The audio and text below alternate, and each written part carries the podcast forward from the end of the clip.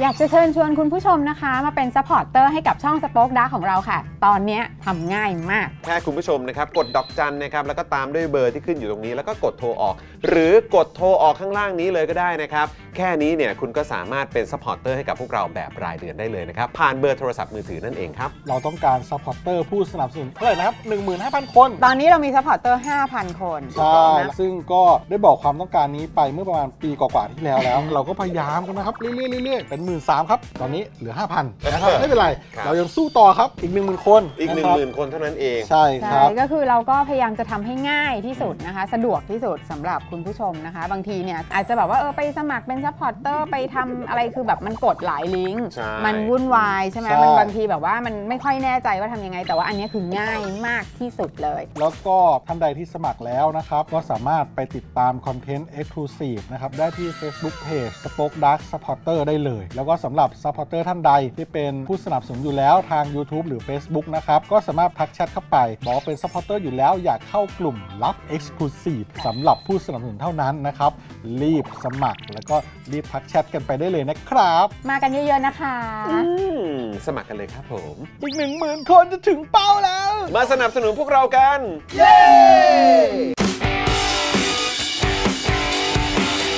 Daily t o p i c กกับจอห์นวินยู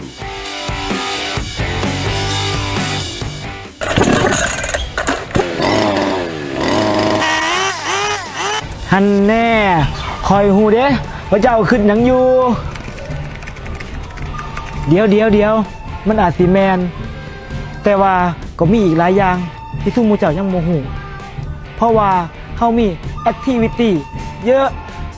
เป็นจังใดบ่ ไปเบิ้งสร้างเครื่องก็เป็นสำมอไทยก็ได้เด้อรถยนต์ก็เป็นอยู่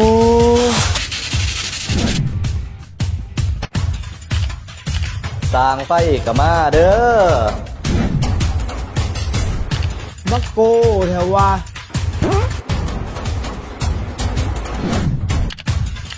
คอยไว้หน่อยได้ครับ รอพูด ตัดต่อก็ได้ เพิ่มเติมการศึกษา ต่อยอดพัฒนาความรู้จิตอาสาซอยเหลือผู้อื่น มันไม่ใส่เลือด ฝึกฝนเรียนรู้ต่อสู้อริยศัตรูเพิ่มความแข็งแรง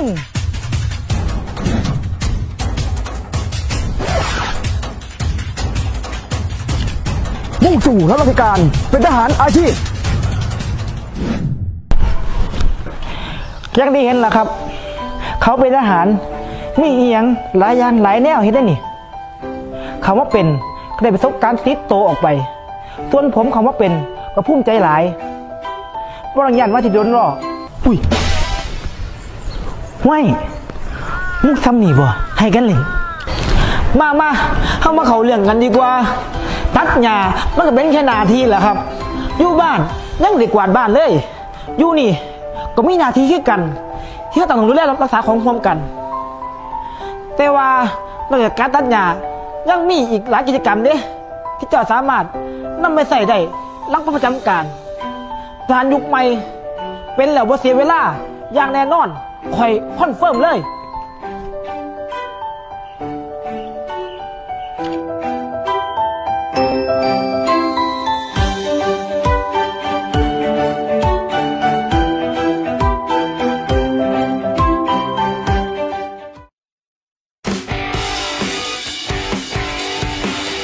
Daily t o p i c กกับจอห์นวินยู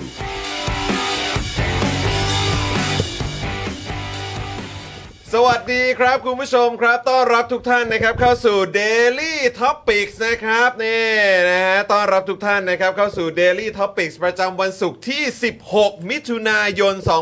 2566 นะครับนะฮะสวัสดีคุณผู้ชมนะครับ โอ้โหคอมเมนต์มากันเต็มนะฮะมากันเต็มเลยนะมากันเต็มเลยนะครับว่าเฮ้ยอะไรเนี่ยเอาอะไรมาให้ดูเนี่ย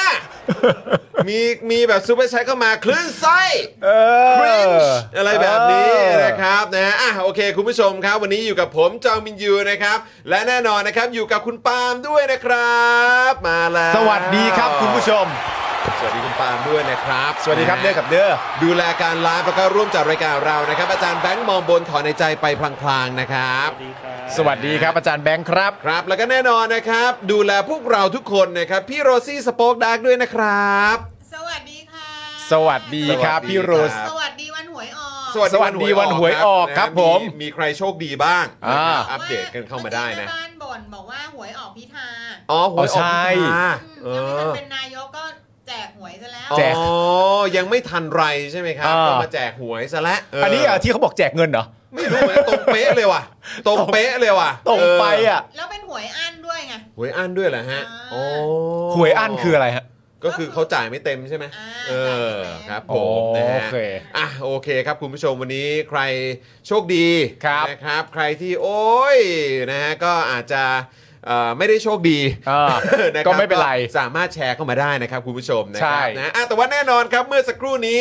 เราเปิดด้วย Smart Soldier ฮะ สมาร์ทโซเจอร์ครับผม นะครับ เป็นคลิปทหาร เออ นะครับผมทหารเกณฑ์นะเนาะ ครับ ใช่ไหมทฮะหารเกณฑ์ ที่ ครับ เขาก็เอ่อเปิดซีนด้วยการตัดหญ้า อ่ะ นะครับ ใช่ ผมก็หวังให้เราตลกแหละ ครับ นะครับ ครับ ผม ครับ แล้วก็ อืม เอ่ออันนี้ประเด็นอันนี้ในแง่ของการแคสติ้งเนี่ยอันนี้ยังวิเคราะห์ไม่ออกว่ามีมีมีความต้องการเช่นไรนะครับผมถึงเอ่อเลือกตัวนักแสดงหลักเป็นคนที่ใช้ภาษาอีสาน ได้อย่างคล่องแคล่วว่องไวก็คือเป็นคนอีสานนั่นแหละนะครับผมอันนี้ยังคิดไม่ออกว่าเป็นเพราะอะไรนะครับผมแต่ว่าอย่างไรก็ดีก็คือดูแล้วเข้าใจความต้องการ ครับ นะฮะดูแล้วเข้าใจความต้องการว่าต้องการจะมาแบบอารมณ์แบบหนามยอกเอาหนามบ่ง อ่าน นะครับผมเห็นว่าเอ่อแซลประเด็นนี้กันเยอะแยะใช่ไหม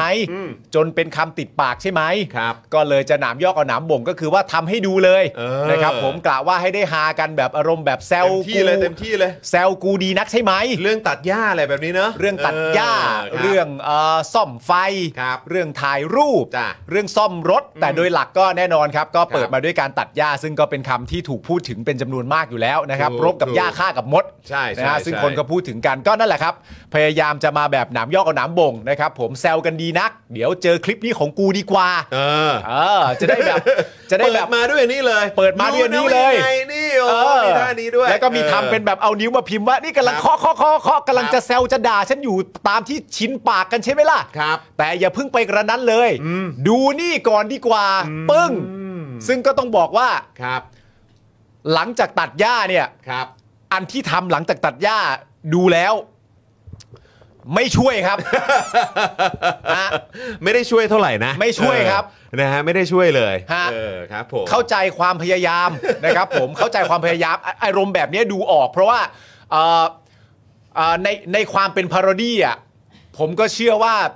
ในประเทศไทยก็สู้ Daily Topic ยากอ่ะนะเออในความเป็นพารอดี้เนี่ยเราก็ เล่นอะไรกันน่ะ เราก็ถือว่าเราก็เป็นเป็นแก๊งหนึ่งที่เชี่ยวชาญมาก ครับ นะครับผม เพราะฉะนั้นถ้าจะมาพารอดี้ลักษณะนี้เนี่ย ฮัลโหล บอกเลยว่าเห็นแล้วนะครัคบรับ ว่าเปิดด้วยการตัดหญ้า ครับ เห็นแล้วนะครับว่าทำเป็นพิมพ์ แล้วก็มาดักทางเรา ครับ ว่าเรากำลังจะพิมพ์ด่าพิมพ์แซวใช่ไหม ครับ หลังจากนั้นก็โชว์ว่าซ่อมไฟได้ ซ่อมแอร์ได้ ซ่อมรถได้ ถ่ายรูปเป็น ตัดต่อได้ ตัดต่อได้อะไรอย่างเงี้ยฮะ ครับ ก็ ผม ย้ำอีกครั้งหนึ่งครับ ไม่ช่วยครับ ก็เนี่ยแหละครับ อันนี้มันคือ สิ่งที่สะท้อนให้เราเห็นนะครับ ว่าระบบการศึกษาไทยสร้างคนแบบนี้ขึ้นมาครับ ใช่ครับ นะฮะสร้างคนแบบนี้ขึ้นมาคือไม่ได้สร้างคนเอ่อพลพลทหารที่อยู่ในคลิปนะครับ ใช่ แต่หมายถึงคนที่คิดไอเดียเกี่ยวกับคลิปนี้ขึ้นมาครับ ครับ นะฮะคือระบบการศึกษาไทยสะท้อนให้เห็นจริง ๆ นะครับว่าผลิตบุคลากรแบบไหนออกมา ครับผม นะครับนะฮะก็คือคือมันแปลกอะครับ เออ คือถ้าเกิดอยากจะซ่อมไฟ เออ อยากจะซ่อมคอม อืม อยากจะซ่อมรถ ใช่ นะครับ อยากจะเรียนรู้เกี่ยวกับการตัดต่ออ ม อยากจะเรียนรู้เกี่ยวกับโอ้ยการทำนั่นนู่นนี่อะไรแบบนี้ มาก เนี่ย มาย นะครับ มากมายเนี่ยนะครับ คุณไม่จำเป็นต้องเกณฑ์อาหารก็ได้นะค ถู รั ก บ ต้องครับผม มันไม่จำเป็นว่าจะต้องเกณฑ์อาหาร เออ นะครับ คุณถึงจะสามารถเข้าถึงการศึกษา ใช่ นะครับ การเอ่อเรียนรู้ เออ สิ่งต่างๆ เหล่านี้ ใช่ นะครับ คุณสามารถ เอาเวลาของคุณเนี่ย ครับ เอาโอกาสชีวิตของคุณเนี่ย เออ นะครับแบ่งไปเรียนรู้สิ่งเหล่านี้ก็ได้ ใช่ นะครับ โดยที่คุณไม่จำเป็นจะต้องเสียเวลาชีวิตถึง 2 ปีด้วยกันครับ ใช่ครับ เพื่อมาเกณฑ์ทหารครับผม ถูกต้องครับ นะครับ เพราะฉะนั้นคือผมก็งงเหมือนกัน ครับ คิดอะไร คุณทำอะไรครับ เอ เนี่ย อ คือจริง ๆ นะครับ บอกว่าตัดต่อเป็นเนี่ย ทุกบริษัทนะครับ ครับ มันก็มีทีมตัดต่อครับ อืม และเขาก็ประกอบอาชีพใช่ไหมครับ แล้วเขาก็ได้เงินนะครับ นี่ถ้าคุณจะทำไปหนักกว่านั้นเนี่ยคุณทำไปถึงขนาดนี้เลยก็ได้นะแบบว่า เป็นทหารนี่ก็เป็นพิธีกรเป็นด้วย นะ ใช่ไหมเป็นทหารเป็นพิธีกรเป็นด้วยนะ ครับ และเราเหล่าพิธีกรทุกคนในประเทศไทย ไล่มาตั้งแต่คุณปัญญา พี่ดูอะไรต่างๆนานาก็แบบหูยนี่กูพลาดหรือเปล่าว่าที่กูไม่ได้เป็นทหารเสียก่อนเนี่ย เออ เขาจะคิดกันอย่างนั้นเหรอครับ ในขณะเดียวกันนี่คนนี้ก็แชร์ได้นะ ค ค รั น บ คนที่เป็นพระเอกในคลิปเนี้ย ครับ ก็สามารถพูดได้นะว่า อย่าลืมนะ และนอกจากนั้นเนี่ยเป็นทหารเนี่ยยังเป็นพระเอกคลิปได้ด้วยนะ เออ ก็พูดได้ เออ อะไรแบบนี้ แต่มันมันไม่พูดดีกว่าครับ ไม่ แล้วอีกอย่างเนี่ย จะไปให้สุดแล้วเนี่ย จะบอกว่าทำอะไรได้หลายอย่างเนี่ย เออ ก็บอกไปเลย เออ ว่าเป็นบัตเลอร์ให้กับนายพลก็ได้ ใช่ ไปเป็นเขาเรียกว่าอะไรฮะ ทหารบริการใช่ไหมครับ เอ ก็เป็นได้นี่ ใช่ ถ้าจะบอกความจริงให้หมด ก็บอกความจริงให้หมด ใช่ ถ้าจะบอกว่า เฮ้ยเนี่ยมาเป็นทหารเนี่ยฝึกฝนอะไรต่างๆ เหล่านี้ได้ด้วยเหมือนกันนะ เออ นี่ก็ถึงบอกไงครับ ก็บอก ใช่ ความจริงให้ครบ ใช่ บอก คือ ความจริงให้หมด คืออ ใช่ไหม ย่างนี้ ฮะตัดยงตัดหญ้าซักพงซักผ้า เออ ร์ฟคงเสิร์ฟข้าว ใช่ อะไรแบบนี้เนี่ยนะครับ เออ ไปเป็นทหารบริการ ใช่ นะครับ ให้กับนายพล เออ นะครับอะไรต่างๆ ก็บอกมาให้ครบครับ ใช่ แล้วถ้าพูดถึงอาชีพทหารจริง ๆ นี่ประเด็นอย่างหลักๆ เลยนะ ครับ ที่อยากจะย้ำกันเนี่ย อืม ผมเชื่อว่าประชาชนที่เขาดูและความรู้สึกที่เขามีต่อทหารณตอนเนี้ยที่คุณทำมาในคลิปไปยังไงก็ไม่ครบ ครับ เพราะว่าในคลิปไม่ได้เมนชั่นการทำรัฐประหาร เออว่ะ เมื่อไม่ได้เมนชั่นการทำรัฐประหารเนี่ย มันจะครบความเป็นทหารได้ยังไงแล้ว นั่นน่ะสิครับ มันเป็นไปไม่ได้ครับ นะครับ นะฮะทำก็ทำให้ครบครับ แต่ว่าอันที่ดูจิตสุดๆอ่ะ คือ คืออันถ่ายรูปกับตัดต่ออะ ใช่ เออ คือแบบ อันนี้คืออะไรเรียนไปเป็น I.O. เนี่ยเหรอ ก็คือพูดก็พูดไปตรงๆเลย และคือผมก็รู้นะ และไอ้คลิปที่กำลังตัดต่ออยู่เนี่ยคือนอนราบกับพื้นด้วยนะ นอนราบกับพื้น นอน ยู่ ราบกับพื้นแล้วก็อยู่ในเหมือนสนามบาสอ่ะ อ๋อ เออแล้วก็ถ่ายกับพื้นก็ตุ๊กตุ๊กตุ๊กตุ๊กอะไรต่างๆกันานาแล้ว ครับ เรา ครั ก็ บ เลยตั้งข้อสงสัยว่าคือทำอะไรถ่ายบูธเหรอ เออทำอะไรกันอยู่ตรงนั้น เออ อ ไปทำอะไรกัน คบ อยู่ตรงนั้น เป็นทหารก็เป็นนายกด้วยเหรอครับ คุณ เออ ไคจูเออ ต่อโดยวิธีการโผล่อะไรอย่างเงี้ย เออ ตัดต่อด้วยการโผ นี่ยังไม่นับชักว่าวนะ เฮ้ยโอ้โห จริง เป็น นี่ ห ใน มู่ คลิป คณะ ไม่มีนะ เป็นหมู่คณะ เออนี่ในคลิป เออ ก็ยังไม่มี จริงด้วยจริงด้วย มันก็ไม่ครบปะดิ เอออะไรวะจะบอกความจริงก็บอกให้ครบครับ เออ นะฮะบอกว่าความจริงมันเป็นอย่างนี้เออนะครับก็บอกให้ครบนะครับอ่ะคุณผู้ชมใครมาแล้วย้ำอีกครั้งนะครับ กดไลค์กดแชร์กันหน่อยนะครับปรบมือเป็นการวอร์มช่องคอมเมนต์กันหน่อยแล้วมามามามามามามามามา นะฮะมาครับมาครับคุณผู้ชมครับ โอ้โห คุณปาล์มตบจนมือบวมแล้วฮะ โอ้โห นะครับ ยอด อาจารย์แบงค์ตัดตัดไปหน่อยสิเออครับผมเนี่ยตบอยู่นานเลยเนี่ยเออ คุณผู้ชมฮะ สวิตช์ให้ทัน เป็นทหารเนี่ย เออฮะ ก็ปรบมือได้ด้วยนะ ปร ครับ บมือได้ครับ โโห ปรบมือได้ เก่ง ค มาก รับอ้าวต้อนรับ เก่งมาก คุณอินบ้าสตูดิโอมาเป็นเมมเบอร์ของเราด้วยนะครับนะฮะสวัสดีคุณผู้ชมนะครับนะฮะใครที่เอ่อมาเป็นเมมเบอร์ของเราเนี่ยก็แสดงตัวกันได้นะครับแล้วก็แสดงความคิดเห็นกันเข้ามาได้ด้วยเหมือนกันนะครับเดี๋ยวอีกสักครู่หนึ่งนะครับอ่าคุณมุกนะครับนะฮะคุณมุกเก้ คุณมุกเก้ นะครับจะมาร่วมเอ่อจัดรายการกับเราด้วย ครับ นะครับตอนนี้กำลังเดินทางมาอยู่นะครับคุณมุกบอกว่าแป๊บหนึ่งนะรถติดมากเลย อ่า นะครับไม่เป็นไรนะครับเดินทางปลอดภัยนะครับแล้วเดี๋ยวมาอยู่ใกล้ชิดกับคุณผู้ชมกันนะครับ ครับผม นะฮะอ่ะคุณผู้ชมครับย้ำอีกครั้งนะครับใครมาแล้วนะครับกดไลค์กดแชร์นะครับคอมเมนต์กันเข้ามาแสดงตัวกันหน่อยนะครับว่าติดตามรายการของเราอยู่กันที่ไหนกันบ้างนะครับ เออ ทำอะไรกันอยู่นะครับนะฮะแล้วก็อย่าลืมนะครับถ้าเกิดอยากจะร่วมคอมเมนต์กับพวกเราในรายการ Daily Topics เนี่ยนะครับก็สามารถสมัครเป็นเมมเบอร์ผ่านทาง YouTube Membership ได้เลยนะครับ กดปุ่มจอยข้างปุ่ม subscribe ก็ได้ ครับ นะครับหรือว่าสังเกตที่เอ่อกล่องแถบสีน้ำเงินนะครับเอ่อข้างบนช่องคอมเมนต์นะครับนะจะมีเอ่อลิงก์นะครับที่บอกว่าช่วยสนับสนุนเราเนี่ยนะครับนะฮะก็ให้คลิกไปที่ลิงก์นี้ได้เลย ก็จะพาเข้าไปที่หน้าเมมเบอร์นั่นเอง ครับ แล้วก็มี มีหลากหลายแพ็กเกจให้คุณผู้ชมได้เลือก ครับ สมัครได้ด้วยเหมือนกันนะครับเพื่อที่จะมาสนับสนุนพวกเรานะครับให้มีกำลังในการผลิตคอนเทนต์แบบนี้ต่อไปนะครับและคุณผู้ชมก็สามารถร่วมคอมเมนต์กับพวกเราได้ด้วยเหมือนกัน ใช่แล้ว นะครับ ครับ รวมถึงทาง Facebook นะครับคุณผู้ชมก็สามารถมาเป็นซัพพอร์ตเตอร์ได้นะครับ ส่งดาวให้กับพวกเราก็ได้นะครับถ้าเป็นทาง u t u b e นะครับก็ส่งเป็นซูเปอร์แชทซูเปอร์แตงให้กับพวกเราได้ด้วยสำหรับใครที่เป็นทีมดูย้อนหลังนะครับอ่าแล้วก็ใครนะครับที่อยากจะสนับสนุนพวกเรานะครับผูกไว้กับค่าโทรศัพท์รายเดือนนะครับผูกไว้เลยเอาแบบสะดวกสะดวกเลยนะครับ ครับนะฮะก็สามารถกดได้เลยครับเบอร์นี้นะครับดอกจัน 489 912 411 แล้วก็โทรออกนะครับ ครับ นะฮะตอนนี้ใครใช้ AS ใครใช้ d t แทใครใช้ True นะครับสมัครได้เลยนะครับ เดือนละ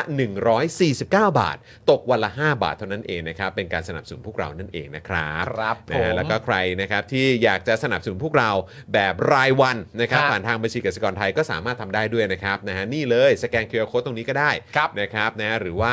อ่าเติมพลังให้กับพวกเราผ่านบัญชีนี้ครับ0698975539 นั่นเองนะครับ ครับผมคุณผู้ชมให้กำลังใจคุณทูโทนกันหน่อยเร็ว อ่าคุณทูโทนทำไมฮะเกิดอะไร คุณ ขึ้น ทูโทนอยู่ชนบุรีขาหักรักษาตัวอยู่ครับ โอ้ยนะครับอ่ะยังไงหายไวๆนะค หา รั ย บ ไวๆคุณทูโทนครับ หายไวๆนะครับนะ โอ้ ฮะ ไม่รู้ไปทำอะไรมาด้วย รู้เลยว่าบางทีมันอาจจะแบบนะไม่ค่อยสะดวกเนอะเใช่ออนะเวลา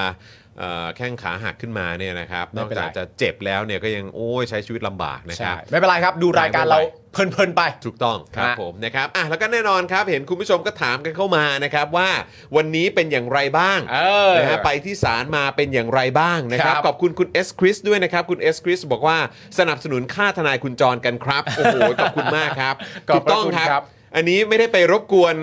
มูลนิธินะครับ ไม่ หรือ เกี่ยว อะไร เลย เลยนะฮะอัเกี่ย น วเลย นี้นี่เอ่อเงินพวกเราเองครับ ครับผม นะฮะในการต่อสู้ ครั นะ บ ครับ ครับเอ่อเอ่อคดีความ อืม นะครับนะก็ขอบพระคุณคุณผู้ชมที่ร่วมสนับสนุนพวกเราด้วยนะครับ วันนี้ก็เข้มข้นมาก ครับ ๆนะครับนะฮะก็ได้รับความกรุณา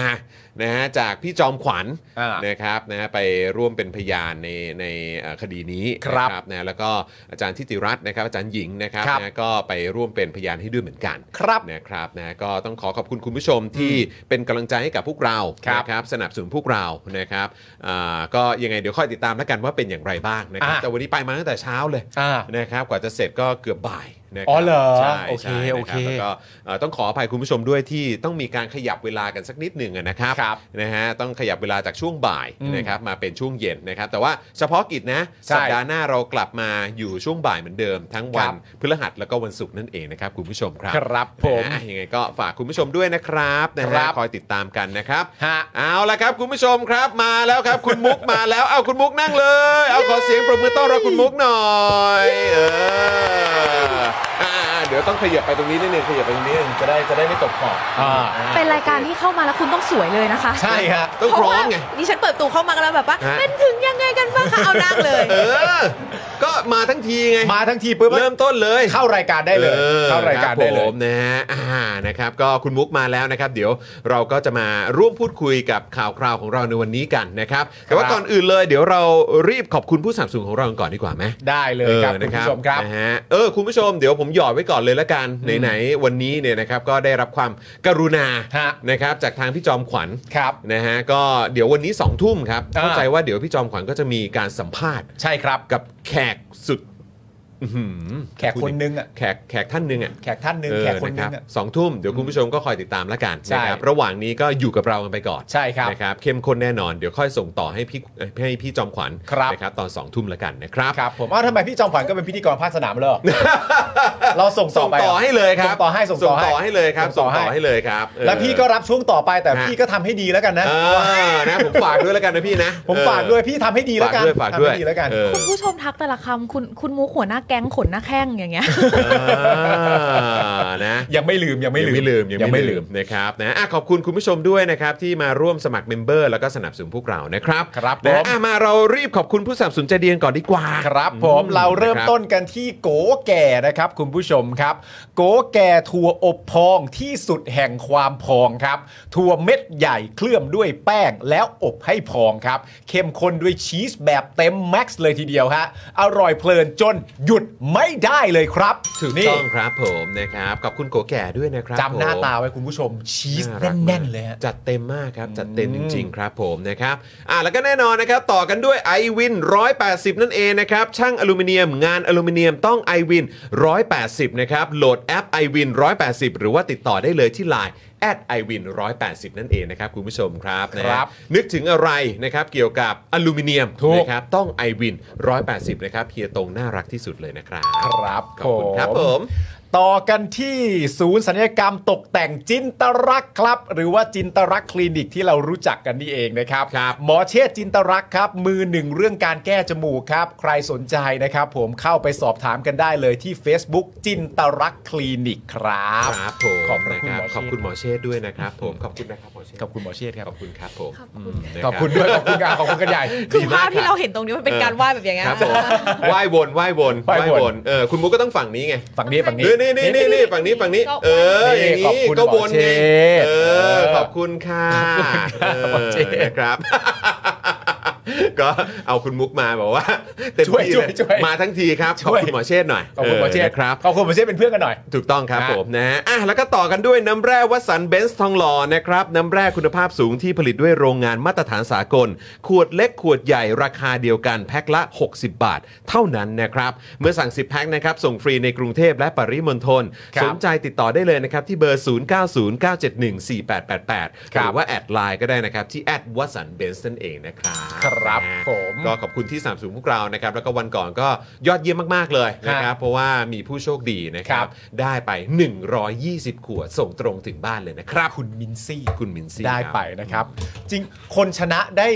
น้ำแร่วสันต์เบนซ์ทองหล่อเนี่ย ครับ คือคนที่ชนะจากการกดว่า 7 นะครับ อ่ะถูกต้องครับ แค่นั้นเลยครับ กดเลขเจ็ดปั้งเข้ามา ครับผม อย่างทันท่วงทีและถูกต้องเป็นอันดับหนึ่งเรียบร้อยครับ น้ำแร่วสันต์เบนซ์ทองหล่อ 120 ขวดส่งตรงถึงบ้านนะครับผม ครับนะฮะคุณมายาบอกว่าทีมโอนน้อยแต่โอนนะโอน ขอบพระคุณ น มาก ๆ ครับ รับ ขอบพระคุณสุด ๆ เลยครับ ขอบ ผคุมณครับม อ่าคุณผู้ชมครับ ต่อกันที่ XP Pen ครับ XP Pen เมาส์ปากการะดับโปรนะครับ ราคาเริ่มต้นไม่ถึงพัน ดูข้อมูลเพิ่มเติมได้เลยนะครับ ที่เพจ XP Pen Thailand ครับ ถูกต้องครับนะนี่ก็เป็นผู้สนับสนุนพวกเรามาอย่างต่อเนื่องด้วยนะครับกราบขอบพระคุณนะครับ ครับ นะฮะแล้วก็แน่นอนครับ โอ้โหอันนี้เริ่มเป็น Talk of the Town แล้วนะคุณผู้ชม ใช่แล้ว นะฮะแล้วก็ถ้าเกิดคุณผู้ชมไปติดตามเนี่ยนะครับ จริง ๆเขามี Instagram มีโซเชียลมีเดียด้วยนะครับ ค ณ รับ ผู้ชมลองเข้าไปส่องสิ ฮะ คุณผู้ชมเห็นปุ๊บคุณผู้ชมจะอดใจไม่อยู่ ถูกต้อง นะครับอยากไปอยู่ใกล้ชิดกับพวกเขากับ Monster Beef นั่นเองนะครับ ครับ ปิ้งย่างฟิวชั่นที่เสิร์ฟเนื้อวัวเกรดพรีเมียม คัดสรรจากญี่ปุ่นและออสเตรเลีย เสริมทับด้วยซีฟู้ดคุณภาพ ปิ้งบนเตาอินฟราเรดอุณหภูมิพอเหมาะทำให้ได้เนื้อที่สุกพอดีละลายในปาก บุฟเฟ่ต์ราคาเริ่มต้นเพียง 399 บาทเท่านั้นนะครับ ครับ หรือจะสั่งอาหารจานเดียวก็เริ่มต้นที่ 59 บาทครับ สั่งเลยครับ Monster Beef ซอยโยธินพัฒนา 3 เรียบด่วนรามอินทรานะครับ ติดต่อสอบถามได้เลยนะครับ ที่เบอร์ 0993694241 นะครับ คิดจะปิ้งย่างคิดถึง Monster Beef นะครับ ครับผมใครอยากไปกินที่ร้านก็ ครับ ซอยโยธินพัฒนา 3 นะครับผ ครับ ม ใครอยากสั่งมารับประทานที่บ้าน ครับ ก็ติดต่อตามเบอร์ได้เลยนะครับ ด่วนๆเลยครับนะฮะแล้วก็ยินดีกับคุณโรซี่ด้วยนะครับ ฮะ ถูกหวยเลขว่าที่นายกเลยแวะมาแบ่งปันค่ะ โอ้โหขอบพระคุณมากครับ 30 ใช่ไหม ใช่ โอ้โหสุด ค ย รับ อด ผม เอ้ยเดี๋ยวประเด็นเรื่อง 30 เนี่ยเล่าให้ฟัง ครับ สนุก ผม มากนะครับผม โอ้โหครับผม อ่าคุณผู้ชมครับผมต่อกันที่ชูเบร์ครับ ครับผม โอ้โหสายของหวานมารอฟังกันได้เลยนะครับชูเบร์ครับ ร้านขนมโฮมเบเกอรี่นะครับ ที่คัดเฉพาะวัตถุดิบระดับพรีเมียม ในการผลิตขนมทุกชิ้นครับ ไม่ว่าจะเป็นเนยจากออสเตรเลีย หรือช็อกโกแลตจากเนเธอร์แลนด์ครับ ครับ อบสดใหม่ทุกออเดอร์ไม่มีคำว่าค้างสต็อกครับ เมนูแนะนำที่ห้ามพลาดเลยเนี่ยนะครับ ก็คือคุกกี้บราวนี่ครับ สูตรเฉพาะของชูแบร์นะครับ แป้งน้อย หวานน้อยกำลังดีครับ เข้มข้นอัดแน่นนะครับ ด้วยดาร์กช็อกโกแลตหอมๆ ให้เนื้อสัมผัสหนึบหนึบๆยิ่งแช่เย็นอันนี้แนะนำเลยนะฮะ ครับ ยิ่งแช่เย็นเนี่ยยิ่งอร่อยฟินสุดๆ เลยนะครับ สามารถสั่งได้ที่ Facebook หรือ s h อ p e e ก็ได้นะครับชูแบร์ครับ ส่วนใครสะดวกนะครับ ก็อ่าทางไลน์ก็สะดวกไม่แพ้กันนะครับแอดชูแบร์นะครับ ใช่ ผม ครับ ที่ ผม ขึ้นตรงนี้ ตาม นะ แอดตรงนี้เลยครับ ดิฉันสั่งมาแล้วค่ะ เดี๋ยว จริง ร ปะ อมารีวิว เมื่อวาน เฮ้ย พูด ยาก ปั๊บเราก็คือกดสกแกด น เล เลย ย แล้วก็ เนี่ ก ย ดเลยสั่ง โอ้ ช้อป โห มี โอ้ยสุด แล้ว ย ก็บ อ อก ด ทุกคนว่าอย่าเพิ่งเข้าข่าวของฉันดิฉันนี่ก่อน โอ้ยชูแบรนด์ แล้วคุณมุกสั่งเมนูอะไร ก็คือคุกกี้บราว ตัว นี่ นี้ ป่ะ เลย ชอบเป็น แต่ว่ การส่วนตัวใช่ไหม ใช่ คือเราชอบอันเออนี้อ อยู่แล้ว แต่ว่าเห็นเขาว่ามีหลายร ครับสชาติ ก็เลยคิดว่าอุ๊ยเดี๋ยวลองตัวนี้ก่อน อ่า เดี๋ยวเราไปเรื่อย โอเคโอเค แต่ผมว่ามันเจ๋งตรงที่ว่าก็สามารถสั่งผ่านทางเอ่อแอปช้อปปิ้ง ใช่ ได้ด้วยเนาะ ใช่ เออ ๆรา นะค คา รับ เท่ากันนะ โอ เท่า เค ที่เราเช็คอยู่ โอ้ยอดเยี่ยมเลย อ่า นะ ฉั คน รับ เป็นใครฉันก็ไปตามเช็ค เอาแต่ว่าแต่ว่าถ้าเกิดไปโดนมาแล้วอย่าลืมรีวิวด้วยนะ ได้ เออนะครับนะฮะอ่ะคุณผู้ชมครับเมื่อสักครู่นี้เอ้ยเดี๋ยวก่อนนี่คืออะไรนี่ถูกหวยอีกแล้วเหรอคุณสุทธินีก็ถูกหวยครับโอ้โห ขอบพระคุณครับ นะครับ ขอบคุณครับผม ขอบพระคุณครับ นะฮะคุณตัวเล็กก็ซูเปอร์แชทเข้ามาด้วยนะครับ ขอบพระคุณนะครับ ขอบคุณครับ คุณไคจูบอกว่าสั่งให้หวานใจเมื่อวานอ่าโทษนะคะ อันนี้คือขิงหรือเปล่า หวานใจอาจจะเป็นชื่อคนก็ได้ อ่าๆ มีเพื่อนชื่อหวานใจ นี่สั่งให้เพื่ อนชื่อหวานใจเมื่อวาน อ๋อครับผมแล้วนะเออไม่เห็นใจกันเลย ไม่เห็นใจกันเลย ไม่เห็นใจกันเลยนะ คือ รับ ประเด็นเรื่องตัวเลข ครับ 30 เนี่ย อืม คือคุณไทนี่อ่ะ อืม ซื้อเหมือนกัน เอาเหรอ แต่ซื้องวดที่แล้ว เอา ไม่ได้ซื้องวดนี้ แล้วมันมีที่มาที่ไปไหม มี เลข 30 ตอนงวดที่แล้วอะ มันมีที่มาจากลูกสาวของผมเนี่ย อ่า น้องเอริเนี่ย ครับ เขากลับมาที่บ้าน ครับ แล้วเขาก็ถามผมกับคุณไทนี่อ่ะ เออ ว่าคุณครูที่โรงเรียนเขาอ่ะ เออ เด็กกว่าพ่อกับมามีหรือเปล่า เออ คืออยากรู้ว่าคุณครูที่โรงเรียนน่ะเด็กกว่าพ่อกับมามีหรือเปล่า เออ ผมก็ตอบว่าก็น่าจะเด็กกว่าแน่ๆลูก เออเออ แล้วไทนี่ก็เลยบอกเอริว่าเดี๋ยวพอเอริไปที่โรงเรียนน่ะ เออ เอริก็ไปถามคุณครูสิลูก อ๋อ ว่าคุณครูอายุเท่าไหร่ เออเออเออ จะได้ไปแบบ เออ start conversation กับครูด้วย เออ แล้วพอเอริกลับมาจากโรงเรียนเนี่ย เออ ผมกับคุณไทนี่อ่ะก็ถามว่าวันเนี้ยเอริไปถามคุณครูหรือยังว่าคุณครูอายุเท่าไหร่ เออ เอริก็บอกว่าไปถามมาแล้ว เออ ครูคนหนึ่งอายุ เออ 30 อีกคนหนึ่งอายุ 35 เออ แล้วมันเป็นตัวเลขที่ที่ตัวเอเรียไม่เคยเมนชั่นขึ้นมาเองก่อน อ่า เออ เลขเหล่านี้ เออแสดงว่ามันเป็นเรื่องที่แน่นอนมากว่าเลขเนี้ย เออ ถูกถามครูมาแล้วจริง เออเออเออ ๆ แล้วจริง ๆ มันก็เมคเซนว่าจริง ๆ ไม่ว่าจะ 30 หรือ 35 ก็เด็กกว่าผมกับคุณไทนี่จริง เออ เออ แล้วคุณไทนี่เนี่ยก็เลยตาม เออ ตามเลข เอ 30 อ ก็ใส่ไป ครับ สรุปเสร็จเรียบร้อยเนี่ย ครับ ไปถามคุณครูที่โรงเรียน เออ ปรากฏว่าเอลิไม่เคยถาม เอ้า มาไงวะเนี่ย มาไงวะ โคตรแสบเลย เอ้า แสบมากอ่ะ โอ้ แสบจนตกใจแบบเอลิ เอลิไปถามหลังจากพี่ไปถามครูที่โรงเรียนมาเรียบร้อยแล้ว ก็เลยกลับมาถามเอลิว่าเอลิจริง ๆ เอลิไม่ได้ถามคุณครูใช่ไหมไม่ได้ถามเอลิล้อเล่น เอ้า ขอบคุณมากลูกขอบคุณมากลูกแสบไหมพี่ซี่ แสบจริง เรา หลาน เรา พี่ เล ซี่ ย เนี่ย รู้เลยค่ะว่ากรรมพันธุ์มันเป็นอย่างนี้นี่เอง ใช่ อ่าครับผม แต่ไม่ พ่อเป็น เกี่ยว ไงลูกก็อย่างนั้นเหรอครับ ใช่ อ่าครับ ผมหรือว่าแม่เป็นไงลูกเป็นอย่างนั้นฮะ ไม่น่าจะ กู เป็น ว่าไม่ใช่ คนทย แม่ นี่ วะ ไม่น่าใช่แม่วะ นะครับอ้าว แบบ ก็ โด เป็น ความารั แกง เออ โดนแกง โดลู ซ้ำซ้อน โดนลูกแกงโดนลูก ไป แกง ถามมาแล้ว แล้วจะไปดิ้นจาก 30 ไปเป็น 35 ก็ยังไม่ใช่นะ ไม่ใช่ ไม่ใช่นะ ไม่ใช่ แล้วเราก็โดนหวยกินอีก ใช่ เรียบร้อยนะครับ สบายไม่เป็นไร นะฮะอ่ะคุณผู้ชมเมื่อสักครู่นี้เอ่อทักเข้ามานะครับ เกี่ยวกับชื่อตอนของเรานะครับ ครับ แฮชแท็กประยุทธ์เดอะซีรีส์ อ่า โชว์ผลงานแบบ ITV มีแค่ชื่อแต่มองไม่เห็นครับ อ้าวแล้วครับผม นี่คือชื่อตอนของเรานะครับ โอ้ ซึ่ง ครับครับ จริงๆแล้วเข้าใจว่าไอ้ตัวเดอะซีรีส์ของประยุทธ์เนี่ย เออ นะครับก็ต้องขอขอบคุณทางคุณมุกด้วยนะครับเพ อ่า ราะว่าเหมือนคุณมุกเนี่ยชี้เป้ามาให้ ใช่ ชี้เป้าเรื่องนี้มาให้ อืม นะฮะ ดูแล้วสนุกดีค่ะ ดูแล้วสนุกใช่ไหม ซี่ดูเร็ว ส่งให้พี่โรซี่พี่โรซี่ก็จัดซะเลยครับ ใช่ จัดเลยครับนะฮะเพราะฉะนั้นเดี๋ยวเดี๋ยวเดี๋ยววันนี้เราคงจะได้คุยกันนะครับ อ่า คุณผู้ชมเกี่ยวกับประเด็นนี้แล้วเดี๋ยวคงจะได้ดูกันด้วยนะครับ ใช่ได้ดู ก็ โอ้ยเปิดมาก็เปิดคลิปทหารแล้ว วอร์มคีย์บอร์ดไว้ เออ จะไปตอนท้ายรายการจะไปดูความเจ๋งของตู่อีกสักหน่อย เออนะฮะ คุณผู้ชมคนไหนอยากพิมพ์เข้ามาแล้วยังไม่ได้สมัครเมมเบอร์ก็ เออ เริ่มตอนนี้ได้เลยนะคะ ใช่ค รี บบ สมัครเลยนะ รีบสมัคร รีบสมัครเลยนะ ทันเม้น ออ พอดีค่ะ เออครับผม นะครับจะได้จะได้ทันเม้นต์ไง เออ นะจะได้ทันแบบเออใช่ไหมแบบ เออ กระแทกคีย์บอร์ดหน่อย คือตอนท้ายรายการอ่ะ ผม ครับ เชื่อว่าคืออยากกดรัวทั้งนั้นอ่ะ ครับผม ถ้าเราเปิดอ่ะ เพราะฉะนั้นก็ สมัครเข้ามาก่อน แสดงความเห็นก็ได้ด้วยไง เออใช่ ไหม น่ารัก เออมัน น่ารัก คือการแสดงความเห็น ถูก นะค ต้อง รับ จะได้พูดคุยกันตลอดทั้งรายการเลยไงครับคุณ ถูกผู้ชม ต้อง ครับ ครับผม นะ นะครับอ่ะคุณผู้ชมครับก็เดี๋ยวเราจะมาเริ่มต้นกัน ครับ นะครับ กับประเด็นแรกของเราในวันนี้เนาะ ใช่ครับ นะครับ เรียงตามนี้เลย เรียงตามนี้เลย ะ คือ วั ประเด็นแรกเนี่ยนะครับ ก็ชัดๆ ง่าย ๆ เลยก็เป็นประเด็นเรื่องน้องหยกเนี่ยแหละ ครับ นะครับผมซึ่งเอ่อเรามีการพูดคุยกันนะครับผมในประเด็นเรื่องน้องหยกเนี่ยแล้วเราก็มีความรู้สึกว่าการที่เราจะพูดถึงประเด็นเรื่องน้องหยกได้เนี่ย คือเราต้องเคลียร์ไทม์ไลน์กันก่อนคุณผู้ชม ใช่ใช่ใช่ เราต้องเค ใช่ ลียร์ไทม์ไลน์กันให้เรียบร้อยก่อนในการก่อนที่เราจะพูดถึง หรือเราจะหยิบยกประเด็นของน้องหยกขึ้นมาคุย เพราะว่าณตอนเนี้ย ผมมีความรู้สึกว่า มันมั่วหมดแล้ว อืม มันมั่วจริงๆ มันมั่วแบบเหมือนคนอยากจะพูดประเด็นนี้ก็พูด เอาประเด็นนี้เป็นตัวชูโรง เอาประเด็นสำคัญไปแอบ อยากจะพูดแค่ประเด็นนี้ประเด็นหลักไม่อยากพูดถึง แล้วก็เหมือนไม่มีใครไล่ไทม์ไลน์กันจริง ๆ จนเราสามารถทำความเข้าใจได้ว่า จุดเริ่มต้นจนมาถึงตอนเนี้ยไอ้มวลวิจารณ์ที่อยู่ในโซเชียลนะตอนเนี้ยเรามีไทม์ไลน์กันครบหรือยัง อืม นึกออกไหมเราจะได้ไล่ประเด็นถูกว่าจุดมันมาตรงนี้ณ ครับ ถึงวันนี้มันเป็นแบบนี้ เราต้องไล่ไทม์ไลน์กันให้เคลียร์ๆซะก่อน ครับผม นะครับผมเพราะฉะนั้นวันนี้เนี่ยก่อนที่จะไปถึงเรื่องประเด็นว่าใครจะรู้สึกอะไรอย่างไรเนี่ยเอาไทม์ไลน์ชัดๆกันก่อน ถูกต้อง นะฮะ นะครับ ซึ่งก่อนจะไปไทม์ไลน์ผมขอถามคุณมุกนิดนึงแล้วกัน อ่า คุณมุกครับคือเออก่อนที่เราจะไปย้อนดูไทม์ไลน์กันให้ละเอียดก่อนเนยนะครับนะแล้วเดี๋ยวเราก็ค่อยมา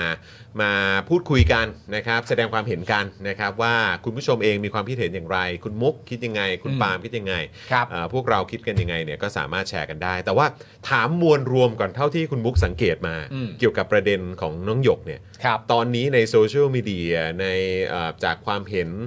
ของประชาชนหรือคนเนี่ย คือมวลตอนนี้มันเป็นประมาณไหนครับ เราคิดว่าประเด็นมันไปอยู่ที่ความเหมาะสมหรือไม่เหมาะสม อืม มากกว่าสิทธินี้หยกควรได้รับหรือไม่อะค่ะ อืม ม มันคือคีย์นั้นมากกว่า ครับผมรับ คนจะไป ผม องว่าก็เพราะว่าทำอย่างงู้นอย่างนี้ไง แต่ว่าจริง ๆ แล้วสิทธิที่เด็กควรได้รับการศึกษา มันคือประเด็นสำคัญนะ มครับผม อืมก่อนที่เราจะ คือ ไป ควร มอง จะต้องมา ว่า ก่อน ใช่ก่อนที่เราจะไปมองว่าทำสีผม ก็เลยไม่ได้เข้ามันมันมันเป็นประเด็นที่รองลงมาและเป็นประเด็นที่ต้องพูดคุยกันนะคะ อืมอืมโอเคครับผมนะเรื่องนี้ก็คือถกเถียงกันจริง ๆ แหละ ใช่ เมื่อเช้าเห็นเอ่อคุณมุกก็บอกเหมือนกันว่ามีมีการพูดคุยประเด็นนี้ในในรายการช่วงเช้าใช่ไหมฮะ ใช่ ใช่ค่ะ เออ สองทวิตก็คุยเรื่องนี้ แต่ว่า เออ ก็อาจจะยังไม่ได้เจาะลึกมาก อืม อืม แต่คือ นะรับ เราอะอยากให้มองในมุมมองอย่างเราที่ทำงานกับคนที่เขาแบบถูกได้รับความรุนแรงมาอะไรอย่างเงี้ยค่ะ อืมอืม บางคนเขารู้นะคะว่าการที่ออกมาได้แสงอะการที่สื่อให้ความสนใจเขาอะ อืม เขาจะต้องแบกรับกระแสลบที่อยู่กับตัวเขามากมาย แต่ว่าเขาอะยอมที่จะก้าวออกมาเพื่อให้แสงส่องถึงตัวเขา เพราะว่าเสียงของเขามันจะดังขึ้น อืม การที่ไม่มีสื่อให้ความสนใจ ไม่มีใครไปพูดพูดเหมือนแบบไปจับจ้องเขาอะไม่ว่าเขาจะทำอะไรหรือเขาจะเรียกร้องเบาหรือว่าเรียบร้อยแค่ไหนอะค่ะ มันไม่มีเสียงของเขาให้สังคมรับรู้เลยว่ามัน อืม เกิดอะไรขึ้น บางทีการที่ทำแบบนี้ก็อาจจะเป็นการที่ยอมรับแล้วแหละ ว่าจะต้องเจอ อะไร แต่ว่าบางคนเขายอมแลกอะค่ะ อืม อืม อืมนะครับ โอเค อ่ะโอเค คุณผู้ชมงั้นก่อนที่เราจะมาแสดงความเห็นพูดคุยกันในประเด็นนี้นะครับ ไปมากกว่านี้นะครับ ใช่ เรามาย้อนไทม์ไลน์กันหน่อย ใช่ครับ นะเรามาดูรายละเอียดหน่อยดีกว่าว่า มันเกิดอะไรขึ้นบ้างนะครับ ทบทวนความจำกันนิดหนึ่ง ใช่ นะครับ เห็นภาพกว้างๆนะครับ เห็นภาพรวมทั้งหมด อืม นะครับแล้วเดี๋ยวเรามาลงรายละเอียดกันดีกว่านะครับ ครับ นะฮะคุณผู้ชม ผม พร้อมไหมถ้าเกิดพร้อมพอพานเข้ามาหน่อยสิ พอพาคนะก่ รับ อน ตัว R เข้ามาหน่อยได้ไหมครับ เออนะครับเรามาไล่ไทม์ไลน์กันหน่อยดีกว่าครับ ถ้ายังไม่พร้อมกดอะไรวะ ฮะยังไม่พร้อม N no N R N R not ready not ready เ อ๋อ not ready โอเคโอเค เออครับผม พร้อม หรื ยัง หรือ พร้ ก็ อมยัง Y ครับ Y อ่า ย่าง อย่า อย่างเดียวตอนเนี้ยคือยังไม่จินนอน ยังไม่ได้นอนเออนะฮะ อ่าคุณผู้ชม เรารอคุณผู้ชมพร้อมอยู่นะ มาโอเค คุณผู้ชม ะ พร้อมแล้ว คุณผู้ช เราไป คมเมต์เข้า กัน มาเมื่อกี้เห็นคุณผู้ชมถามเข้ามาเรื่องเสื้อนะ นี่เดี๋ยวโชว์ก่อน อ่า วันนี้ผมใส่เสื้อตัวนี้ไปมานะครับ ใส่ตัวนี้ไปเหรอ นะฮะเผด็จการจงพินาศนะครับ อ่าน นะฮะวันนี้ใส่มาด้วยนะ วันนี้เป็น นะ สี ครับ ดำนะ วันที่ผมไปรายงานตัวที่สอนอเนี่ยนะครับนะฮะผมก็ใส่สีขาวเวอร์ชันสีขาว ถูกต้อง นะครับวันนี้ใส่สีดำไปนะครับ ถ้า ผม คุณผู้ชมสนใจก็ไปสั่งกันได้ที่ Spoke Dark Store นะครับ ครับผม นะอ้าวตัว R มากันเต็มแล้วเออ มา พอพานมากันเต็มแล้วอ แล้ อ วเราเริ่มกันเลยนะครับ ประเด็น โอค นี้เนี่ยนะครับก็คือประเด็นที่โรงเรียนเตรียมอุดมพัฒนาการนะครับ ชี้แจงหยกไม่มีสถานะนักเรียน เพราะมอบตัวไม่สมบูรณ์ครับ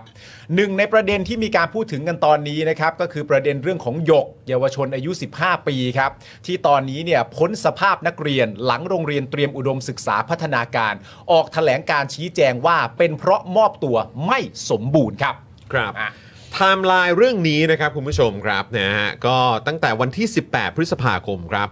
น้องหยกเนี่ยนะครับถูกปล่อยตัวจากบ้านปราณี อืม หลังถูกคุมตัวในคดีม .112 มาตั้งแต่วันที่ 28 มีนาคมนะครับ ครับ เราต้องย้อนกลับไปนะครับ คุณผู้ชมคือน้องเนี่ยเขาถูกคุมตัวในคดีม .112 ตั้งแต่วันที่ 28 มีนาคม ครับ รวม 51 วันนะครับ ครับ 51 วันนะครับที่ถูกคุมตัวไว้ อืม จากการแสดงออกในการชุมนุมเรียกร้องให้ปล่อยนักโทษทางการเมือง และยกเลิกม .112 นะครับ ครับผมต่อมาครับคุณผู้ชมครับวันที่ 19 พฤษภาคมครับหยกเนี่ยไปมอบตัวขึ้นม .4 ครับที่โรงเรียนเตรียมอุดมพัฒนาการ หลังโรงเรียนเนี่ยเปิดเทอมตั้งแต่วันที่ 16 พฤษภาคมนะครับผมโรงเรียนเปิด 16 พฤษภาคม วันที่ 19 พฤษภาคมเนี่ยหยกไปมอบตัวที่โรงเรียนนะครับ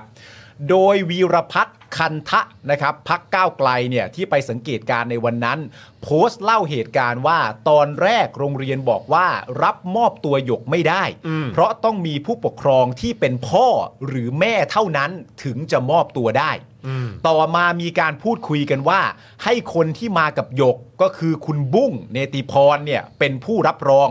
เพราะติดต่อได้ทันที หากมีปัญหาอะไรนะฮะ ซึ่งรองผออเนี่ยก็ตกลงรับมอบตัวหยกนะฮะ โดยวันนั้นคุณผู้ชมไม่รู้เป็นเพราะอะไร แต่มีตำรวจทั้งในและนอกเครื่องแบบอยู่ทั้งในและนอกโรงเรียนนะครับ มันปกติไหมครับ ครับ นะฮะอ่ะวันที่ 9 มิถุนายนครับ ครับ นะฮะคุณบุ้งเนติพรนะครับ ที่เซ็นรับรองให้หยกเนี่ยเล่าให้ BBC ไทยฟังนะครับว่าได้รับโทรศัพท์จากโรงเรียน ให้พาพ่อแม่ของหยกมาโรงเรียนให้ได้ อืม ถ้าวันที่ 10 มิถุนายนไม่มาก็คือหมายถึงวันรุ่งขึ้นเนี่ยนะครับ อืม จะลบชื่อหยกออกจากโรงเรียน ครับ โดย BBC ไทยเนี่ยถามบุ้งว่า พ่อแม่ของหยกทำไมไม่มาส่งมอบตัว คุณบุ้งเนี่ยตอบว่า หยกไม่ได้อยู่กับทางครอบครัว แต่ไม่ขออธิบายเหตุผลนะครับ ครับผมนั่นนั่นคือวันที่ 9 มิถุนายนนะครับ ครับ ต่อมาครับวันที่ 12 มิถุนายนครับ ตัวหยกเนี่ยนะครับก็ได้โพสต์ Facebook โดยสรุปเนี่ยนะครับบอกว่าสัปดาห์ที่แล้วเป็นสัปดาห์แรกที่เริ่มใส่ชุดไพรเวท และเป็นสัปดาห์ที่ 3 ที่ย้อมผมไปโรงเรียน โดยเข้าเรียนตามปกติทุกคาบที่มีเรียน เพราะต้องการให้เห็นว่าการแต่งกายและทรงผมมันไม่ใช่ตัวชี้วัดผลการเรียน ซึ่งวงเล็บไว้นะครับว่าตอนสอบเข้ามสี่เนี่ยหยกได้ที่หนึ่งนะฮะของสายศิลป์ภาษาจีนครับ ครับ ครับ นะฮะวันที่ 13 มิถุนายนครับ หยกโพสต์ใน Facebook ว่าโรงเรียนบอกว่าไล่เราออกแล้ว บอกว่าให้เราจำไว้ว่า ต่อไปนี้เราคือบุคคลภายนอก วันนี้เราถูกเรียกเข้าไปคุยหลังจากเข้าคาบเรียน ครูบอกขอคุย แต่เราขอเรียนก่อน เขาเฝ้าเราหน้าห้อง พอเลิกเรียนเราก็ไป เขาให้เพื่อนที่เป็นหัวหน้ากับรองหัวหน้าไปด้วย อืม เราเข้าไปมีครูที่เป็นรองผออสองคน ครูผู้ชายสองคน ครูประจำชั้นสองคน ครูผู้ชายว่าเราว่าไปทำอะไรมาทำไมถึงโดนตามทำไมเราถึงไม่ปลอดภัย เราขอให้โทรหาผู้ปกครองเรา เรากดอัดเสียง เพราะเราอยากจะแจ้งผู้ปกครองว่า ครูทำอะไร อืม ครูถามเราว่าไลฟ์เหรอ เราบอกว่าไม่ใช่ แต่เราบอกไปตรงๆว่าเราอัดเสียง ครูผู้ชายก็พูดขึ้นมาว่า รักษาสิทธิ์ แต่ละเมิดสิทธิคนอื่น อืม เราถามละเมิดสิทธิคนอื่นตรงไหน เขาตอบก็อัดเสียง เรารู้สึกอึดอัด รู้สึกไม่ไหวเลยขอออก แต่ครูเขาก็ห้าม เขานั่งขวางทุกทาง เราเลยหาทางออกแต่ไม่มีทางให้ออก ครับ ข้างหลังเป็นหน้าต่าง ข้างหน้ามีโต๊ะ เราเลยเลือกที่จะคลานมุดโต๊ะออกไป ครับ สุดท้ายรองผออผู้หญิงหนึ่งในสองคนบอกเราว่าจะคืนค่าเทอมให้ และครูพูดใส่เราว่าจำไว้นะ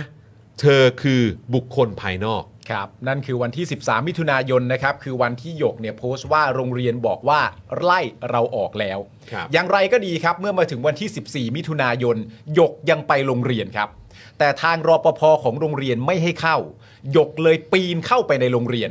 โดยช่วงเช้าวันนี้เนี่ยนะครับ วันที่ 14 มิถุนายนเนี่ยก็มีคุณตรีนุชเทียนทอง รัฐมนตรีว่าการกระทรวงศึกษาธิการนะครับ ให้สัมภาษณ์เรื่องหยกว่า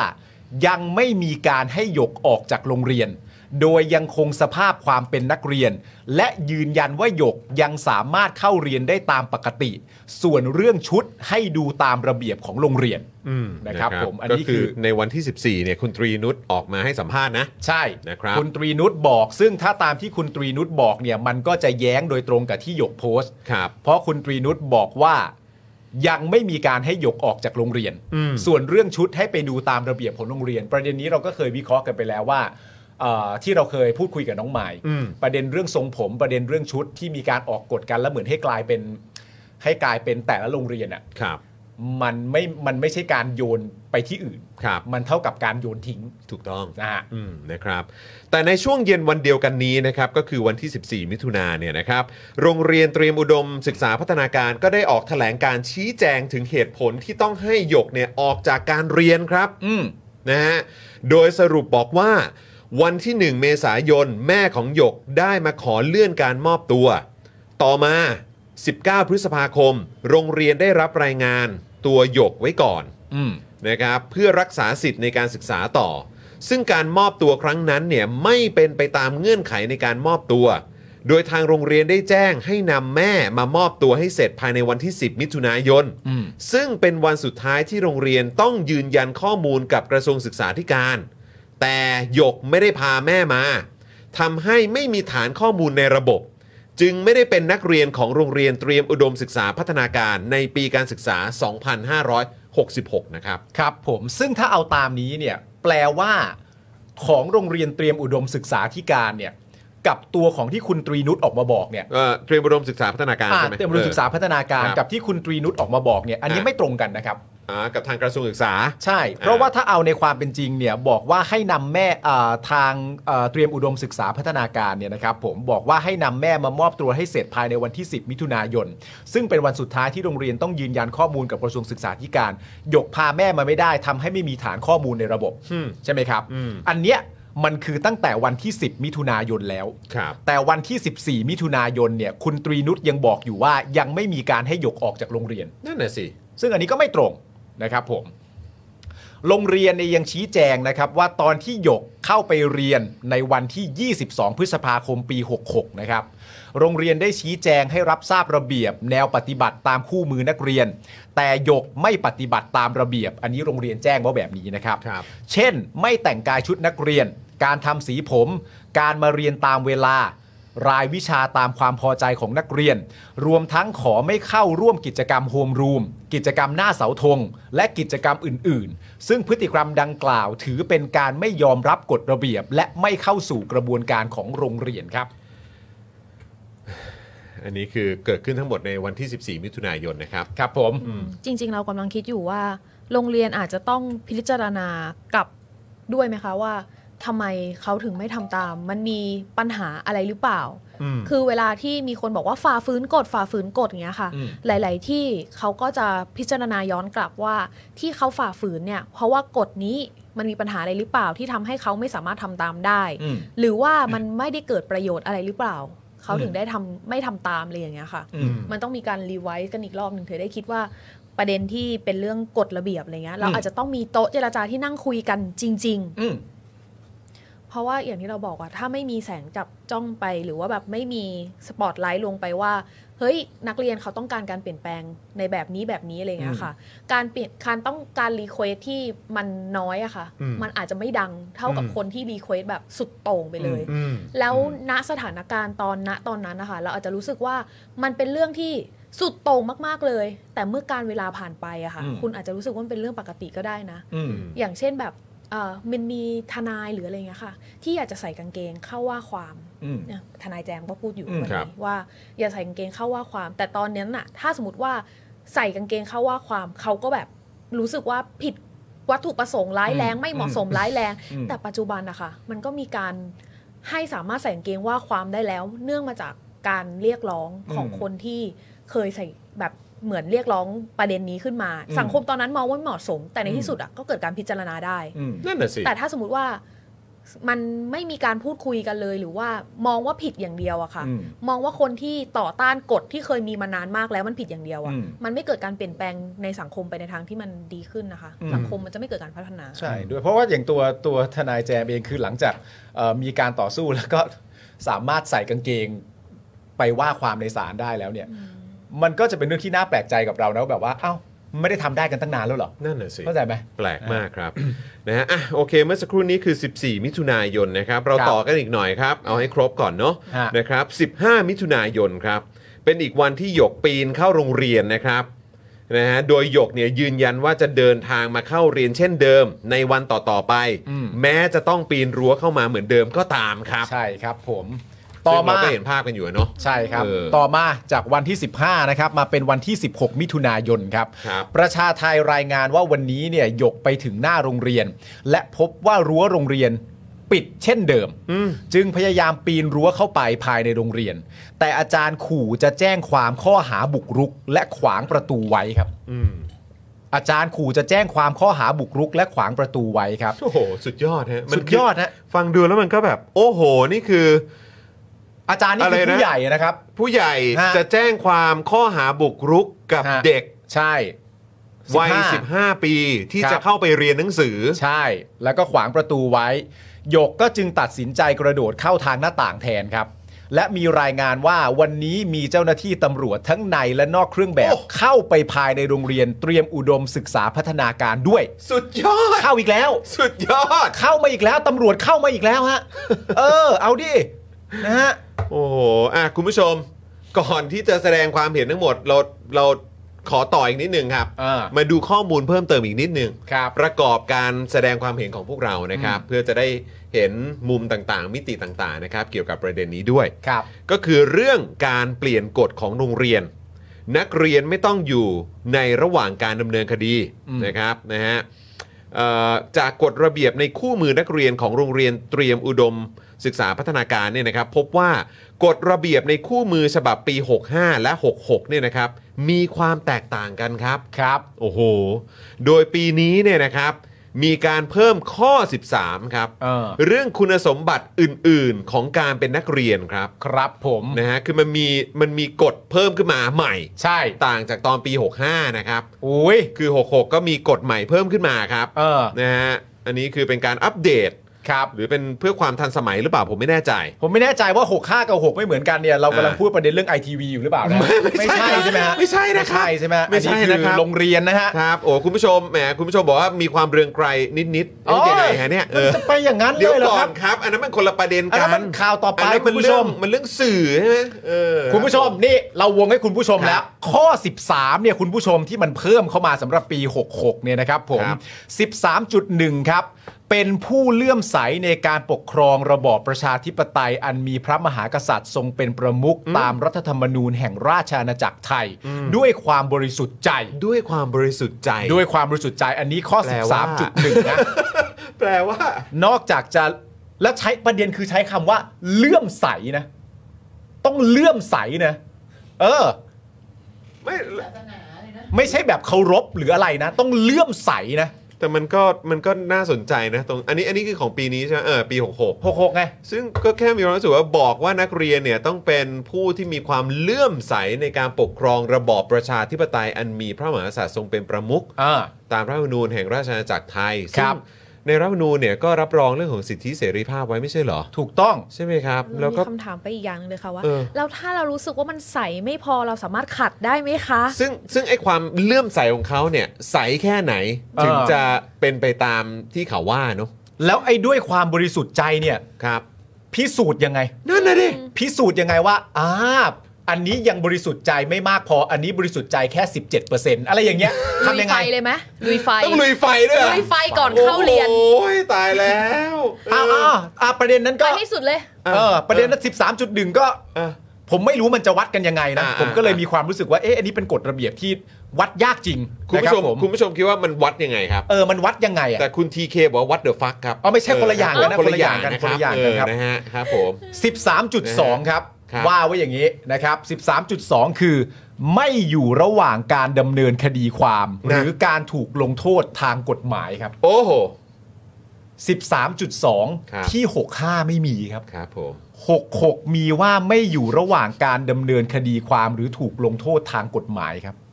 ซึ่งขอโทษนะผมว่าคือมันมันอาจจะไม่ได้มันอาจจะไม่ได้เกี่ยวกันนะเอ เอ อ อ แต่แบบพอดีเรานึกออกว่าว่าตอนที่ที่เหมือนตอนเจาะข่าวตื้นเนอะเออเออพี่พี่โรซี่น่าจะเอ่อหรือว่าคุณผู้ชมเองก็ก็น่าจะจำกันได้ที่เราเคยพูดกันน่ะ อันไหน ว่า คะ ที่บอกว่าโอ๊ยเขียนกฎไปเลย ว่าห้ามคนนามสกุลชินวัตรอะไร กฎที่เขียนไว้เพื่อใครคนใดคนหนึ่ง คือถ้าจะออกกฎมาเพื่อแบบดูสิ อ่า หกหกมาปุ๊บมีกฎนี้ออกใหม่เลยอ่ะ อ่า เออนะฮะคือมันอาจจะไม่ได้เกี่ยวกันนะเอออา แต่ว่าก็แค่แบบเออมันก็ทำให้นึกถึงเนาะ ห้ามห้ามห้ามพูดถ้าคนพูดชื่อปาล์ม อะไรอย่างเงี้ยเข้าใจป่ะเนี่ย อ่ะ คุณผู้ชมนะ อ่ะ ฮะ ต่อต่อต่อต่อสนุกสนุกสนุก โดยคู่มือนักเรียนเวอร์ชั่นนี้เนี่ยนะครับ ถูกเผยแพร่ในวันที่ 11 มิถุนายน อ่า โอ้โห อ่า นี่คือ นี่คือย้อนหลังได้ด้วยนะ ย้อนหลัง เมืเหมือนทำบันทึกการประชุมย้อนหลังยังไงก็ไม่รู้ นั่นน่ะสิครับ เออคุณคุณผู้ชมก็ก็พูดถูกนะ มันฟังดูเรืองไกลหน่อยหน่อยๆ มันมีเรื่องไกลอยู่นะในเนี้ย กฎหมายบังคับใช้ย้อนหลังไม่ได้ แต่กฎโรงเรียนบังคับใช้ย้อนหลังได้เหรอคะ สงสงสัยคงได้พิเศษเปล่า เออ นะฮะ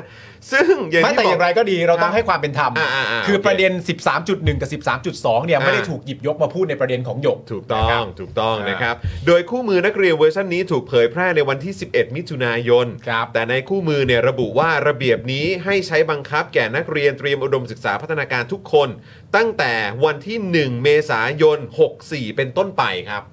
อ่า มีผลย้อนหลังนะฮะ มีผลย้อนหลังนะ ตั้งแต่ 1 เมษายน 64 ปีนี้ 66 นะ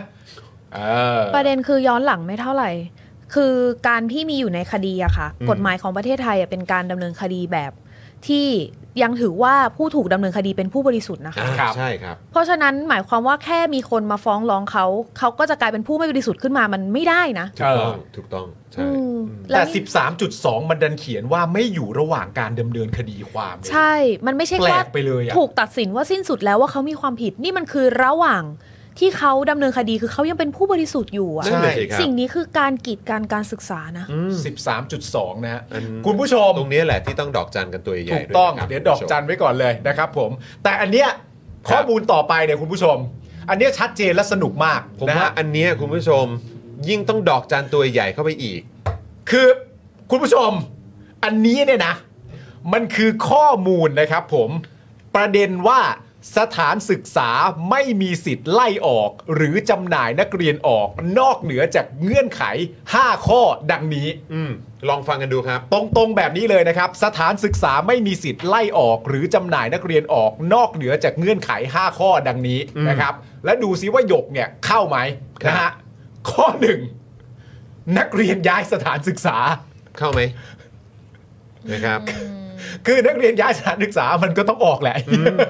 นะครับ ข้อหนึ่งนะ นักเรียนย้ายสถานศึกษา อืม ข้อสองนักเรียนถึงแก่กรรม อืม ถ้านักเรียนยังมาเรียนได้อยู่ ก็แปลกแล้ว ครับผม นักเรียนถึงแก่กรรมนะ ต้องเรียกหมอปลาแล้วแหละอย่างนั้นน่ะ ต้องเรียกหมอปลาแล้วเดี๋ยวหมอ ครับ ปลาจะมาอ้วกโชว์ ครับ นะฮะนักเรียนถึงแก่กรรม ครับ ข้อ 3 คุณผู้ชมเข้าไหม นักเรียนหยุดเรียนติดต่อกันเป็นเวลานาน และไม่มีตัวตนอยู่ในพื้นที่ ซึ่งเวลานานคือเท่าไหร่ เออ ก็ไม่รู้ ครับ นะครับ ข้อ 4 นักเรียนอายุพ้นเกณฑ์การศึกษาภาคบังคับ อืม ไม่เข้าแน่ ครับ นะฮะข้อ 5 ข้อนี้โหไม่ออกนี่จะตกใจมากนะไม่ออกจะงงมากข้อ 5 เนี่ย ไม่รู้ว่าอยู่ทำไม เลย ข้อ 5 คุณผู้ชมฮะนักเรียน เรียนจบการศึกษาครับ ครับ ออกไหม ต้องออกไหมเนี่ย เล่นใหญ่อะไรขนาดนั้นนะคะส ำหรับเมื่อกี้ ช อบ ชอบข้อ 5 มาก คือแต่ละข้อไงเข้าใจป่ะแล้วก็คือแบบเราเห็นอย่างเงี้ยใช่ไหมครับ สถานศึกษาไม่มีสิทธิ์ไล่ออกหรือจำหน่ายนักเรียนออกนอกเหนือจากเงื่อนไข 5 ข้อดังนี้ อ่า นะครับ ซึ่งก็ดูลิสต์แต่ละข้อมันก็เฮ้ย มันมีอันไหนที่เข้าเกณฑ์บ้าง ครับ นะครับ ส่วนผู้ปกครองในการมอบตัวเข้าเรียนต้องเป็นแค่พ่อแม่เท่านั้นหรือไม่เนี่ยนะครับ ทางนักเรียนเลวเนี่ยนะครับก็ได้โพสต์เรื่องนี้ไว้โดยสรุปนะครับ พบกฎหมายและประกาศ 2-3 ฉบับที่เกี่ยวข้องกับการนิยามความหมายของผู้ปกครอง และผู้ปกครองในกระบวนการมอบตัวของนักเรียน โดยพรบคุ้มครองเด็กได้นิยามความหมายของคำว่า ผู้ปกครองนะครับผู้ปกครอง หมายถึงบิดา มารดา ผู้อนุบาล ผู้รับบุตรบุญธรรม และผู้ปกครองตามประมวลกฎหมายแพ่งและพาณิชย์ ครับ และให้หมายความรวมถึงพ่อเลี้ยงแม่เลี้ยง ผู้ปกครองสวัสดิภาพ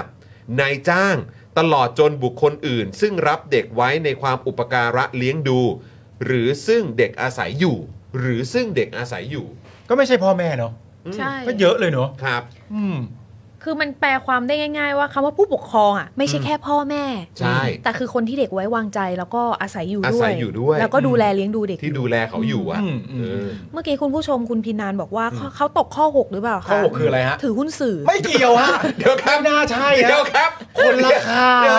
เอ่อเขาเรียกคนละเคส คนละเคสกัน เออ นะครับผม เออโ ส่วนอีกประเด็นหนึ่งอันนี้เรามาพูดถึงประเด็นการประกาศของกระทรวงศึกษาธิการนะครับ ครับ เรื่องผู้ปกครองของนักเรียนนักศึกษาพุทธศักราช 2522 นะครับ ได้ให้คำนิยามไว้ว่าผู้ปกครองหมายความว่าบุคคลซึ่งรับนักเรียนหรือนักศึกษาเอาไว้ในความปกครอง หรืออุปการะเลี้ยงดู หรือบุคคลที่นักเรียนนักศึกษานั้นอาศัยอยู่ ซึ่งในประกาศฉบับนี้นะครับ เป็นการนิยามถึงผู้ปกครองในกระบวนการการมอบตัวของนักเรียนโดยตรงด้วยครับ นอกจากนี้นะครับยังมีพรบการศึกษาภาคบังคับนะครับที่ก็ได้ให้คำนิยามของผู้ปกครองไว้ในลักษณะที่เป็นไปในทางเดียวกันนะครับก็คือ ผู้ปกครองสามารถเป็นผู้ที่อุปการะเลี้ยงดู ครับ หรือผู้ที่เด็กอาศัยอยู่ด้วยก็ได้ครับ ครับผม อันนี้เป็นไทม์ไลน์นะครับผมไล่กันแบบนี้ ครับ ว่าเป็นไทม์ไลน์ไทม์ไลน์เนี่ยเราว่ากันตั้งแต่เริ่มต้นเลยว่าตัวหยกเนี่ยนะครับ ถูกเออออกมาจากบ้านปราณีเนี่ย ตั้งแต่วันที่เท่าไหร่ ครับ รวมถึงไล่มาว่าเกิดเหตุการณ์อะไรขึ้นที่โรงเรียนบ้าง โพสต์ของหยก กับโพสต์ของโรงเรียน กับคำพูดของตรีนุชเนี่ยไม่ตรงกันในประเด็นไหนบ้าง และที่สำคัญก็บอกกฎระเบียบกันเป็นที่เรียบร้อยแล้วกฎระเบียบที่เราบอกเนี่ยเราว่ากันโดยตรง ในเรื่องประเด็นของเรื่องการออกหรือไม่ออก และประเด็นสำคัญมันก็คือสิทธิ์ในการเรียนหนังสือของหยก ซึ่งอยู่ในชั้นม .4 อืม ประเด็นที่เราพูดเรื่องนี้ออกมาเนี่ยนะครับ เพราะเรามีความรู้สึกว่า ในบรรดามวลของการคอมเมนต์ทุกอย่างที่เกิดขึ้นณตอนนี้เนี่ย เราเอาประเด็นอื่นเป็นประเด็นชูโรงไม่ได้ฮะ อืม ยังไงประเด็นสำคัญที่สุดของประเด็นทั้งหมดนี้ที่เราจะพูดคุยกัน มันมีประเด็นไหนสำคัญไปมากกว่าสิทธิ์ในการเรียนหนังสือของหยกไม่ได้ อืม จะมีประเด็นไหนแทรกหรือแหลมขึ้นมา แล้วทะลุกันทะลุทะลวงมาจนปกปิดประเด็นใหญ่ที่สุดคือสิทธิ์ในการเรียนของหยก ไม่ได้เด็ดขาด อืม แหลมมาไม่ได้เลย ประเด็นเรื่องแบบเอาใครมา ย้อมผมสีอื่น แต่งชุดปลายเวทมากี่สัปดาห์แล้วก้าวร้าวพูดจาไม่เพราะไม่เคารพกฎโรงเรียน ใด ๆ เหล่าเนี้ยหรือแบบอยากให้หยกผ่อนกว่านี้ อยากให้หยกรับฟังกว่านี้ อยากให้หยกอะไรต่างๆนานามากกว่านี้ ประเด็นเหล่านี้ไม่มีทางทะลุทะลวงขึ้นมา เหนือสิทธิ์การเรียนในตัวหยกได้ ไม่ได้ครับ ไม่ได้จริงๆ อืม นะฮะ เอ่อมีคุณบิ๊กวรวัตรถามว่าประเด็นคือน้องได้เป็นนักเรียนของโรงเรียนหรือยัง ได้ฟังมาคือไม่มีผู้ปกครองไปมอบตัว อันนี้อยากรู้ว่าจริง ๆ ยังไง คือหลังจากออกมาจากบ้านปราณีแล้วอะค่ะ ก็คือมีคุณบุ้งนิติพร ใช่ เป็นคนพาไปมอบตัว ครับ แล้วโรงเรียนก็บอกว่า โอเคก็จริง ๆ มันหมดเลยไปแล้วอะค่ะ มันเลยกำหนดที่จะได้รับเรียนต่อไปแล้วกว่า ที่บ้านปราณีจะปล่อยใช่ไหมคะ ครับ แล้วคุณบุ้งก็บอกว่า ก็ตอนเนี้ยเขาเป็นผู้ปกครองของหยกดูแลหยกอยู่ โรงเรียนก็บอกอนุโลมให้เซ็นรับรองพาเข้าเรียนไปก่อน อืม แต่ว่าภายในวันที่ 10 มิถุนาเนี่ยจะต้องให้ผู้ปกครองตัวจริงที่มีสิทธิ์จริง ๆ ของหยกอะค่ะ มาเป็นคนเซ็นมอบตัวให้ ไม่งั้นจะไม่สามารถรับเข้าเรียนได้ อืม เนี่ยค่ะ ประเด็นมันคือตรงเนี้ยว่าทำไม แล้วแล้วคือมันอยู่ที่การตีความอีกด้วยหรือเปล่าว่าผู้ปกครองตัวจริงคืออะไร แต่ว่าถ้าเกิดว่าตามที่เราอ่านกันมาเนี่ยก็คือว่าถ้าเด็กอาศัยอยู่กับใคร คนนั้น ใช่ ก็ถือเป็นผู้ปกครองได้ แบบนี้ ใช่ ก็ถือว่าเป็นผู้ปกครองตัวจริงได้ไหมอะ อืม ซึ่งคุณบุ้งก็คือเป็นคนที่ไปพาไปมอบตัวปะ ใช่ เออ ใช่ ใช่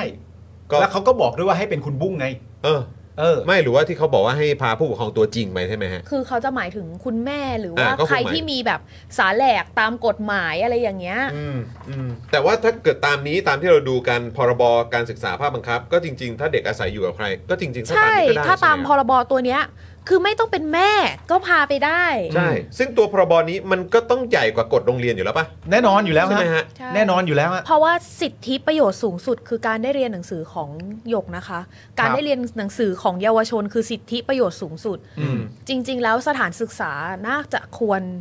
ทำอย่างไรเพื่อที่จะทำให้เด็กคนนี้สามารถเรียนได้ อืม เรื่องกฎระเบียบมันเป็นเรื่องที่รองลงมาจากการที่เด็กได้สิทธิ์เรียน ใช่ แล้วจริง ๆ ที่สำคัญย้อนไปมากกว่านั้นเนี่ยคือณตอนนี้เราไปตีเราไปตีความประเด็นเรื่องผู้ปกครองสามารถเป็นใครได้บ้างใช่ไหมฮะแต่ว่าในความเป็นจริงแล้วเนี่ยการชี้แจงจากโรงเรียนเตรียมอุดมศึกษาพัฒนาการเนี่ยเขาบอกเลยนะครับว่าให้นำแม่มามอบตัว คือเราไม่ต้องไปตีถ้าเอาตามเนี้ยเราไม่ต้องไปตีความเรื่องผู้ปกครองเลยนะ ก็โรงเรียนบอกตรงๆ เลยว่าให้เป็นแม่อะ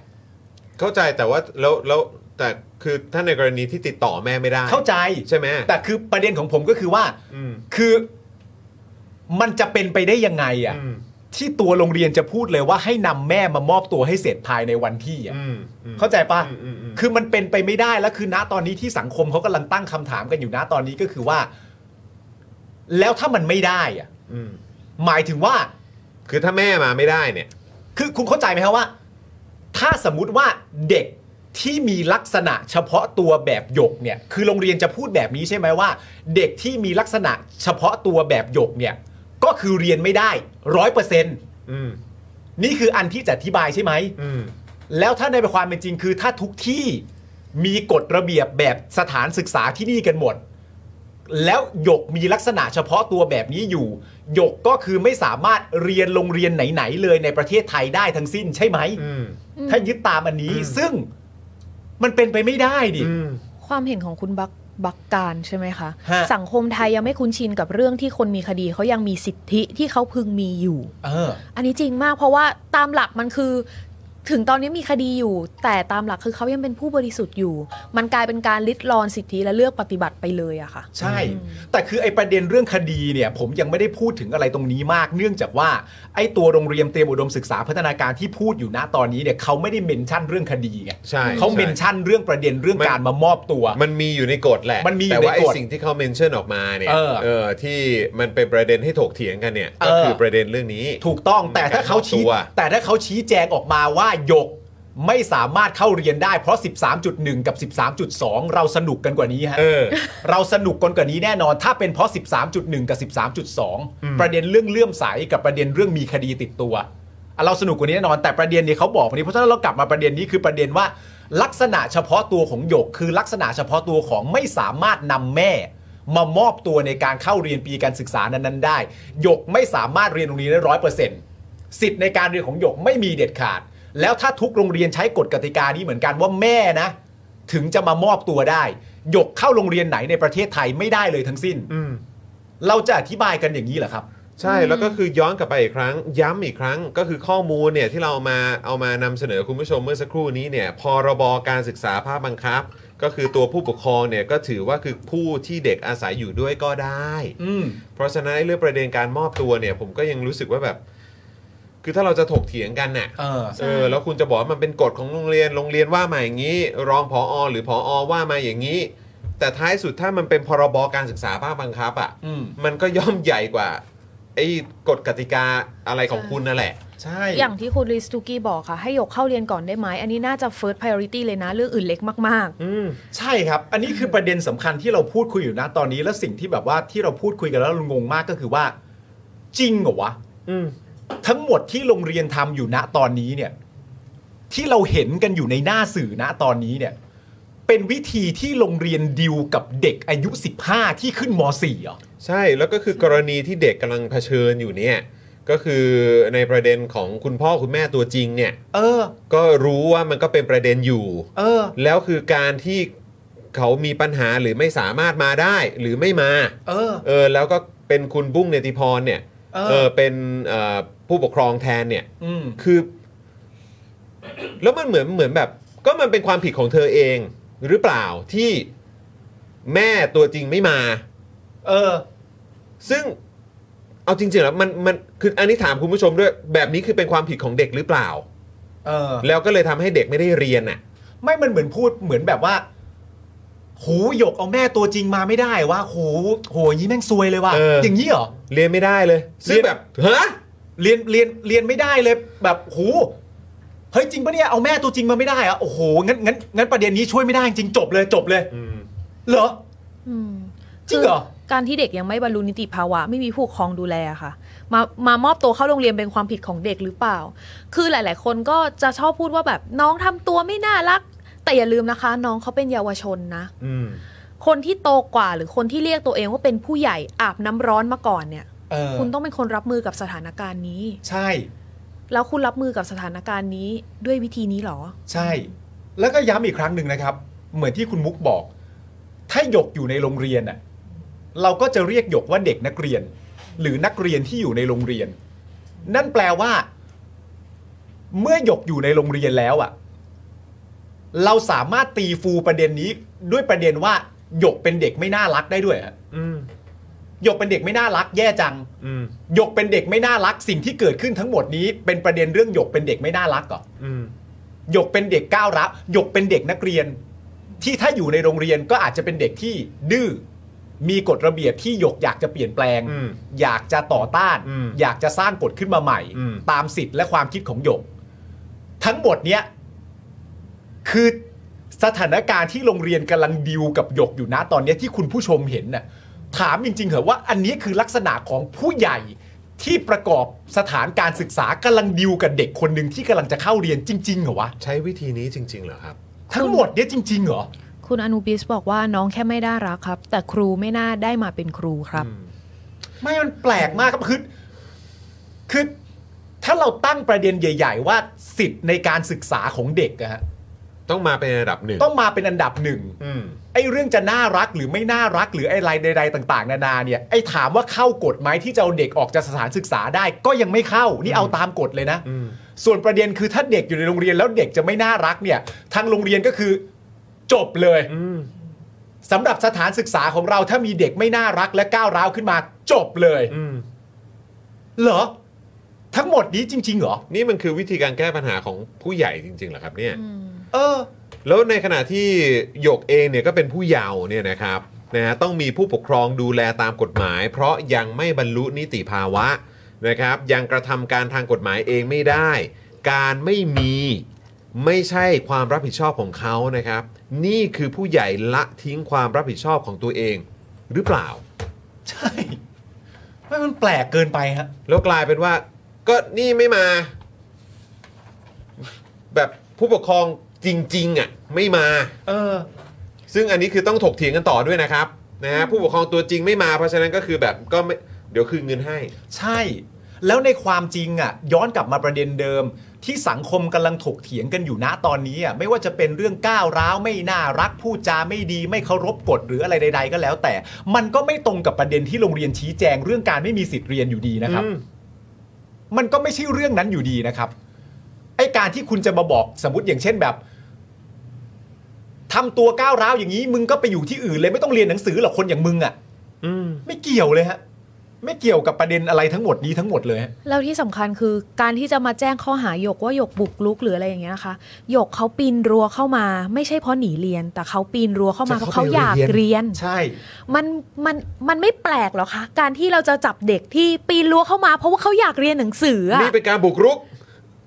ปกติแล้วเราต้องแบบอุ๊ยอย่าหนีเรียนนะ ถ้าปีนรั้วออกไปจะต้องโดนจับ แต่นี่คืออยากปีนรั้วเข้ามาเพื่อเรียนหนังสือ ไอ้ อะ คำว่ากับตาลปัดนี่ผมว่ามันเป็นอย่างนี้จริงๆ ไม่มัน นะ มันมันตลกมากจริงๆ เอ นะ อ เพราะว่าคือพอเหตุการณ์มันเป็นอย่างนี้ยแล้วมันไม่ make sense ได้ถึงขนาดนี้อ่ะ อืม มันช่วยไม่ได้จริง ๆ นะครับ ที่ประชาชนในประเทศเราเนี่ย จะมีความรู้สึกว่า อ๋อ กูว่ากูเข้าใจแล้ว อืม มันไม่ใช่อะไรต่างๆนานามากมายหรอก เรื่องประเด็นเรื่องก้าวร้าวเรื่องประเด็นอะไรต่างๆ นานาที่เกิดขึ้นนะตอนนี้เนี่ยมันไม่ใช่ประเด็นอะไรมากมายหรอก แต่ประเด็นเรื่องความก้าวร้าวที่กำลังพูดถึงอยู่นะตอนนี้เนี่ย มันดันเอาไปถูกผูกกับสิ่งจริง ๆ ที่อยู่ในหน้าสื่อที่คนรู้จักว่าหยกคือใครอ่ะ อืม ผมว่ามันคืออย่างนี้เลย อืม ไม่งั้นไอตีความมันอื่นมันไม่ make sense แล้ว เพราะฉะนั้น ใช่ มันก็ต้องดึงไปว่าหยกเป็นเด็กคนหนึ่งที่ในหน้าสื่อหยกถูกพูดถึงในเรื่องประเด็นต่าง ๆ นานาเหล่านี้ มันช่วยไม่ได้ที่เราจะย้อนกลับมาคิดอย่างนั้น เพราะเอาจริง ๆ นะฮะ ถ้าคุณพูดประเด็นเรื่องความก้าวร้าวของหยกเนี่ย แล้วเอาสิ่งที่เกิดขึ้นกับหยกที่เราเห็นตามหน้าสื่อนะวันนี้เนี่ย คือผมพูดในประสบการณ์ส่วนตัว หยกยังทำได้ไม่ถึง 10%ที่ผมกับไอจิ๊บเคยทำเลย เออใช่เนี่ย เมื่อกี้ อันนี้เทียบให้ดู คุณผู้ชม เดี๋ยวไปดู คุณชนทิชาบอกว่านี่งงเพื่อนใน Facebook หลายคนมาก ตอนเรียนมัธยมเรียกได้ว่าเป็นตัวจี๊ดแหกทุกกฎชุดนักเรียนคืออะไรไม่รู้ พอเห็นข่าวหยกปั๊บ ทุกคนดูรักในกฎระเบียบกันปุ๊บ งงไปหมด ขึ้นมาทันที งงจริง ผู้ใหญ่สมัยเนี้ยค่ะชอบใช้คำว่าเด็กสมัยนี้จุดๆๆๆ แต่คุณลืมไปหรือเปล่าคะคุณก็เคยเป็นผู้ใหญ่สมัยนี้ แบบเด็กสมัยนี้ในสมัยก่อนมาก่อนอะ อืม คุณเคยเป็นผู้ใหญ่ ในตอนผู้แบบต้องเรียกว่า คุณเคยเป็นเด็กสมัยนี้ ในสมัย ตอน ก่อ นั้น น น่ะ มาก่อน เออ อืม เออ ที่ผู้ใหญ่เรียกว่าเด็กสมัยเนี้ย ใช่ผู้ใหญ่ในตอนนั้นก็เรียก เฮ้ย คุณว่า เด็ เด็ ก ก ส ส มั มั ย ย นี้ นี้เหมือนกันน่ะ อืม คุณลองคิดถึงตัวเองตอนนั้นน่ะ แล้วคุณไม่เข้าใจหยกบ้างเหรอคะ อืม ไม่หรอ แปล ก ก อย่าง ดีนะฮะ คืออันนี้ไปถ้าไปต่อนะครับก็คือหมายความว่าคือประเด็นเรื่องของทรงผมเรื่องของเครื่องแบบอะไรต่างๆ เป็นสิ่งที่โอ้โหตั้งแต่สมัยไหนแล้วอะที่ ใช่ มีการพูดกันอะ อืม ที่มีการถกเถียงกันอะ ใช่ เนอะเออนะครับ แล้วผมก็ย้ำอีกครั้งหนึ่งนะฮะมันก็จริง ๆ แล้วมันก็มีเด็ก อืม เข้าใจไหมมันมีเด็กหลายแบบแล้วจริง ๆ มันอยู่ที่ว่าคุณสามารถจะดิวกับเด็กแบบไหนได้ด้วยนะ ใช่ เพราะว่าเด็กแบบหยกอย่างเงี้ย หรือเด็กแบบกลุ่มนักเรียนเลวอย่างเงี้ยเขาเป็นเด็กที่เห็นปัญหาแล้วอยากจะแก้ไขมันน่ะ ใช่ นึกออกไหม ใช่ และเด็กเหล่านี้เนี่ยเขาเป็นเด็กที่เขาอยากอยู่ในสังคมนี้นะฮะ ใช่ แต่เขาอยากจะทำให้สังคมที่เขาอยู่เนี่ยมันเป็นสถานที่ที่ดีขึ้น อืม ซึ่งมันดูเหมือนว่า คุณจะมีปัญหากันมากเลยกับเด็กลักษณะแบบนี้อะ อืม แต่มันกลายเป็นเรื่องตลกมากว่าบางทีคุณมารู้สึกโอเคกว่ากับเด็กที่แม่งแบบสมมติแม่งดื้อไปเลยอะ อืม อย่างที่เคยบอกอย่างกูอย่างเงี้ย กูไม่เคยมีปัญหากฎโรงเรียนเลย อืม เพราะว่ากูไม่ใช้ เอ อ ใช่ไหม เออก ฎโรงเรียนจะทำอะไรกูไม่ได้กฎโรงเรียนจะทำอะไรไอจิ๊บไม่ได้ ไม่ได้แม้กระทั่งข้อเดียว อืม กูไม่เคยบ่นโรงเรียนเลย กูไม่เคยบ่นโรงเรียนเลยประเด็นเรื่องทรงผม อืม เพราะกูแค่ไม่ตัด เออ ไม่ต้องแก้ อืม กูแค่ไม่ตัด เออ ไม่ทำตามไง ไม่ทำตาม อืม จะมีการตรวจแถวตอนเช้าก็เจออยู่ดี หมูสำหรับกูกับไอจิ๊บเลย กูไม่เข้าไง เออ กูก็ไม่เข้าเรียน อืม ปัญหาต่อไปก็คือว่ามันจะมีการวอลมาตามสายในห้องเรียนว่าอาจารย์คนไหนก็ตามที่สอนคุณใช้สอนนายปาล์มกับนายจิ๊บอยู่ให้นำมาส่งห้องปกครอง ตามกูไม่เจอกูไม่อยู่ในห้อง เออ ก็เท่านั้นเอง อืม แล้วเด็กอย่างกูเนี่ยกลับกลายเป็นความสบายใจมากกว่าใช่ไหม กับเด็กที่เห็นกฎระเบียบ อยากอยู่ในโรงเรียนอย่างเท่าเทียม และปฏิบัติตามกฎที่มันเมคเซนได้ อืม อย่างเงี้ยมีปัญหามากกว่าอย่างกู ไม่สามารถปาไม่มีปัญหากฎใดในในโรงเรียนนี้เลย แม้กระทั่งกฎว่าเข้าโรงเรียนแล้วห้ามออกเพราะกูออกได้ เออ กูออกได้เลย กูออกเมื่อไหร่ก็ได้ ตอนที่มึงมีเรื่องอะต่อยกันจนตาเขียวอะ อืม ที่มึงไปมีเรื่องในโรงเรียนอ่ะ อืม สิ่งที่มึงถามหามากที่สุดก็คือว่า นี่มันคือตอนเที่ยง เออ แต่เพื่อนกูอยู่ไหน ถูกป่ะนี่มันคือตอนเที่ยงวัน กูเตะบอลอยู่ ปล่อยให้กูสาวคนเดียวเลย แล้วกูมีเรื่องชกต่อยกัน คำถามก็คือว่าปาล์มกับจิ๊บอยู่ไหนคำตอบคือ เที่ยงก็ไม่อยู่แล้ว นานแล้วอยู่โรงเรียนนานเกินไปแล้ว เอออืม กลับเข้าโรงเรียนมา ก็ต้องยอมรับว่าไม่ได้กลับเข้ามาสภาพปกติด้วยนะ เออเออเออ ก็ตึงมาเหมือนกันอ่ะ เออเอ เอ อ อ ก็กลับเข้ามา เพราะฉะนั้นอย่างเงี้ยที่ไม่เคยต่อต้านระบบใดของโรงเรียนเลยแม้แต่ข้อเดียว อืม เพราะแค่กูไม่อยากจะทำไม่มีใครสามารถ ไม่ เสืทำอกกับ ตาม กู ง ได้ อืม ง่ายกว่าใช่ไหม อืม ใช่ไหมฮะ แต่นี่ก็คือกลายเป็นว่า เออเนี่ยมีการอ้างอิง อยากจะเปลี่ยนกฎเออหรือว่าอยากจะก็เรียกว่าอะไรหยิบยกประเด็นนี้ขึ้นมาถกเถียงกัน แล้วก็อ้างอิงไปถึงรัฐธรรมนูญน่ะสิทธิเสรีภาพอะไรต่าง ๆ เหล่านี้เนี่ยกลับกลายเป็นว่าดูเหมือนจะเป็นปัญหาใหญ่กว่านะ ใช่ แล้วคุณปาล์มก็สามารถพูดเรื่องราวได้อย่างสบายอกสบายใจ ใช่ ว่าไม่ได้ไม่ได้ผิดอะไรแล้วเขาก็สามารถเติบโตมาเป็นผู้ใหญ่ที่มีคุณภาพใน มาก ตอนนี้ มากมากด้วย มากด้วย ได้ค่ะคุณผู้ชม มันมันก็สะท้อนจริงๆไง เออ มันก็สะท้อนจริง เออ ๆ นะครับ ว่า เออมันเป็น มันทำให้เห็นน่ะ เออ เออแล้วไอ้นี่คงพูดได้เต็มที่อยู่แล้วแหละ ใช่ ใช่ไหมครับ ก็คือแบบผ่านผ่านจุดนั้นมาจริง คือจริงๆอะถ้าผมไม่ได้คิดอะไรอะผมพูดได้ทุกประเด็นนั่นแหละ ๆ อืม รับน้องหรือโซตัสอะ อืม ผมก็ไม่มีปัญหา เออ เพราะไม่เคยมีใครรับกู ใช่ อืม กูก็พูดได้ ใช่ กูไม่เห็นจะมีรุ่นพี่คนไหนรับกูสักคนเลยตอนกูไปเรียนอ่ะ อืม กูไม่มีปัญหาก็ได้ อืม แต่มันเป็นปัญหาไง เออ พอยคือมันเป็นปัญหา มัน มั ก็ นเป็นประเด็น มันก็ต้องพูดกันน่ะ ครับ อืม คือเรากำลังคิดว่าเด็กสมัยก่อน ที่โตมาเป็นผู้ใหญ่ในสมัยนี้อะกำลังกำหนดหรือว่าตัดอนาคตของเด็กสมัยนี้อยู่อะค่ะ อืม อืมบางที โลกโลกที่มันหมุนไปแล้วหรืออะไรยังไงเนี่ยคุณควรจะดูบริบทอะไรหลายอย่างด้วย อืม แล้วแบบอะไรที่มันเป็นหลักการจริง ๆ นะ เราคิดว่าเอาหลักการนะ ไม่ใช่เอาความรู้สึก ถ้าในหลักการในกฎมันไม่ได้มีเขียนเอาไว้ แล้วแบบหลักการที่มันควรจะเป็นเรื่องการศึกษา ไม่ใช่ความรู้สึกว่าแบบ เราจะให้คนแบบนี้มาอยู่ในโรงเรียนของเราได้ ยังไง แต่ว่าตามหลักการอ่ะ คุณไม่มีสิทธิ์ที่จะไปบอกว่ายูไม่มีสิทธิ์ที่จะไม่ได้มาอยู่ในโรงเรียนนี้ แล้วก็ออกไป ใช่ อะไรแบบนี้นะครับ ขนาดคนอย่างคุณปาล์มยังได้อยู่ในโรงเรียนอ่ะ ใช่ แต่หยกได้ที่หนึ่งเลยนะ ใช่ แต่ไม่ใช่แค่ว่าหยกได้ที่หนึ่งหรือว่าจะเป็นเด็กอย่างไรก็ตามอ่ะ แต่ถ้าเขาเป็นเยาวชนคนหนึ่งในประเทศนี้เขาก็มีสิทธิ์ที่จะได้อยู่ ตามนั้นอยู่แล้วครับ ใช่ มันก็คือมันก็คือหลักการ เนี่ยคุณบรอกโคลีบอยบอกคุณปาล์มตอนเด็กไม่ยอมเรียนโตมาเลยมานั่งดูช่องข่าวตัวบ นเนี่ย โอ้โหแย่เลยแย่อะไร วะ เดี๋ยวก่อนนะ อะไรวะ มัน เกี่ยว มา กันยังไง มัน วะ มาตรงนี้ยังไงเนี่ย มันไม่เกี่ยวกัน นะฮะ ใครก็ดูได้ คุณสุทธิดาบอกว่าเพื่อนๆที่สนิทเป็นแบบนั้นเลยค่ะ เรียนจบกันมาแล้ว แต่วันนี้มาบอกว่าหยกแหกกฎสุดโต่ง เอาข้อเสียของชุด r i v a t มาถกเถียงกับเราใหญ่เลย ตัวเองตอนนี้ทำงานใส่ชุดสวยๆตามใจชอบถอนหายใจแรงอยู่เหมือนกัน เออ เออนะครับ คือย้ำอีกครั้ง คล้ายๆกั ฮะ นนะฮะ ก่อนที่คุณจะไปเรื่องอื่นได้เนี่ย หรือจะไปสนุกสนานกับเรื่องอื่นแบบ ทรงผมย้อมสีผม ชุดนักเรียนไม่ทำตามกฎอะไรต่างๆนานาคือคุณต้องพูดประเด็นเรื่องสิทธิ์ในการเรียนก่อน อืม ไม่งั้นคุณไปไม่ได้ฮะ เพราะพูดประเด็นพวกนั้นจนเสร็จเรียบร้อยอะ่ะ อืม มันก็ไม่ตอบประเด็นนี้อยู่ดีว่าทำไมหยกถึงไม่ได้เข้าเรียน อืม แล้วเหมือนก็คุยกันเอา เอาอะไรอะ่ะ บางทีนะ ไม่ใช่ทุกคนนะ แต่เหมือนมีความรู้สึกว่าว่าคุยเพื่อเอาว่าให้กูได้เตือนอ่ะ เออ อืม ขอหน่อย คุยเพื่อเอาให้กู ดู ให้กูได้ เป็น เตือน ผู้ อะ ใหญ่ เออ ได้ดูเป็นผู้ใหญ่ เออ ได้ดู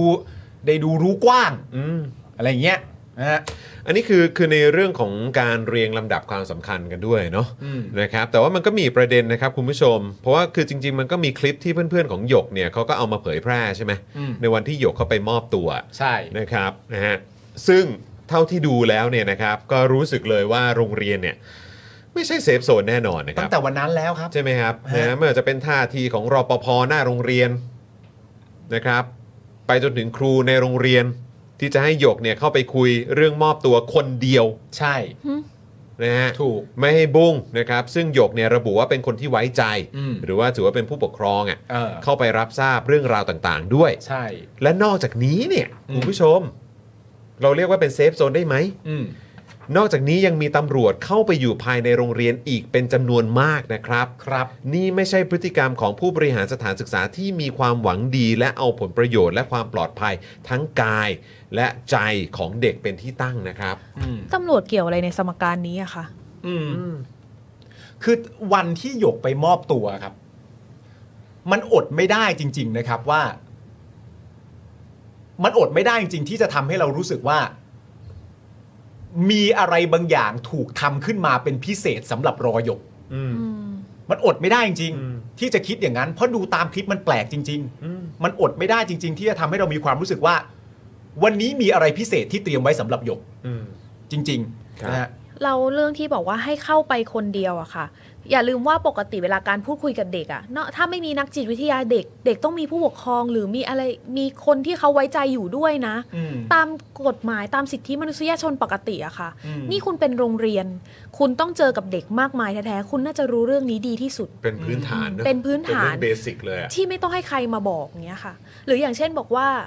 การที่หยกจะอัดเสียงเนี่ยเป็นการละเมิดสิทธิของ คนพูดคุย ครับ อันนี้เราสามารถ to be fair กันได้นะ ถ้าคุณมั่นใจว่าสิ่งที่คุณพูดกับเด็ก ไม่ได้มีเรื่องผิดอะไร เราสามารถอัดเสียงได้หรือเปล่า ถูกมันก็ดีต่อคุณด้วย เออมันก็ดีต่อคุณด้วย อืม จะได้ถ้าสมมติว่าคุณจะบอกว่าเด็กพูดไม่จริง คุณพูดแบบนี้ แต่ถ้ามันไม่มีหลักฐานอะเราก็ไม่สามารถพิสูจน์ได้เนาะว่าคุณพูดอะไรกับเด็ก อืม อืมและการที่พูดกับผู้เยาว์กับการพูดกับเยาวชนเนี้ยค่ะ มันเป็นสิ่งที่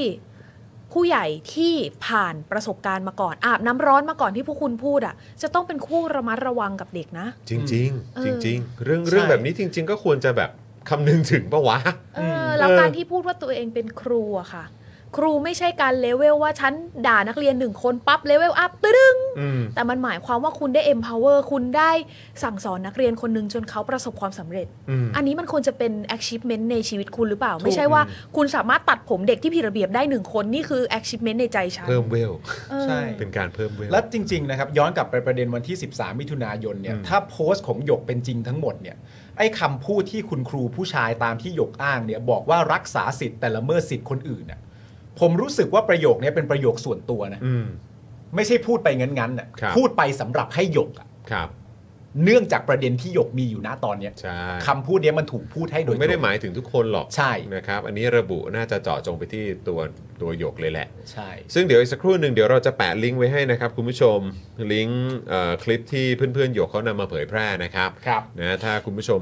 รู้สึกว่าเออแบบอ่ะไหนขอดูรายละเอียดหน่อยซิว่าเป็นอย่างไร อืม นะครับเดี๋ยวอีกสักครู่หนึ่งก็ลองสามารถดูคลิปที่เดี๋ยวเราจะแชร์ไว้ในช่องคอมเมนต์ให้ได้นะครับ คุณ คุณผู้ช จิ ม รโชตบอกว่าต่อไปครูก็ต้องใส่เสื้อกล้ามกางเกงบอลมาสอนได้ครับ อันนี้เคยเห็นประเด็นหนึ่งหรือยังคะ ที่ ว่า คุณครูสอนแฟชั่นนะคะ อืม เขาแต่งตัวแบบ อ๋อเห็นละเห็นละเห็นละ ไม่ใช่ เห็นละ พิมพ์นิยมของคุณครูปกอ่าติเห็นละ มาสอน ครับผม เพื่อเขาอยากจะบอกให้รู้ว่าเครื่องแบบมันไม่ได้เป็นข้อการันตี ว่าใครเป็นคนที่มีความสามารถหรือเปล่า อืม มันคือพื้นที่และสิทธิความสบายใจของเขา ครับ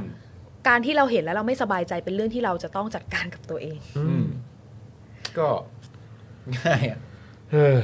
นะฮะคือจริงๆแล้วมีหลากหลายประเด็นที่ที่เราก็ควรจะต้องคุยกันนะครับคุณผู้ชมนะครับ อย่างอันนี้นี่คือจริง ๆ ก็เป็นประเด็นที่ที่อยากตอกย้ำจริง ๆ นะนะครับ เพราะว่ารู้สึกว่าเหมือนผู้บริหารโรงเรียนกลัวความขบเอ่อความขบฏของเด็กมาก อะ ดูกลัวมากจนแบบ ที่เราเห็นเห็นกันอยู่อะคุณผู้ชมไม่ว่าจะมีออกแถลงการออกมา การเปลี่ยนมีการเพิ่มกฎกติกาอะไรเข้ามา แล้วก็มีรายละเอียดอะไรก็ไม่รู้ที่เราฟังแล้วแบบฮะ มันฟังดูไม่สมเหตุสมผลเนี่ย แล้วแม้กระทั่งแบบปิดประตู ใช่ไหมยามนี่ก็เอ่อตัวรอปภเอ่อรักษาความปลอดภัยก็โอ้โหทำงานแข่งขันมาก เออ เออมีเอ่อบุคลากรหรือใครที่อยู่ข้างในนั้นเนี่ยก็มีความพยายามจะดันไม่ให้เด็กเข้าหรืออะไรต่างๆ คือมันมันดูแบบ มันดู เออ ส่วนประเด็นในความเป็นจริงเนี่ย ถ้าสมมติเราพ้นประเด็นนี้ไปแล้วเนี่ยไอ้ประเด็นถ้าอย่างที่บอกไป ถ้าจะย้อนกลับไปประเด็นเรื่องความก้าวร้าว อืม การพูดจาไม่สุภาพอะไรต่างๆนานาคุณก็บอกไปได้เลย ครับ เออ คุณก็บอกไปได้เลยว่า แม่อยากให้สมมติเป็นคนใกล้ตัวด้วยนะว่าโยกอยากให้หยกพูดจาสุภาพกว่านี้หน่อย อืม หยกตอบกลับว่าไม่เพราะว่าที่เกิดขึ้นมันเป็นแบบนี้ แล้วคุณก็ถกเถียงกับหยกไปเลย อืม มันก็แค่นั้นเอง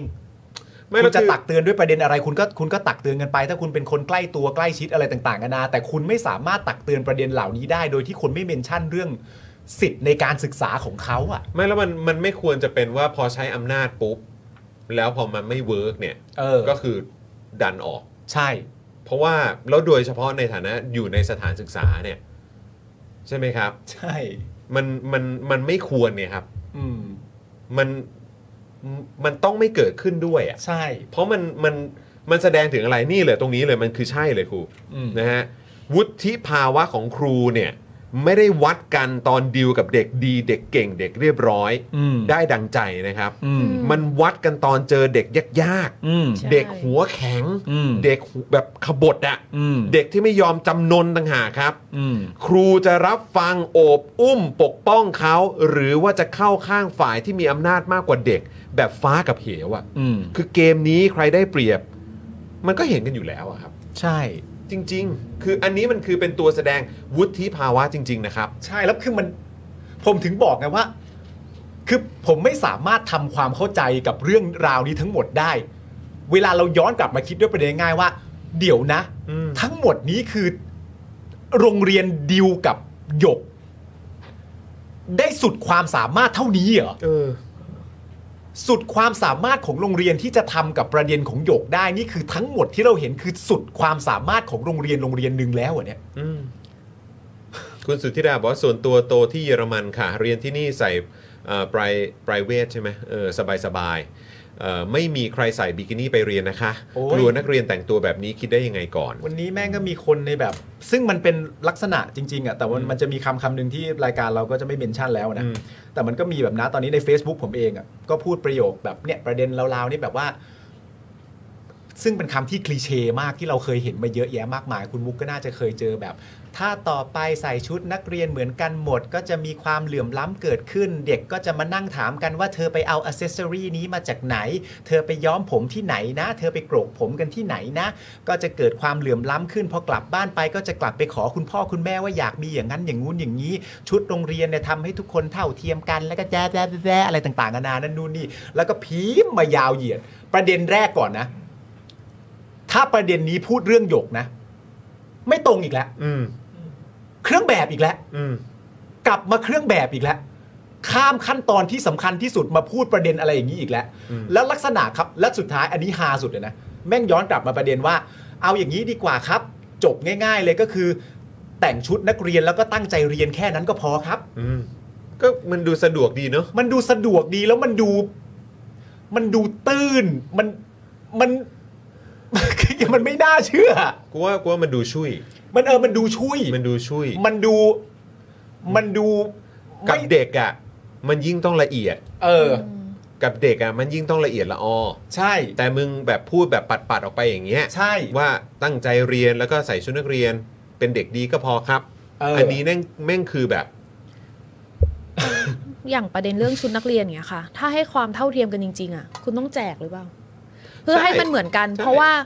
มันมันเป็นประเด็นที่เขาก็ถกเถียงกันมานานค่ะ ว่ามีเด็กที่ต้องหลุดจากระบบการศึกษา เพราะเขาไม่มีเงินที่จะซื้อชุดนักเรียน ครับ หรือว่ามีชุดนักเรียนที่เก่าตกทอดกันมา ถูก แล้วมันก็ทำให้เกิดการเปรียบเทียบกันกับเพื่อนอ่ะ ใช่ แต่ถ้ามันเป็นชุด p r i v a t หรือว่าเป็นชุดที่เขาสามารถจัดหามาได้ต่างคนต่างมีสไตล์ต่างคนต่างมี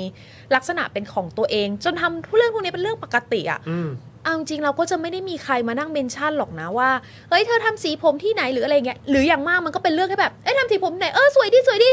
จบ จบ ไม่หรือถ้าเขาจะถามกันแล้วมันทำไมวะ ใช่อยาก คือเวลาที่ชอบบอกว่าเดี๋ยวมันจะเกิดอย่างงู้นอย่างนี้อะค่ะ เราอยากขออย่างนึงว่า อยากคิดแทนได้ไหมอะ อย่า ค่ะ เดาว ไม่แล้วก็มีคนพูดในลักษณะว่าเอ่อถ้าแต่งชุด p r i v a t เนี่ยนะ เดี๋ยวก็จะมีแบบบุคคลภายนอกเข้ามาในโรงเรียน แล้วก็แบบ แล้วมึงจะ หูย จ้าง ถ้าร ปภไว้ทำไม ถ้านั่น วะมึงจะ สุ ติ ด ดกล้องไว้ทำไม ถ้านั่น คือมึง สุดความสามารถ เออ ในการปกครองดูแลเด็กในโรงเรียนแล้วเนี่ยนะ เออ ปิดเถอะ เออ โรงเรียนน่ะ คือคือถ้าเรื่องอย่างนี้ยังแบบทำไม่ได้อะคือแบบว่ามันฟังดูมันมัน จริง ๆ คุณผู้ชม แล้วมันมีคำหนึงที่เขาพูดใช่ไหมเสียการปกคร อง คุณผู้ชมเห็นไหมเขามีการพูดกัน เสียการปกครองอ่า นะบางคนชอบพูดถึงความเสียการปกครองครับ ก็เลยอยากจะถามนะครับ ว่านี่เราดูแลลูกหลานเยาวชน หรือเราคุมคุกครับ อืม นะฮะเรามองพวกเขาต่างจากนักโทษไหมอะครับ เออ นะฮะถ้าสิ่งที่เรามุ่งจะรักษาไว้มากที่สุด คือการสยบยอม อืม คือเราต้องการความสยบยอมเหรอเนอะ เออ แทนที่จะเป็นการเติบโตการก้าวหน้าผลิดอกออกผลทางความคิดของเด็กๆอะครับ ใช่ แล้ว พวก ประ คุณ เด็น ต้องการอะไรกันแน่วะเนี่ย ประเด็นเรื่องเสียการปกครองเนี่ยก็ย้อนกลับไปดูประเด็นหนึ่งอย่างที่เราได้พูดกันก็คือว่า ไอ้วุฒิภาวะของครูบาอาจารย์หรือผู้ใหญ่เนี่ยเวลาจะดิวกับเด็ก ถ้าเขาจะยอมรับเนี่ยมันไม่ใช่ดิวกับเด็กเก่ง เด็กเรียนเด็กตั้งใจเด็กอะไรอย่างนี้นะ อืม คุณจะไปกลัวเสียการปกครองก็แสดงว่าถ้าเด็กมีการเป็นขบฏมีความเป็นตัวของตัวเอง มีความคิดมีอะไรต่างๆนานาแปลว่ามันจะเสียการปกครองคุณไปเลยเพราะความสามารถคุณมันไม่พออ่ะ คุณปกครองไม่ได้ คุณ หรือว่าคุณไม่สามารถที่จะ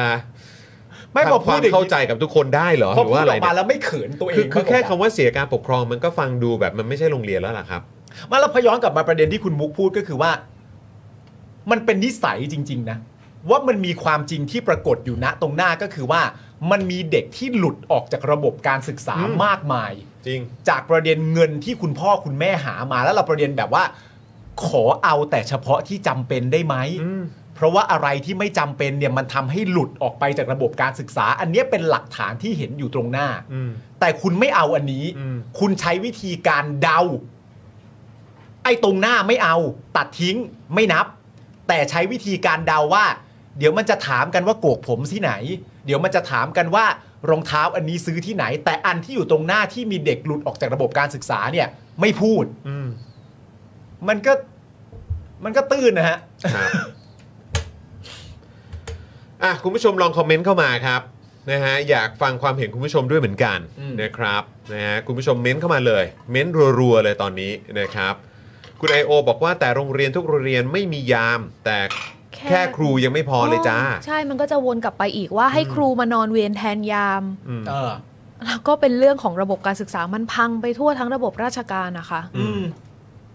แต่ว่ารปภโรงเรียนเตรียมพัฒน์นี่ดุมากนะคะ ถ้าผมมา ใช่ ดูในคลิปอะค่ะ ใช่ ใน ใช่ ในการจะไม่ให้หยกเข้าโรงเรียนนะคะ แข็งมากแข็งมาก นี่ขนาดเป็นคนเขาเรียกว่าจริง ๆ จากมุมมองผมก็คือยังเป็นบุคคลยังเป็นนักเรียนอยู่นะครับ อืม นะฮะแต่คือเออนี่ก็คือขนาดเป็น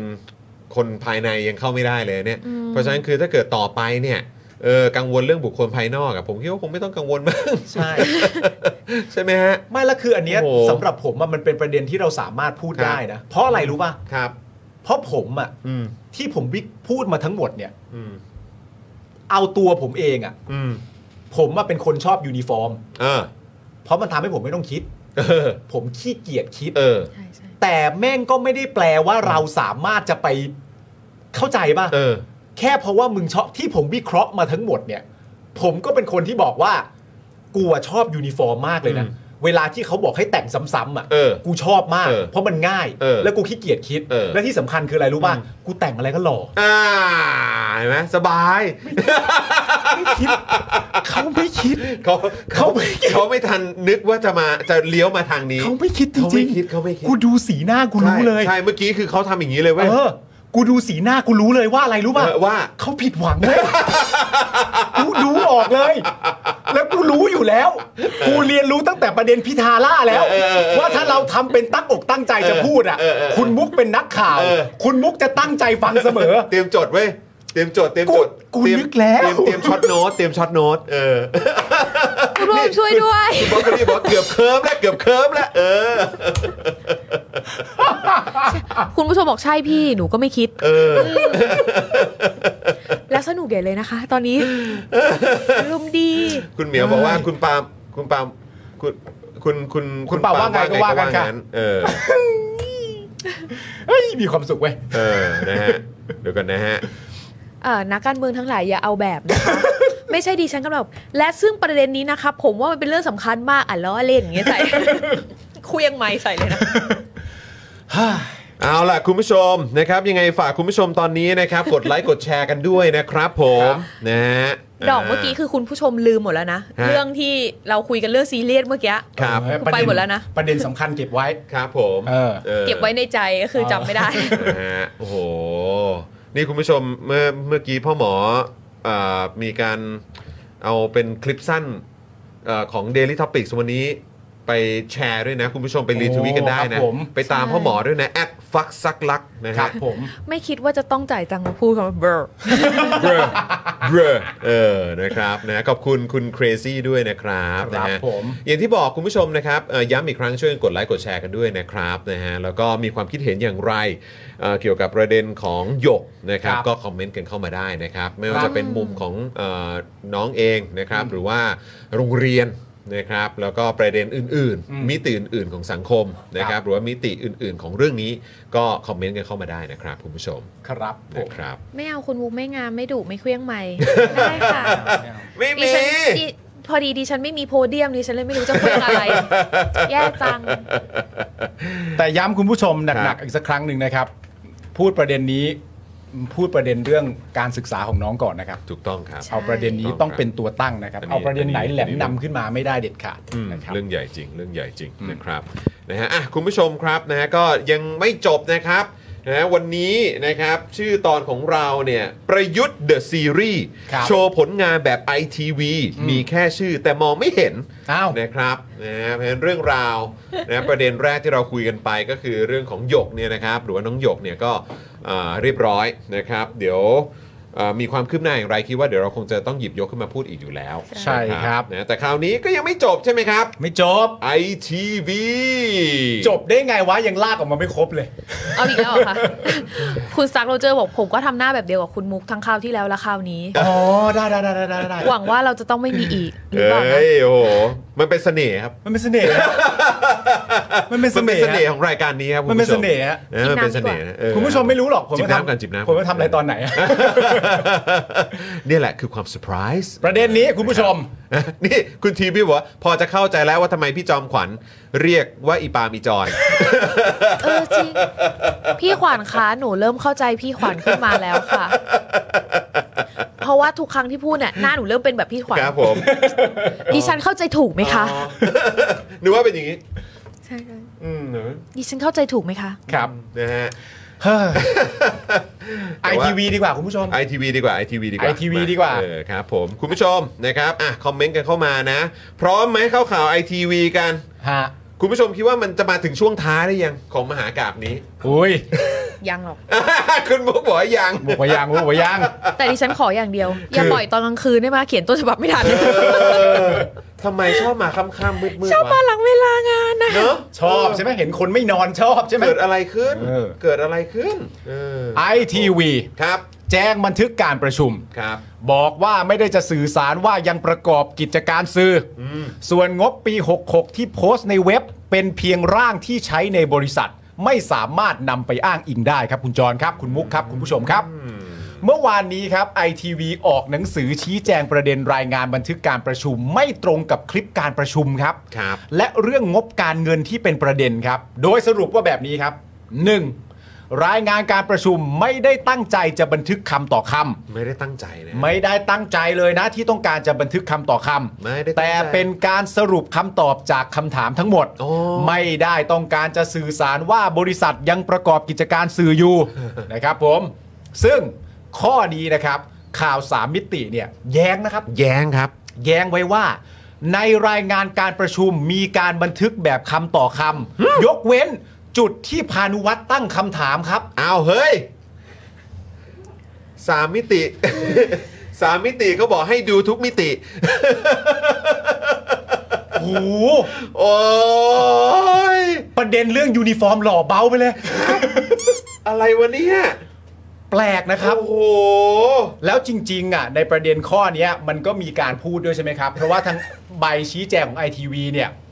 เท่าเราอ่านเนี่ยเขาบอกด้วยว่าเขาเนี่ยไม่ได้บันทึกคำต่อค เออ ำเพราะเขาต้องการให้กระชับและชัดเจน โอ้โห คนก็สะดุ้งทันทีฮะต้องการให้ชัดเจน เออ ก็เลยไม่บันทึกคำต่อค อ่าฮะ ำโอ้จอบไปเลย แล้วนี่แล้วนี่คือ อยากให้ชัดเจน ข่าวสามมิติแย้งว่าในรายงานการประชุมมีการบันทึกแบบคำต่อคำยกเว้นจุดที่พานุวัตรตั้งคำถาม ใช่ อันเนี้ยคือข่าวสามมิติอะแย้งหนัก หรือว่ายังไงหรือว่าเขาเห็นว่า เฮ้ยพานุวัตรอ่ะ เป็นนักลงทุนมือใหม่ เพิ่งมาลงทุนครั้งแรก เออก็แบบ แต่ เออ เขา เราเราแบบเราแบบเออเราบันทึกแบบกระชับกระชับแล้วกัน เป็นคำถามของนักลงทุนมือใหม่มันไม่ค่อยมีน้ำหนัก แต่เขามีผู้ดูแลไม่ใช่เหรอคะ อ๋อนั่งอยู่ข้าง เออ ๆนั่งข้างๆด้วย ข้าง ก็นั่นแหละมือใหม่ แต่คนนั่งข้างๆเขาถามแค่ประเด็นเรื่องการเมืองนี่ ถ้าเป็นประเด็นหุ้นคือถามเอง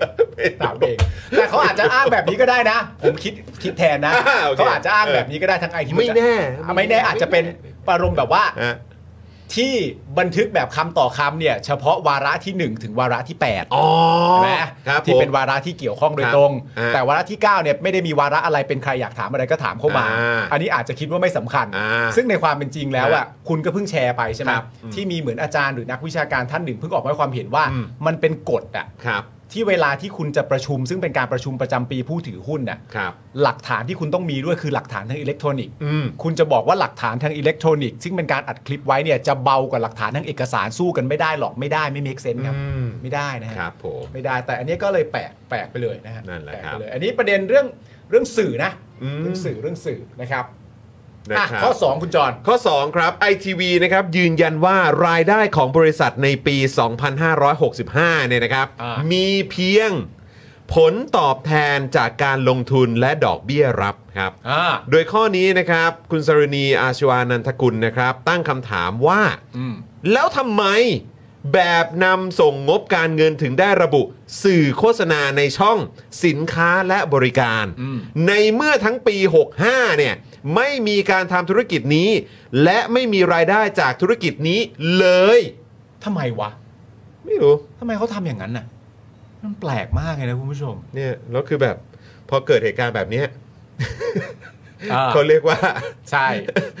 แบบมีคนมาแจมกันเต็มเลย มีคนมา มีคนกระโดดเขามาแจมจริงเลยแบบ แล้ว เฮ้ย แต่ละคนมึง เฮ้ย นี่เกมอะไรวะ ไม่เคยเล่นมาก่อนเลย ชื่อเกมว่าบง แล้วคือแบบนี่คือกระโดดมาแจมกันเต็มสามมิติก็มา นี่มากันทุกคนเลยนะ นี่แล้วจากที่คุณจรบอกให้ฟังเนี่ย ครับ ซึ่งเอ่อตัวพี่ยุ้ยเนี่ยได้ตั้งคำถาม เออ ไว้ใน พี่ ประ ยุ้ย เด็น ก็มาเนี่ย ออพี่ยุ้ย เออ ก็มาบอกว่า เอ๊ะมันไปก็ตอนปี 65เนี่ยบอกมาเองว่าผลตอบแทนมาจากการลงทุนและดอกเบี้ยรับบอกมีเท่านี้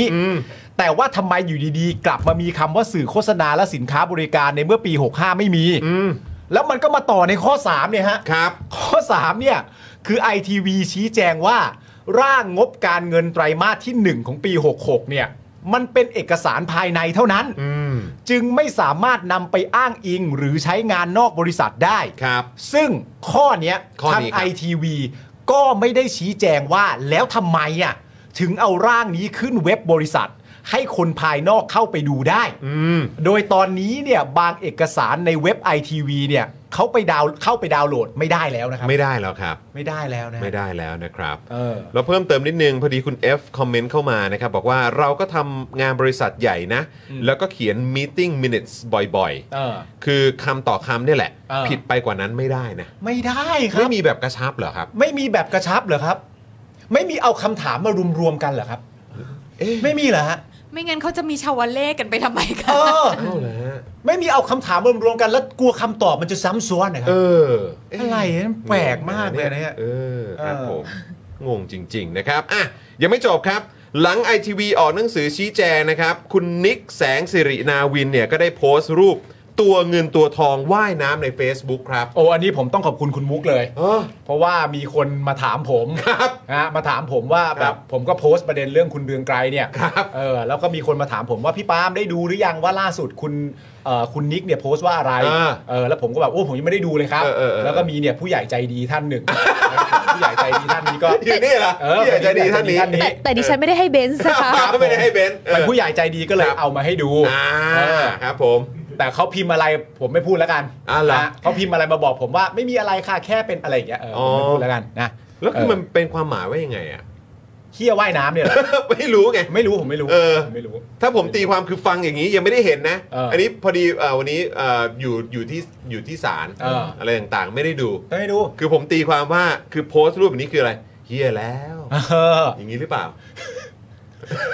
กูคิดอันนี้คิดอีกมุมหนึ่ง มึงคิดว่าอะไร คิดว่ามันว่ายน้ำใช่ป่ะ เออ แต่แต่เราไม่รู้ว่าลักษณะจริงๆมันคือการว่ายหรือเปล่า อ่ะ มันก็เลยตีความได้ว่าแบบเฮี้ยแล้วถูกลอย เอาไม่ใช่เนี่ยลอยตัว ลอยอ๋อ ลอยตัวเปล่า ลอยตัวไม่ลได้อยตัวแล้ว ลอยตัวไม่ได้แล้ว เอาไม่ได้หรอ คุณจะลอยตัวยังไง ครับ ในเมื่อ ผม คุณถูกถามไปแล้วว่าอ่ะแล้วคุณโพสต์ทำไม ฮะ ลอยไม่ได้แล้ว หรือว่านี่ไหว้ละ อ๋อเข้า โพ ใจ สต์ แล้ สั ว กที หรืออาจจะเป็นอย่างนี้ กำลังว่ายน้ำอยู่ไหว้ละไหว้ละ ว่ายล่ะ ไหว้ละ ว่ายล่ะ ไหว้แล้วนะ ว่ายล่ะ ไหว้แล้วนะ เออ หรือเอาแบบเป็นเพื่อนสนิทกัน เออเออเออ อนสนิทกันแบบไหว้ไอ้เหี้ย หยุดเถอะอย่างเงี้ย ไม่รู้อ๋อไม่รู้แบบเอ๊ยยังไงวะพอ ไม่รู้ พอสักที เราไม่รู้เรา ไม่รู้ จะอธิบายเลยนักหนา อธิบายเลยด้วยนะ แล้วออกเอกสารสนึกเชีย ขยี้จนสะอาด เออขยี้ตัว ไม่ค่ะดิฉันไม่ทราบค่ะดิฉันสอนภาษาญี่ปุ่นเฉย อ่า ใช่ใช่ใช่ ๆมิซูโอโทกาเกะ เออแปลว่าอะไร แปลว่าอะไร ตัวเฮีย โอ้โห พูดว่าอะไรนะ ฮะ เป็นรูปที่คุณนิก ภา พู ษา ด ญี่ อะ ปุ่น ค่ะ ใช่ไหม อ่า ภาษาญี่ปุ่น มิ ต้องออก ซู เสียง โอ ว่า โทกาเกะ ซึ่งแปลว่าตัวเหี้ยเหรอ ใช่ มิมิซูโอ โทกาเกะ เว้ยมันมันยาก คือเหมื จั องนเลย โอ นะ โทคาเกะ ใช่ค่ะมันเป็นตระกูลเดียวกับพวกจิ้งจกอะไรอย่างนี้ไง อ๋อแต่จริง ๆ ถ้าไม่ใช่ตัวเหี้ยเป็นตัวเงินตัวทองมันก็ยาวๆ ใช่ เออ นึกถึงฮิโตคาเงะอย่างเงี้ยค่ะ อ่า มันก็จะเป็นคาเกะตัวเดียวกัน อ่า อืม มิซูโอทาสึเกะ มิซูโอโทคาเกะ อ๋อโทคาเกะ มิซู ใช่ โทคาเกะ ทาสึเกะ คือพอออกมาตอนนั้น นายก็ถามว่ามันคืออะไรหรอ อ่า มิซูโอโทคาแม็กไหม ไม่ใช่ไม่ใช่ ด้ะ อันนั้นมันพระอาทิตย์ อ๋อพระอาทิตย์ ได้ พระอาทิตย์เทียม ว่ะ เ นี่คือ รับผ ไม่รู้ว่า เออ ทำทำไงดีอ่ะตั้ง อ่า ตั้งแต่ทำงานมาไม่เคยต้องหาคำว่าตัวเฮียมาก่อน อ่า ดิฉันถึงขั้นต้องไปเปิดดิกอืมเรียกว่าตัวอะไรวะ แล้วแล้วคัน มันอ ว่า ยู่ใน จะ สปีชีส์เดียวกัน คันว่าจะ อ่ เสิร์ชดิกว่าตัวเฮียมันจะมีเขียนไหมนะอืมต้องหา ไม่ ดิ แน่นะ พจนานุกรมยังไงดี จะ อะไรอ มี ย่างเงี้ ป่ะ ย เออแต่ไม่มีใช่ไหมไม่มีใช่ไหม ลองรูปพิมพ์ว่าอะไรคะตัวเฮียภาษาญี่ปุ่น ตัวเหี้ยภาเนี้ยนะ ษาญี่ เอ ปุ่น อใช่ ลองดู ดูในแบบว่าเขาเรียกว่าอะไรนะเอ่อ Google Translate กลัวแม่งจะตอบกลับมาพิมพ์ไป ตัวเฮียภาษาญี่ปุ่น Google ตอบกลับมาตอนว่ายน้ำนะครับ มันจะยากไงมัน จะเอา ยก ตอนไหน จะเอาตอนไหนมันมีหลาย เอาตอน ตอ ไหน น มันดูแบบไอมิสึโอโทกาเกะเอ้ยโอ้โห อ๋อ ไอ้ สุภา มิ พไหม ซึโอะโทคาเกะเอ้ย เออ ก็เหมือนไอ้ด่าไอ้ตัวเงินตัวทองเอ้ยอย่างเงี้ยครับ อ๋ออ๋อมิสึเท่ากับน้ำคาเกะเท่ากับกิ้งก่า อืม กิ้งก่าน้ำเหรอ กิ้งก่าน้ เหมือนไหมอ่ะ ำฟังดูแบบน่ารักเลย ก็ก็โอเคนะ เออนะ เออกิ้งก่าน้ำ กิ้งก่าน้ำกิ้งก่าน้ำ กิ้งก่าตัวนี้ทำสื่อได้ไหมอะคะ ไม่ได้ไม่ได้ไม่ได้ ถ่ายเซลฟี่ตัวเอง ไม่ได้ไม่ได้ไม่ กิ้ง ได้ ก่านี้ทำสื่อ ไม่ได้ไม่ได้ อาจารย์แบงค์หัวเราะ ลั่นมาจากโอ้โห ลั่นลั่นมา นะครับ ด้านเรืองไกรลีกิจวัฒนะเช้านี้เนี่ยก็ได้ให้สัมภาษณ์ในรายการเจาะลึกทั่วไทย ครับ Inside Thailand นะครับ ซึ่งพี่เรนายถามว่าอะไรครับ พี่เดนไน เนี่ยนะครับ ถามว่า ก็ได้ถามว่า งบการเงิน ของไอทีวีที่เรืองไกรนำไปยื่นเนี่ย เป็นแค่ร่างนะครับ เราต้องมาดูกัน เราต้องมาดูกันแล้วต้องตอบด้วย ว่าใช้ในการยื่นได้หรือ ไม่ อ่า ถามอย่างงี้ พี่รนายว่าอย่างนี้ ว่าอย่างงี้ อ่าถามมา ถามมา เรื่องไกลก็เลยตอบว่า ตอบว่าพี่แรนพี่แรน อย่าอย่าอย่าส่งไปอย่างนั้น อย่าส่ง ขอ เอง ขอเป็นพี่อาร์ตได้ไหมคะเดี๋ยวเป็นพี่แมวสาวเอง อ๋อโอเค ยังไงคะคุณเรืองไกร คุณเรืองไกรเนี่ยก็ตอบว่าทำได้ อ่า ไม่มีปัญหา ครับผม เออ พี่ดันไนเนี่ยก็ พี่ เล ร ย นายก็ถา ถาม มย้ำ ย้ำ ว่า ว่า แต่ไอทีวีบอกว่าใช้ภายในนำไปใช้อ้างอิงไม่ได้ อ่า แต่เรื่องไกลก็เลยตอบว่า ก็ฟังไม่เข้าใจไง เออ ผมก็เห็นอยู่แล้วว่า unofficial อืม ผู้สอบบัญชีเขารู้กันทุกคน อ่า คนทำบัญชีอ่ะ อ่า เป็นแนวทางที่เขาเขียนขึ้นมา อ่า เมื่อเขาเปิดในเว็บเราก็ส่งให้ดู แต่ว่าเขาก็ต้องสอบทานข้อเท็จจริง สอบทานบัญชี ทางกิจการ รายรับรายจ่าย นี่มัน normal คนไม่เข้าใจก็จับไปกระเดียดกันเยอะแยะไปหมด งง แล้วเอกสารที่ยังเป็นร่างยังไม่ออฟฟิเชียลนี่ยังไงคะ อ๋อพี่แมวสาวมาถาม พี่แมวสาว ถามมา ถามมา เออ โอ้เรื่องไกลครับก็เลยตอบว่า ในเมื่อเว็บไอทีวีเปิด แว่นพร้อม นะ แว่นพร้อมมา แว่นด้วยพี่แมวสาว ในเมื่อเว็บไอทีวีเปิด นักข่าวบางคนก็มาถามผมว่าดูยังไง ผมก็บอก เขาก็เปิดเห็น ก็ไม่มีปัญหาอะไร ก็เหมือนรายงานการประชุม สภาผู้แทนราษฎรเวลาเราขอ เขาจะตีว่ายังไม่รับรองนำไปอ้างอิงทางกฎหมายไม่ได้ แต่เขาก็ออกให้ ไม่เคยทำงานกรรมาธิการกันก็เลยไม่รู้อ๋อครับผม เดี๋ยวก่อนนะ นี่คือเอาเรื่องของ ITV ไปเทียบกับคณะกรรมาธิการของสภาผู้แทนราษฎรเหรอครับ ใช่ครับ รับ คำว่า ผม แกสไลติ n งภาษาญี่ปุ่นพูดว่าไงนะ แก๊ส แป๊บ ไลติงตก คุณผู้ชมมาอีกแล้วนะครับ ประเด็นประมาณนี้คุณผู้ชม ครับ ผู้สอบบัญชีเขารู้กันทุกคน อ่าจำได้ไหมจำได้ไหมจำได้ไหม ผู้สอบบัญชีอะเขา เออ รู้กันทุกคน เออเขารู้กันทุกคนแหละ เขารู้กันทุกคนถ้าเกิดว่าไม่รู้นี่แบบแหม่แหม่แหม่ เฮ้ย ไม่ใช่ผู้สอบบัญชีไม่ชินไม่คล่องไม่เก่งอะ ไม่รู้สินะ ไม่รู้เลย ครับ และประเด็นเนี้ยก็นำไปอ้างอิงทางกฎหมายไม่ได้ แต่เขาก็ให้ออกไป ไม่เคยทำกรรมาธิการกันก็เลยไม่รู้ใช่ไหม เออ เงี้ย เนี่ย เกี่ยวคนที่เป็นทั้งกรรมธิการและคนที่เป็นทั้งผู้สอบบัญชีออกมาฟาดกลับนี่ ใช่ อืม อุ้ย แต่ผมคิดว่าเขาก็คงคิดประมาณว่ากูลั่นไปก่อน กูลั่นไปก่อน กูลั่นไปก่อน แต่ลั่นไปมันก็น่าระแวงนะครับ เพราะไอ้คนทำบัญชียังหาตัวไม่เจอ ครับ ตอนนี้ยังตามสัมภาษณ์ไม่ได้ฮะก็ แหว งงกัน อา หน่อย ยูเอออครับ เฮ้ย อืม เขารู้หมดแล้ว เออ อะไรวะ พอแล้ว ม พอแล้ว อ้าวพี่ดนัย เออ ก็ยังบอกต่อ บอกต่อ บอก นะครับ ว่า ผมพี่นายก็บอกว่า ครับ อันนี้ขอถามแบบคนไม่รู้นะครับ ขอถามแบบชาวบ้านว่า เมื่อมันอันออฟฟิเชียลจะหยิบฉวยไปเช็คบินทางการเมืองได้อย่างไร เรืองไกลก็ตอบว่า ตอบว่าคนหยิบฉวยไปเช็คบินนี่ไม่ใช่ผู้ร้องนะ คนที่เป็นเจ้าหน้าที่เขาตรวจหรือสารที่เขาวิเคราะห์พยานหลักฐาน เราเพียงแต่มีข้อความอย่างนี้ เหมือนกับที่ปปชเขายันเรื่องหนังสือผู้จัดการกองมรดก จะได้ยินคำพูดหนึ่งว่ารีเช็คว่าสารยังไม่ตอบ เออ เมื่อสารตอบมาแล้วเขาก็รับไว้ เออ คือข้อเท็จจริงต้องได้ข้อยุติสิ้นกระแสความ เออ แต่เรื่องนี้กระแสความยังไม่สิ้น ก็จับตรงนั้นทีตรงนี้สนุกสนาน ก็ดีครับ คุณผู้ชม คุณผู้ชมว่าในมวลทั้งหมดเนี่ย ถ้าจะมีใครมีคำพูดว่าก็จับตรงนั้นทีตรงนี้ทีเนี่ย อ่า มันควรอยู่ ในปากเรืองไกรไหม เรือง ไกลเป็นคนใช้คำนี้กับเรา ว่าเรื่องนี้กระแสความยังไม่สิ้น ก็จับตรงนั้นทีตรงนี้ทีเรื่องไกลพูด เออ องไกลไม่ต้องพูดคำนี้ อันเนี้ยเป็นคำตอบที่เขามีให้กับเรื่องไกล ใช่ โถ่เอ้ยโถ่ไกลอ่ะ คุณมุกคุณมุกเคยเคยเจอคุณคุณเรืองไกลไหม เคยค่ะ เป็นไงฮะเขาเป็นไงฮะเขาเห็นเขาแต่งตัวฉูดฉาดมากเลย เขาเป็นยังไงคุณเรือง ดิฉันคิด ว่าเขาเดี๋ยวพี่รัฐไม่รับสาย หนู ยังไงเขาเขาเขาเขาเป็นคนยังไงก่อนจะกลับไปที่พี่ดนัยนะฮะ เออ ครับผม เราเราคิดว่าเขาเป็นคนที่พยายามทำตัวให้ดูเหมือนเป็นผู้ทรงคุณวุฒิค่ะ อ๋อโอเคเออก็ถือ ทำ ว่า อะไรคะที่ฉันพูดอะไรผิด ไอ้ผมผมก็เห็นด้วยผมก็เห็นด้วขายมาเขามาแบบนุ่มๆไง เขามาแบบนุ่มๆ แล้วเขาก็ต้องมีความพยายามทำว่า ถ้าสมมติว่าเขาอยู่ในบาร์เนี้ย อืม แล้วเขาเข้าใจอ่ะ เออ แล้วการที่คนอื่นไม่เห็นด้วยกับเขาอ่ะมัน ครับ แปลว่าบาร์มันไม่เท่าไง ครับ นึกออกปะไอ้การอยู่แบบเป็นผู้ทรงคุณวุฒิตรงเนี้ยมันก็จะทำให้แบบว่าสามารถทำอย่างนี้ได้แบบ อืม คนนั้นเขารู้กันหมด คนนี้เขารู้กันหมด อืม อะไรเงี้ยมันก็จะง่าย แต่การสัมภาษณ์เขาเนี่ยจะยากมากในระดับที่แบบพยต้องพยายามส่งผู้สื่อข่าวที่มีความรู้เยอะในระดับหนึ่ง อืม ไม่งั้นคุณจะสัมภาษณ์ไปแล้วคุณจะรู้สึกว่าเหมือนคุณถูกกดตลอดเวลา อ่า ว่าไม่เมื่อไม่ว่าถามอะไรไป คุณก็จะดูเป็นคนไม่รู้ อ่า ทั้งนั้น มึงนี่ไม่รู้อะไรเลย ใช่ เออ แต่ว่าแบบเวลาอย่างเจอเราอย่างเงี้ยค่ะ อืม เราก็จะตอบว่างั้นช่วยอธิบายเยอะๆ ให้คนที่ไม่รู้อย่างเราทราบหน่อยได้ไหม เอ คะ อเออ ประเด็นนี้มันเป็นยังไงนะคะ พูดเยอะๆเลยค่ะ เออเออเออ พูดมาพูดมาเลย อ่าใส่มาเลย ใส่มาเลยเออ หลักฐานอยู่ในคลิป พูดมาเลย ไม่เคยยื่นใช่ไหม ไม่เคยยื่น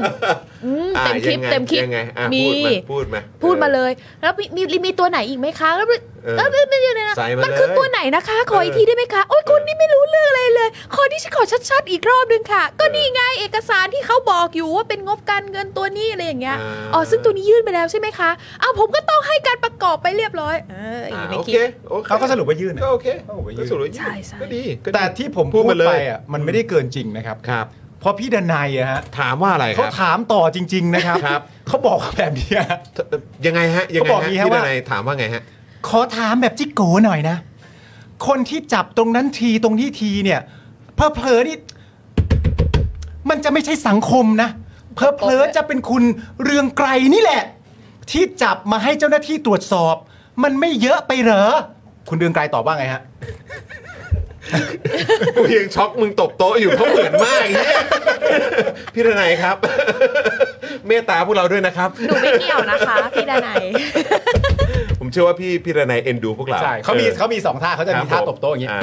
กับอีกท่าหนึ่งก็คือ เหมือนรวมความอ่ะ เออ โอ้ย เขาถามว่า ไหวเลยเนี่ยรีบไหวเลย ถามว่ามันไม่เยอะไปหน่อยเหรอ เออเรื่องไกลก็ตอบว่า ในฐานะผู้ร้องไม่เยอะ อ่า ในฐานะผู้ที่ไม่ใช่ผู้ร้องนั้นน่ะ เยอะไป เอ ไอ้นอกสำนวนเนี่ย เยอะ เออ ผมก็พูดหลายทีว่าถ้าคุณเห็นต่างให้ร้องเข้าไป อ่า ไม่ใช่มาโพสต์ อืม มาเขียนออกรายการกันอย่างนี้หลาย ๆ ช่องอะ่ะ อืม นะฮะเมื่อถามว่าเรืองไกรเนี่ยตั้งคำถามไปที่ ITV หรือยัง อ่า ในเมื่อยังเป็นข้อมูล Unofficial ครับ แล้วเอาขึ้นเว็บทำไม อ่า เรืองไกรตอบว่า คนถามต้องเป็นกกตหรือศาลเราเป็นแค่ผู้ร้อง ไม่ใช่ผู้สอบสวน หรือไต่สวนครับ เอ้า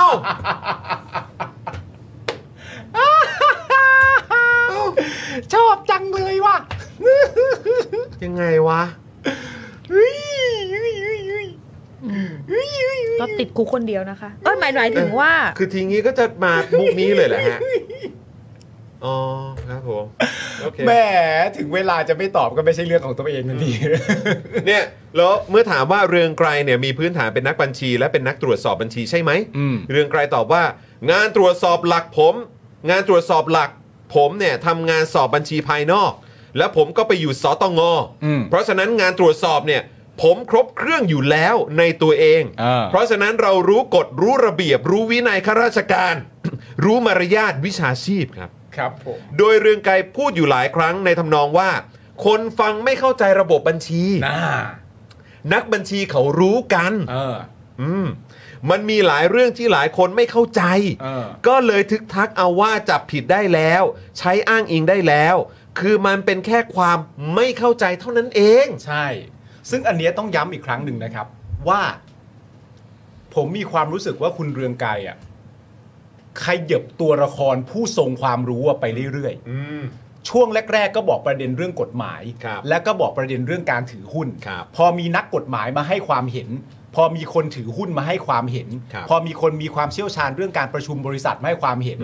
คุณก็โดดไปประเด็นเรื่องนักตรวจสอบบัญชี อ่าเริ่มไปบัญชีแล้ว เริ่มไปบัญชี ต่อไปในภายภาคหน้ามีนักทำบัญชีหรือคนทำบัญชีออกมาตอบ อืม หรือเผลอๆข่าวสามมิติต้องเมนชั่นหน่อย ตามหาตัวคนทำบัญชีที่ว่ามาเจออ ม แล้วเขาสัมภาษณ์ไปในทางที่ไม่ตรงกับคุณเรืองไกร อืม คุณเรืองไกรจะขยับไปไหนอีกครับ อยากรู้ อยากรู้ อยากรู้เหมือนกัน เออ อยากรู้เหมือนกัน หรือคุณเรืองไกรจะขยับไปแบบโอ้ ในประเด็นนี้ถ้าเป็นพานโรงเขาจะรู้กันดีนะครับ ว่าเออจะไปตรงไหนอีกล่ะ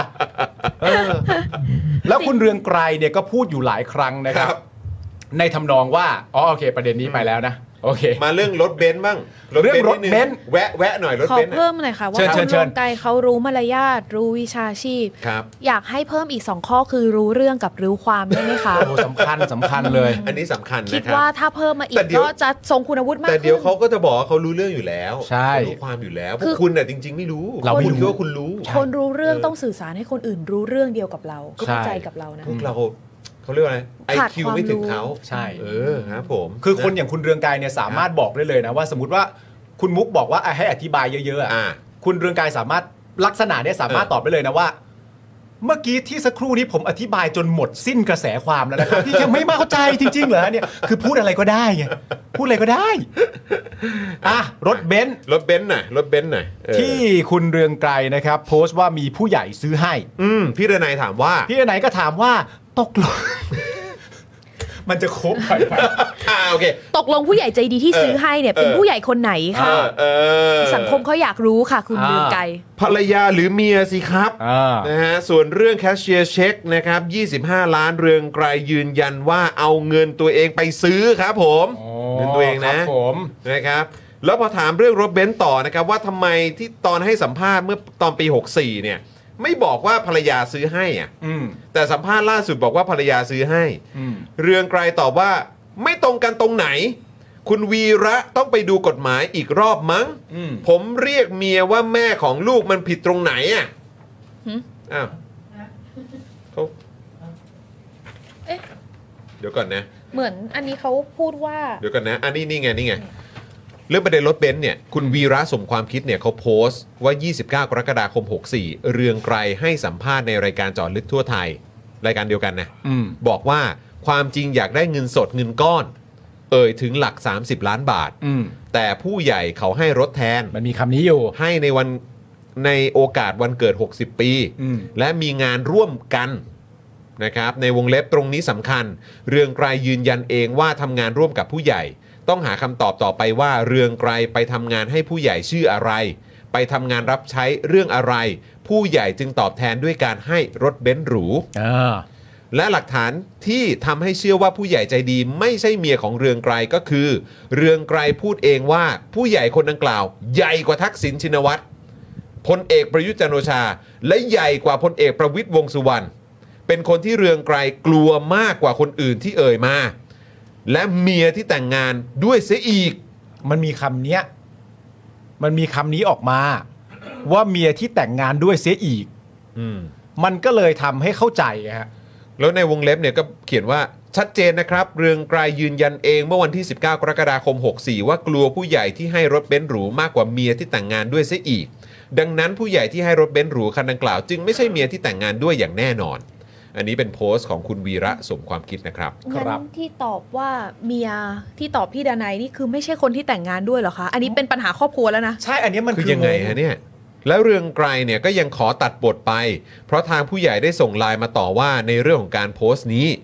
ตรงนี้ก็ยิ่งยืนยันให้เชื่อได้ว่าผู้ใหญ่คนดังกล่าว ไม่ใช่เมียของนายเรืองไกรอย่างแน่นอนครับ ครับ อันนี้ ผม เป็นความเห็นของคุณวีระสมความคิดที่โพสต์ไว้นะครับ กรณีก็เป็นอีกอันหนึงนะครับผมที่มีประเด็นหลายคนเอามาเทียบเคียงว่า มีอะไรบ้างแล้วที่คุณเรืองไกรพูดแล้วไม่ตรงกันนะครับผมในแต่ละที ถูกต้อง แต่ละ ครับ ครั้ง ผม ไปนะครับผม อ่ะคุณผู้ชมคิดว่ายังไงบ้าง อ่า ประเด็นไอทีวีนะครับแล้วก็ประเด็นของคุณเรืองไกร เออ นะครับลองคอมเมนต์กันเข้ามาได้นะครับ ใช่ คุณมุกคุณมุกคิดว่าเรื่องนี้มันจะ เรามั นจะไปถึงไหนวะเนี่ เรา ย คิดว่าสิ่งแรกที่อยากให้คุณเลืองกายเรียนรู้ก็คือ เอ่อมันมีเรื่องของดิจิ t a ลฟุตปรินต์ค่ะ มันมีหลักฐานนะคะ ว่าเวลาคุณพูดอะไรออกไป คือคุณจำไม่ได้ แต่ โลกจำได้ โลกจำ ได้ มันบันทึกไว้แล้วไง มันบันทึกไว้หมดแล้วนะคะ ไม่ใช่แบบพูดแล้วจำไม่ได้แล้วก็บอกว่าไม่ได้พูดอันนี้แบบไม่ได้เนาะถ้าจะ ใช่ เป็นผู้ทรงคุณวุฒิอะไรหลายๆอย่าง อืม การที่แบบพูดไปแล้วแล้วลืมหรือว่าเวลาที่แบบถุยน้ำลายแล้วมันหล่นลงมาโดนหน้าตัวเองอะค่ะ มัน มันหนักนะ เอ ครั อบ มันคืออีกแบบนึงเนาะ อืมนะครับ แต่ว่าในความรู้สึกของผมในประเด็นทั้งหมดเหล่านี้เนี่ยมันคือมันให้อารมณ์นี้ไว้ย อืม มันคือว่า มันเป็นการย้ำชัดอีกครั้งหนึ่งอะพอได้คำตอบแบบนี้ว่า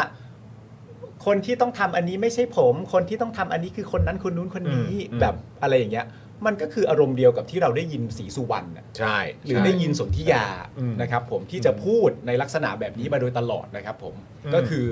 ลักษณะที่ว่า เราเป็นเพียงแค่คนร้อง อืม นึกออกปะ อืมอืมอืม เพราะฉะนั้นมันเหมือนปัดปัดประเด็นเรื่องการทำให้สังคมเสียเวลาออกไปอะ อืม นึกออกไหมคุณยื่นเอกสารที่มันเป็นเอกสารที่มันเป็น draft internal use อะ อืม แล้วคุณก็บอกว่าแล้วมันไม่มีสิทธิ์ยื่น แล้วทาง ITV ก็เป็นคนบอกเองว่าไม่มีผลทางกฎหมาย อืม แต่คุณก็ยื่นไป แล้วคุณก็บอกว่าคุณยื่นไปด้วย อืม เพื่อให้สังคมมันเป็นแบบเนี้ย แล้วพอมีคนไปถามคุณว่า คุณไปยื่นอะไรที่มันไม่มีผลทางกฎหมายทำไมวะ คุณก็จะมาในแนวทางของการที่บอกว่า แต่คนที่จะบอกว่ามันได้หรือไม่ได้ไม่ใช่ผม อืม มันคือคนที่ผมยื่นไป อืม ก็ผลักออกไป ก็เป็นลักษณะนี้ส่วนอีกประเด็นหนึ แล้ว งก็ นี่ คือ แล้ว ว่า นี่มันคือสิ่งที่ประชาชนคนในประเทศนี้แม่งจำเป็นจะต้องแบบ ใช่ มามาทนกันด้วยเหรอวะเรื่องอย่าง มั เงี้ น ย คือการทำให้ เรื่องพวกเนี้ยมันเป็นเรื่องที่น่าเบื่อ จนประชาชนรู้สึกว่าไม่อยากจะติดตามอะค่ะ ใช่ ทั้งทางๆที่จริง ๆ แบบ มันไม่ได้ควรจะมีอะไรขนาดนั้น ใช่อยู่มันไม่มีผลทางกฎหมาย แต่มันมีผลทางสังคม อืม แล้วในเมื่อบอกว่าเริ่มทำเรื่องนี้มาตั้งนานแล้ว อ่า แล้วทำไมถึงไปยื่นก่อนที่จะถึงเลือกตั้ง ใช่ มันแบบคิดอะไรได้หลายอย่างมากเลยนะคะ ใช่ แล้วก็ไอ้เรื่องวันที่แบบมีการยื่นเอกสารกันอะไรต่างๆ เหล่านี้เนี่ยนะครับ ใช่ พอมาดูไทม์ไลน์ โอ้โห โอ้โหแล้วก็ความบังเอิญบังเอิญนะครับ อ่ามั มันบังเอิญบังเอิญจริง ๆ ครับทำไม ครับ ประเทศนี้ความบังเอิญมันเกิดขึ้นเยอะจังวะ ใช่ เออครับ ผม มาแต่ว่าคำชี้แจงอะของ ITV อะ อืม มันก็มีคนตั้งคำถามเยอะนะ ครับ เออว่าแบบ มันให้ความรู้สึกยังไงรู้ป่ะ มันเหมือนว่าคำชี้แจงของไอทีวีอ่ะเป็นคำชี้แจงที่ออกมาลักษณะบอกว่าเหมือนคุยกับสังคมอ่ะ อืม ว่าสังคม อืม โกรธอะไรอยู่บ้าง เออ นี่ยหรป่ะ เออเออ มันเป็นคำชี้แจงที่บอกว่า สังคมจ๋า เออ สังคมโกรธอะไรอยู่บ้าง โกรธประเด็นเหล่านี้ใช่ไหม เออ แล้วแบบว่า อันนี้ไม่ได้หมายความว่าเป็นสื่อหน้า เ อะไรอย่างเงี้ยคือเอาเอา แต่ก็ไม่ได้เคลียร์นะ แต่ไม่ได้เคลียร์ ออใช่ แต่ไม่ได้เคลียร์ยังมีอะไรที่น่าสงสัยอีกเยอะมาก อืม จนมันทำให้สังคมรู้สึกว่ามันง่ายมาก ๆ เลยเนาะที่ถ้าเกิดว่าณตอนเนี้ย ถ้าทางไอทีวีอ่ะมีความบริสุทธิ์ใจกับประเด็นทั้งหมดอ่ะคนที่เจ็บปวดที่สุดณตอนเนี้ย ต้องเป็นไอทีวี อืม ต้องเจ็บปวดมากจากการที่ทั้งหมดเหล่านี้ถูกหยิบยื่นขึ้นมา เหมือนเพื่อต้องการมีแนวโน้มจะทำลายประชาธิปไตย อืม ไอทีวีต้องเจ็บมากในเรื่องนี้ ผู้ถือหุ้นประธานหรืออะไรต่างๆนานาก็ตาม ทำไม เขาจะต้อง พูดถึงมาแบบเออ ใช่ มากลายเป็นว่าเหมือนมีส่วนเกี่ยวข้องกับประเด็นนี้ ใช่ มันเขาเขาจะต้องเจ็บเจ็บปวดมาก แล้วผมมีความรู้สึกว่าถ้าเป็นไปได้จริง ๆ อ่ะ ให้ท่านนำความเจ็บปวดเหล่านี้ออกมาใช้ในเชิงการแบบอธิบายโดยไม่ใช่เอกสารนะ อืม คือบอกไปเลย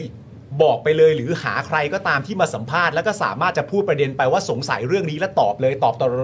ตอบตอบเสร็จเรียบร้อย แล้วก็ไม่ต้องให้ใครคาใจอีกแล้วอ่ะ อืม มันก็จะช่วยสังคมได้ในประเด็นหนึ่ง ซึ่งผมก็มีความรู้สึกว่า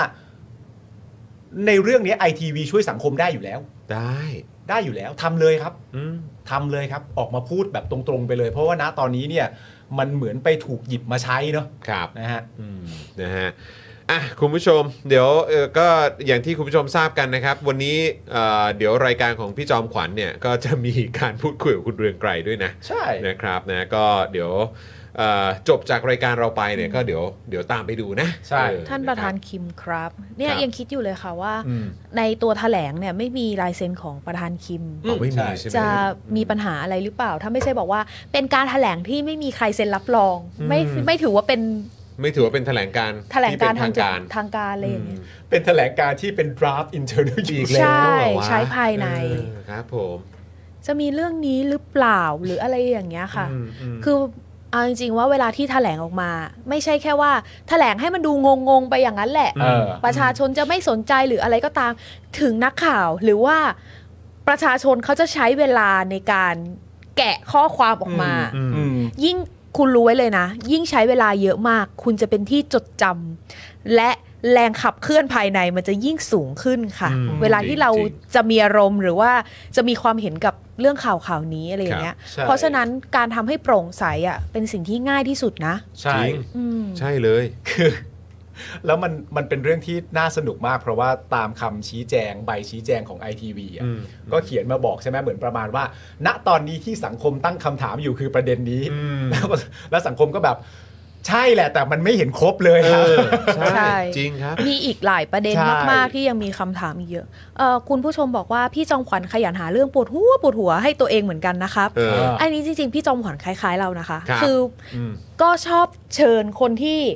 สังคมรู้สึกตั้งคำถามออกมา เพื่อเหมือนแบบเหมือนให้เขาได้มีพื้นที่ในการพูดก็ได้ส่วนหนึ่ง อืม แต่อีกส่วนหนึ่งดิฉันก็มีความบันเทิงในการดูเขาอืมพูด มาเลยพูดมาเยอะ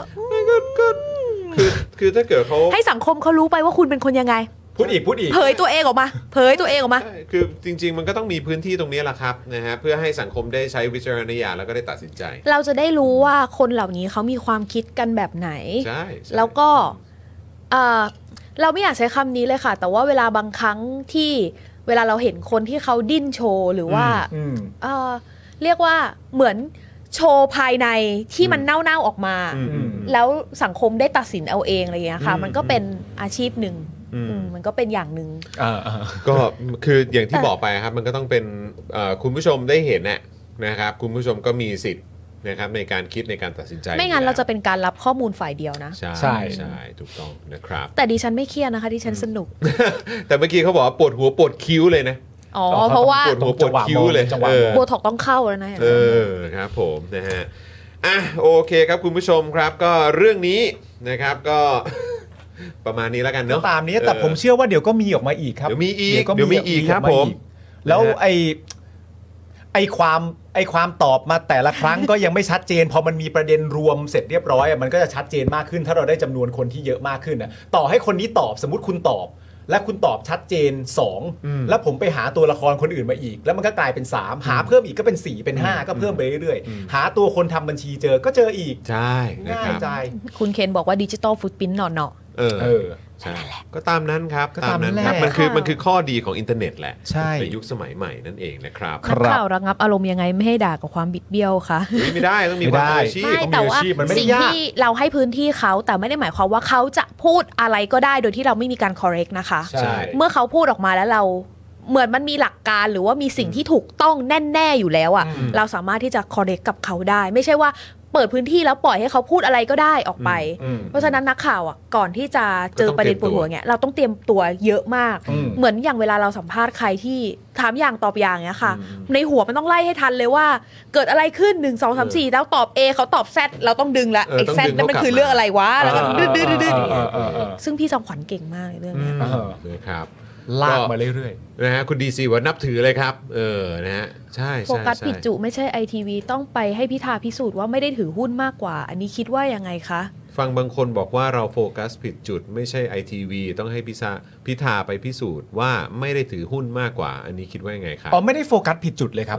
ก็ประเด็นเรื่องคุณพิธาเป็นผู้จัดการมรดกก็เป็นผู้จัดการมรดกอยู่แล้ว แล้วมัน เนี่ย ก็เคลียร์แล้วนะ ก็คือเขาไม่ได้ถือหุ้น ใช่ เขาเป็นผู้จัดการมรดก แล้วเขาก็ยื่นแจ้งไปเรียบร้อยกับปปชแล้วไงครับ แล้วล่าสุดปปชก็เป็นคนบอกเองว่ายื่นไปแล้ว แล้วก็ยื่นให้กับศาลด้วย ใช่ เพราะฉะนั้นคิดว่า ใช่ไหมฮะ เนี่ยเออคนที่บอกคุณนัชชาว่าอย่างนั้นนะผม ใช่ คิดว่าเขาเนี่ยแหละน่าจะโฟกัสผิด จุด คุณนัชชาเราถึงบอกว่าแบบนี้ไงครับ เออ ว่าประเด็นเรื่องคุณพิธาเนี่ย มันไม่ได้มีอะไรซับซ้อนในตัวคุณพิธาแล้ว ใช่ จะล้มไม่ล้มอะไรต่างๆนานานั่น ใช่ นู่นนี่อ่ะ เออ ประเด็นที่เขานำเสนอเรื่องนี้กันอยู่เนี่ยในมุมนึงอ่ะและแม้กระทั่งเราเองด้วยอ่ะเราอยากรอดูและอยากรู้มากว่าก่อนประเด็นเรื่องคุณพิธาจะจบเนี่ย มีคนถูกลากมาตายกี่คน เออ ถูกต้อง อัน ค นี้ รับ คือสิ่งที่เราอยากรู้ ถูกต้อง นะ ค ค รั รั บบ นะฮะแล้วก็ไอ้ที่ที่เนี่ยแหละครับที่โยกไปโยกมาเบี่ยงไปเบี่ยงมาพูดนั่นพูดนี่กันออกมา ก็อย่างที่เราบอกไปมันก็คือการแก๊สไลติงกันแหละ อืม นะครับนะฮะเป็นการแบบว่า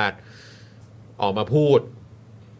ที่แบบมันไม่ได้เกี่ยวเลยอะคือข้อเท็จจริงมันก็ชัดเจน ครับ เคลียร์อยู่แล้วนะครับ แต่ก็พยายามจะปั่นนะ อืม นะครับปั่นไปเรื่อยๆให้มันเป็นประเด็นนะครับ เพราะมันมีผลกับคนในสังคมค่ะ ใช่ คือบางครั้งอะแค่พูดอะไรขึ้นมาปุ๊บแล้วสื่อเอามาขยายต่ออะ อืม คนที่เขาอ่านแค่พาดหัวข่าวเขาคิดไปไกลแล้วนะคะ อ่าครับผม ซึ่งจริง ๆ สื่อต้องมีจรรยาบรรณในส่วนนี้นะ อืม ไม่ใช่แค่พาดหัว อืม โดยที่เอาคำพูดของเขาที่ยังไม่ได้ถูกถูกคอเรกมาว่ามันถูกหรือผิดอะมาเป็นพาดหัว อืม อืม อืม มันทำให้สังคมรู้สึกว่าอ๋อมันต้องเป็นอย่างที่พาดหัวแน่ อืม ๆทั้งทั้งๆที่ในตัวพาดหัวมันยังไม่ใช่เรื่องความแฟกต์อะค่ะ อืม มันเป็นแค่คลิกเบ็ดอะ อ่า ที่ทำให้คนรู้สึกสนใจหรือให้คนรู้สึกแบบมีอารมณ์ร่วมขึ้นมาทันที อืม โดยที่บางทีเขาไม่ได้อ่านเนื้อความภายในอะค่ะ อืม เออพาดหัวคือสาระสำคัญ ไม่ใช่แบบว่าไฮไลท์ที่ต้องทำให้คนกดคลิกเข้ามา อ่าใช่ใช่ใช่ใช่ เพราะว่ามัน อันนี้ เมื่อ เห็นด้วย เกิดเอฟเฟกต์กับสังคมแล้วที่ทำให้สังคมเขารู้สึกว่าเขาไม่อยากสนใจเรื่องนี้แล้ว หรือว่าเรื่องนี้มันไกลเกินกว่าตัวเขาไปแล้วอ่ะมันจะกลายเป็นสิ่งที่คนบางกลุ่มได้อ่ะได้ประโยชน์มากกว่าประชาชน อืมเพราะฉะนั้นคือพวกเราเองนะครับก็อย่าไปตกหลุมพรางนะครับ เออนะฮะห้ามเลิกเห่อนะครับ เห่อเลิกเห่อไม่ได้ นะฮะเราต้อง ฮะ ตามเราต้องส่งเสียงครับผมนะ เลิ ฮะ ก จน เห่อก ไม่ ว่า ได้ เราจะไปถึงจุดจุดๆนั้นก็คือจุดที่มีรัฐบาลที่มาจากการเลือกตั้งที่มาจากประชาชนจริงๆ ใช่ไม่ ครับ อยากให้ทุกคนเบื่ออ ม แล้วก็รู้สึกว่าเราเจอหลาย ๆ คนมากที่รู้สึกว่าโอ้ไม่อยากรู้แล้วไม่อยากตามแล้ว เพราะว่าแบบ เฮ้ย การเมืองเป็นเรื่องน่าเบื่อแล้วเราก็บอกว่า เฮ้ยโห มันไม่ได้น่าเบื่อ แต่มันมีคนที่ทำให้มันน่าเบื่อ ก็อย่าไปหลงกลมัน ใช่ อออย่ เพราะว่า ไปหลงล การที่เรารู้สึกว่า โอ๊ยมันน่าเบื่อเลือกไปก็ไม่ได้คนเดิม แปลว่าเรื่องนี้ผิดปกติ ใช่ เราต้องไม่เบื่อมัน ถูกต้องครับ เพราะฉะนั้นเราต้องเห่อขึ้นมาค่ะ ใช่ครับ แล้วก็เกิดว่าใครมีความรู้สึกว่าหรือไปเจอคนที่แบบคล้ายๆ จะเลิกเขอแล้วก็เปิดคลิป Daily Topic ให้เขาดูครับผม คุณผู้ชม มีคลิปเขออยู่ฮะ แล้วเราก็ไม่ต้องวากันด้านะคะ ไม่ต้องไม่ต้องต้อง นี่ไม่ช่วยเราตอบป้าละทุกคนเลยนะ ป้าถามว่าอะไรนะ ป้าบอกว่าเนี่ยได้ดู อ๋อ คลิปที่ ป้า คุณมุกไป อ๋อออกด้วย แต่ป้าสงสัยมากเลยวากันด้านี่เขาฝ่ายไหนฝรั่งหรือจีน ไม่เรานึกว่าคุณป้าเขาเล่นมุก น่า รักชอบป้า ป้าไม่รู้จริง ป้า แต่คุณป้าคุณป้าเล่นมุกซะแล้ว ใช่ ใช่คุณป้าเล่นมุกเรานอนนวดอยู่เหรอเออ ชิบหายแล้ว จะตอบยังไงดีนะ เป็นมุกขายพวกนี้พูดไปเรื่อยๆอะค่ะ เออนะฮะ มาคุณผู้ชมพิมพ์คำว่าเขอเข้ามาแล้ว นะอย่าเลิกเห่อะนะ อย่าเลิกเห่อ ห้ามเห่อะนะครับ พิมพ์คำว่าเห่อเข้ามา คุณสสิพงศ์บอกว่าผเห่อ มไม่เลิกเห่อหรอก เข้ามาเลยค่ะ คุณอนุชาบอกจะเห่อ จะเขอ นะฮะคุณส่งนะครับบอกว่าแสดงความเห่อแบบวากันดา ครับผม นะครับนะฮะอ่ะเห่อมันสิเห่อขึ้นมา เขอเขอมันขึ้นมา เออนะครับนะฮะไม่ได้ครับคุณผู้ชม ครับ นะฮะเราต้องให้เผด็จการนะครับมันจงพินาศไปซะ ครับ ป้าเล่นมุกเหรอ ใช่เล่นมุกซะ ป้า มุก น งงเลยค่ะ ตอนเนี้ย งงเลย ป้าเล่นมุกมุกงงจริง มุกส่งข้อความมาด้วยนะ มุกบอกว่ามุกบอกว่าเอ่อเดี๋ยวก่อนนะช่วยเคลียร์ให้ ด้วย เออเราก็แบบ ช่วยคิดด้วยจะตอบอะไรป้าคือ เราก็ฮ่าฮ่าฮ่า เราก็อุ้ยอุ้ยอุ้ย ส่งสติกเกอร์วากันด้ามาให้เราแบบเรานอนไม่ได้ช่วยเลย อ่าโอเค คุณผู้ชมครับ เดี๋ยวอีกสักเรื่องหน่อยแล้วกันเนอะ เออ นะครับ เพราะว่าตอนนี้เนี่ยนะครับในขณะที่ขบวนการ อืม สกัดไม่ให้คุณพิธาเป็นนายกเนี่ยนะครับ ไม่ให้ก้าวไกลตั้งรัฐบาลเนี่ยนะครับ ก็ดำเนินไปแบบเสียทรงนะครับ ซึ่งใครๆก็ดูออก ครับ นะครับ ง่ายฮะ อีกคนที่แพ้เลือกตั้งครับนะฮะแต่ยังไม่ยอมรับครับ ครับ ใครนะ มีมีมี ใค มี รอ่ะใครอ่ะ มี เออ ไม่รู้ นะคบ เลยค่ะ ไม่รู้เลยเหรอครับ คุณผู้ชมลองพิมพ์ตัวอักษรที่ให้คนนั้นมาหน่อยสิ ใช่ฮะ นะครับแล้วนอกจากเขาเนี่ยนะครับยังไม่ยอมรับแล้วเนี่ยนะครับ แล้วก็ยังทำเหมือนไม่มีอะไรเกิดขึ้นด้วยนะครับ ครับ ก็แสดงบทบาทสมมติดื้อด้านจะเป็นนายกอยู่ต่อไปครับ นิ่งนิ่งนิ่ง นะฮะซึ่งข่าว Daily New นะครับวันที่ 14 มิถุนายนครับรายงานความเคลื่อนไหวของประยุทธ์จันทร์โอชา นายกรัฐมนตรี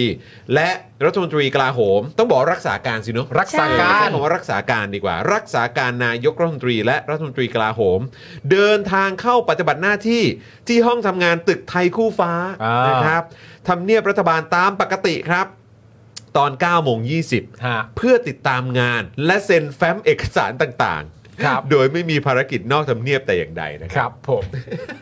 อุ๊ยเซ็นเซ็นแฟ้ม ตอนก่อนเข้ามาคุณชีบิวบอกว่า เออ นี่พี่ซี่นอกจากจะเอาเนื้อหามาแล้ว ก็คือยังเอาคนส่งเนื้อหามานั่งด้วยอีก แต่เราจะไม่เอาคนในเนื้อหามา สักหน่อย สักหน่อย สักหน่อย เออ นะครับ เราจะเปิดคลิปตอนไหน วะ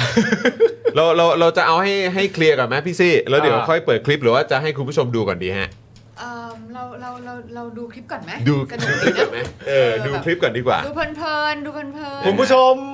อ่าที่เราบอกตอนต้นรายการ ครับ ณผู้ชมเป็นเมมเบอร์กันยังฮะ อ่า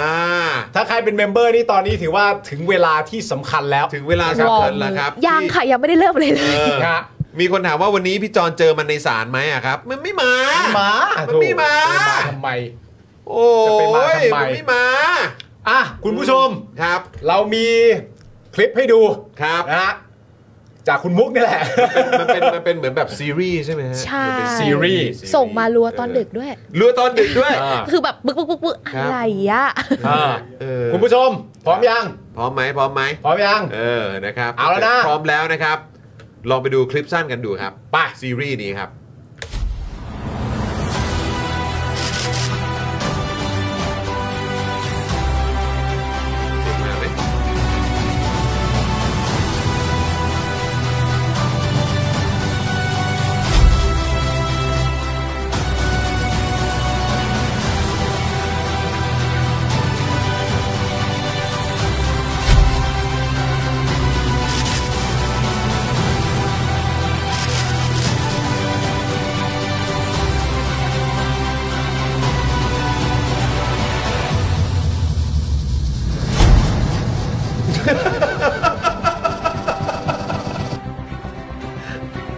อะไรอ่ะ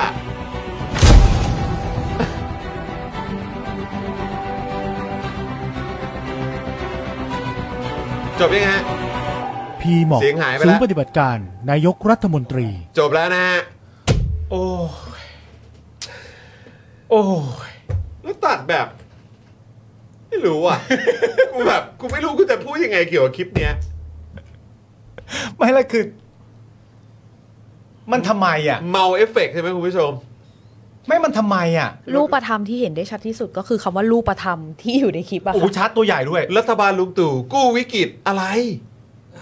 ขอโทษที่สบตาค่ะ อุ้ย ไม่มันทำ ซาว ไม ด์แทร็ อะ กบอกกูช่วยบิวสุดๆ และได้เท่านี้จิมจิมๆอะไรอ่ะ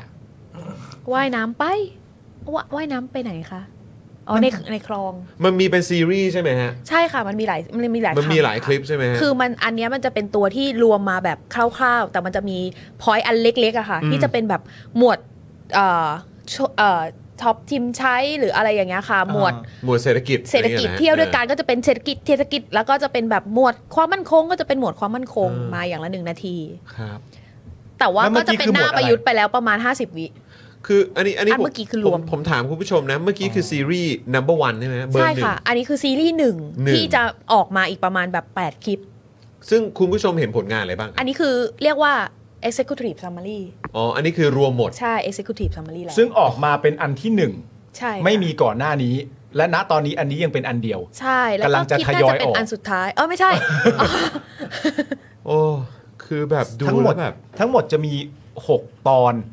ใช่ไหมฮะหกตอนหกเรื่องปะ ใช่ค่ะ คือสำหรับผมนะ แปลว่าเหลืออีกห้าใช่ปะ ใช่ค่ะ หลังจากดูคลิปนี้เสร็จอะสำหรับผมนะ คุณผู้ชมดูคลิปนี้เสร็จ คุณผู้ชม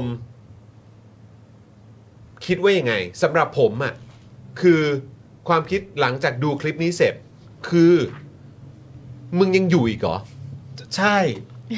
คือมึงยังอยู่มึงยังไม่ไปอีกเหรอ ถ้าเคยเจอคุณเอกฮาร์ดล็อกเกอร์ที่แบบว่าอยู่ในช่องเขาจะใช้ ครับ คำว่า ยังอยู่อีกเหรอ เอ อย่าง อ เงี้ย ยังอยู่อีกเหรอคือมึงยังอยู่อีกเหรอเนี่ย แล้วมึงออกมาทำไม มึงผิดที่ผิดทางมากเลย ออกมึงมาออกอะไร คุณคมธนันบอกว่ามันคือยำยำรวมๆ เหมือนขยะเปียกประมาณนี้หรือเปล่าครับ อุ้ย ก็ ก็ไม่รู้เหมือนกันนะฮะ ไม่แต่ผมงงจริง ๆ นะ ผมผม ตกลงทำทำไม แบบเสียงพี่ยุทธดิ เออที่ที่เลือกที่เลือกมาให้เนี่ยเพราะมันเป็นติ๊กตอก อ๋อเป็นแบบทิกตอก แล้ ด้ ว วย เขาก็ ฮะ แบบว่าเพราะว่ารู้สึกว่าเขาจะรู้สึกว่าติ๊กตอกนี่มันอิมแพกมากเหลือเกินอะไรอย่างเงี้ยเขาเลยมีติ๊กตอกนะพีหมอกเนี่ยเขามี พี ติ๊ก หม ต อ อก ก พีหมอกนะคุณผู้ชม พีหมอก ศูนย์ปฏิบัติการนายกรัฐมนตรีครับ เรียกว่าพีหมอกครับ ผีหมก ครับผม ศูนย์ปฏิบัติการนายกรัฐมนตรีคือพีหมอกนะครับ พีหมอก แชร์คลิปสั้นประยุทธ์เดอะซีรีส์ที่บอกว่าเป็นผลงานของรัฐบาลประยุทธ์ มีทั้งหมด 6 ตอน 6 เรื่อง ดูได้ทาง Facebook และ TikTok คือเราสงสัยมากว่าศูนย์ปฏิบัติการนายกรัฐมนตรีมีผลงานอื่นอีกไหมคะ นอกจากการผลิตสื่ออวยพลเอกประยุทธ์อะเอาจริงๆเราทำข่าวมาเราเห็นแต่ การประชาสัมพันธ์ว่าพลเอกประยุทธ์ทำอะไร คือผมเห็นใจศูนย์ปฏิบัติการนายกรัฐมนตรีนะ เพราะว่า โดยเฉพาะการมีศูนย์ปฏิบัติการนายกรัฐมนตรีในยุคสมัยของประยุทธ์จันทร์โอชาเนี่ย อืม ยิ่งทำให้ผมมีความรู้สึกว่าควรจะยุบหน่วยงานนี้ คือถ้า เพ เป็น ราะมันเปลืองภาษี รัฐบาลอื่นอาจจะรู้สึกว่ามีงานให้ทำเยอะ ถู แต่ ก อั ต้ น อง นี้ไม่มีอะไรทำจนต้องมานั่งทำอันนี้เหรอ อันนี้ คะ ผมพูดเลย ผมมีความรู้สึกเลย ผมดูแล้วคือแบบคือมีไปทำไมวะ คือ 6 ตอนเนี้ยสำหรับผมนะ ถ้ามันจะทำออกมาแล้วสนุกที่สุดนะ ตอนแรกเนี่ย ต้องเป็นการเก็บห้องนอน แล้วตอนที่ 2 ก็เก็บห้องทำงาน เออ แล้วตอนที่ 3 ก็เก็บห้องน้ำ เออ เพราะว่าคนน่ะมันชอบดูเขาเรียกว่าอะไร คนมันชอบดูคลิปแบบไทม์แลปที่เป็นแบบจากไม่สะอาดแล้วกลายเป็นสะอาด เออ คนมันแบบวิชวลคนมันชอบแบบนี้ ใช่ เอาแบบห้องทำงานในทำเนียบอะที่มันสกปรกสกปรกอะมึงมายืนแบบเคลียร์ของอะ เออ เออเคลียร์ของเคลียร์แฟ้มมึงอะ เออ เคลียร์อะไรทุกอย่างออกไป ให้มันให้มันโล่งทั้งหมด เออให้มัน แล้วเดี๋ยว โล่ง ตอนรัฐบาลใหม่คุณพิธาเข้าเป็นนายกเนี่ย ก็มา ข ฆ่าเชื้ออีกทีนึง เขาก็จะ อะไรอ มา ย่างเงี้ย ฆ่าเชื้ออีกทีนึง เออ เขาก็จะแต่งเข้าไปคนมันชอบดูไทม์แลปเร็วๆ แบ แบบ บ เนี้ นี้ ยพีหมอกทำสิ เออ อย่างนี้จริงๆ เราต้องเริ่มจากตอนสกปรกที่สุดคือตอนรัฐประหารไหมคะ โอ้โห เดี๋ยวมัน ผม ถ้า ว่า มี ผมว่า ตั้งแต่ตอนนั้นมันมีเป็น 10 ตอนนี่ก็ปวดหัวเลย สำหรับผมอ่ะอันน่าคราบยังอยู่ครับ เออ นะฮะ อันนั้นไม่หายไปอยู่แล้ว คราบงอยู่ครับนะฮะเพราะฉะนั้นคือทำพีหมอกครับทำไทม์แลบพี่ตู่เนี่ย เก็บของดีกว่า ลงกล่องอ่ะ เหมือนเวลาเราดูหนังอ่ะที่บอกว่าเวลาคนมันโดนให้ออกจากงานอ่ะ เออ หรือแบบเออมึงมึงต้องออกแล้วอ่ะมึงเอากล่องมากล่องกระดาษ ใช่ไหมแล้วก็ตู่ก็เก็บของใส่อะไรอย่างเงี้ยอันนี้ในออฟฟิศใช่ไหมอันนี้ออฟฟิศที่ทำเนียบใช่ไหมแล้วก็มีแบบอีกคลิปหนึ่งก็ได้ ไปกระทรวงกลาโหม เออแล้วก็ไปเก็บ เก็บของเก็บอะไรต่างๆ ออ นี่ก็หวานไปเก็บเหรียญเออเก็บไปเออ คุณผู้ชมบอกว่าเขาทำมาทบทวนความชิบหายของประเทศในยุคเขาอะครับ ที่ผมเข้าใจ ผมให้อันนั้นมันจำได้แม่นอยู่แล้ว ครั ฮะ บผม แต่ถ้าจะให้คลิปแล้วแบบดูสร้างสรรค์แล้วแบบเขาเรียกว่าอะไรนะแบบ แบบ satisfy อ่ะดูแล้วแบบเพลินแล้วมันแบบฟินอะไรอย่างเงี้ย อ่า คนมันชอบดูคลิปแบบจากโสโครก กลายเป็นสะอาดแล้ว เออ จากโสโครกเอางี้ก่อนจากโสโครก กลายเป็นเกลี้ยงและกลายเป็นแต่งใหม่ อ่า คนมันชอบแบบนี้ อะไรแบบนี้ มันคือการเขาเรียกว่าการรีโนเวท แบบนี้ไม่โอเค แบบนี้ไม่โอเคพีหมอกเนี่ยนะ พีหมอกครับ ถ้าจะทำจริงๆอะทำแบบนี้ดีกว่า เพราะผมไม่เข้าใจจริง ๆ ว่าโปรโมทผลงานประยุทธ์ตอนนี้เนี่ย มันถูกทำออกมาในตอนนี้ด้วยเหตุผลว่าอะไรวะเราอยากดูผลงานประยุทธ์ตอนนี้กันด้วยอะไรวะ คุณจูนเมคอัพบอกมันไม่ใช่เวลาที่จะออกมาโชว์ผลงานตัวเองเขาทำเพื่อ เขาบอกว่าเขาอยากอยู่ต่อ เป็นนายกรัฐมนตรีที่ดีมาก ใช่ไหมที่ต้องการจะสื่อ ก็พวกเราก็คิดว่าอย่างนั้น ไม่รู้ไม่รู้คือคือคือพวกเรามองว่าอย่างนี้นะ คือคนที่แบบทำเป็นทำเป็นเหมือนแบบ ไม่รู้อะไรเหมือนแบบกูไม่รู้กูไม่สนแหละ แต่ตอนนี้ เออ กูโชว์ผลงาน คุณสิงห์ทองทำไม ข้าง ร้านย อกมัน นะ จะเป็นยังไง เก็บเหรียญมาก็อมไปเลย เนี่ย ไม่แล้วคือยังไงอะหมายถึงว่าก็คิดแล้วว่าคลิปนี้ หลังจากที่ออกมา หรือเอาจริง ๆ ถ้ามีคลิปนี้ออกมาก่อนการเลือกตั้งอะ อืม เขาจะชนะ ไหม เขาจะถล่มทลายเลยไหมเจดโดดูคลิปติ๊กตอกไป 6 ตอนต้องเลือกแม่งอะไรอย่างนี้เหรอ เออ ถ้าคนเห็นว่าสิ่งที่พลเอกประยุทธ์ทำเป็นประโยชน์ต่อประเทศชาติจริง ๆ มันต้องสะท้อนออกมาในผลเลือกตั้งแล้วค่ะ แต่ก็ไม่แน่ผลการเลือกตั้งอาจจะออกมาดีอยู่างนี้ก็ได้นะ เพราะนี่เขาลงในทิกตอกด้วยนะ ใช่ เออ เขาลงในติ๊กตอกแล้วเป็นแพลตฟอร์มที่แบบฮารวดฮารว เออหรือเปล่า ไม่แน่เขาอาจจะ เลย ออก ตัดคลิปอย่างนั้นเลยแป๊บแป๊บแป๊บแป๊บแป๊บดูไม่ทัน ถ้า t ิ k t o k อันนี้ไม่เวิร์คเขาอาจจะออกแอปใหม่ ที่แบบว่าเป็น แอปอะไรดีฮะ คู่แข่ง ตุกติก ตุกติก กกตเลย แอป สนับสนุนโดย แอป ก ตุก ก ติก ต แอปตุกติก ติ๊กต อกไม่ตอบโจทย์ เดี๋ยวก่อน เราขอใช้แอปตุกติก แต่ว่าเอ่อเขาเรียกว่าอะไรอ่ะกกตเขาก็เป็นพันธมิตรกับทาง t ิ k t o k อยู่นะ ใช่ไง เออก็ ก็ เป็น ไม่แน่ แบบ ใน ว่า อนาคตเขาจะแนวคิดมาแล้วก็ออกแอปตุกติ ก เราจะแถลงผลเลือกตั้งผ่านแอปตุกติก ตุกติก ประชาชนมั่นใจได้แน่นอน เออดูเลยดูเลยนะ เรียลไทดูม์เลยเอ ซึ่ง อ อันนี้กูชอบมากในคลิปเนี้ยเรารู้สึกว่าพอมันมีคลิปนี้ออกมาเนี่ย คนที่เชียร์เขาอะก็ต้องแชร์ถูกไหมนะก็ต้องก็เอาไปแชร์ใช่ไหม ใช่ แล้วกูมีความรู้สึกมันต้องเป็นแบบนี้แน่ๆเลยอะคือสมมติว่ากูแชร์ให้มึงอย่างเงี้ยแบบว่าเฮ้ยมึงดูคลิปใหม่ล่าสุดยังเป็นคลิปยำรวมผลงานของประยุทธ์ เออเออ ที่เรารักนี่แหละ เออ แล้วก็ส่งให้ปุ๊บ อืม ส่งให้มึง มึงก็ถามกูว่า เฮ้ย ดีมากเลยขอบคุณ แล้วมันเป็นคลิปเกี่ยวกับ อะไร เออ กูก็บอกมึงว่า มึงก็ดูเองดิ มึงก็แบบ เอ้ย กูไม่มีเวลา กูต้องทำอะไรเยอะ มึงบอกคร่าวๆก่อนมันเกี่ยวกับอะไร เวลาดูกูจะได้เข้าใจ เออเออเออ ไม่ก็มึงก็ดูเองได้บอกวะ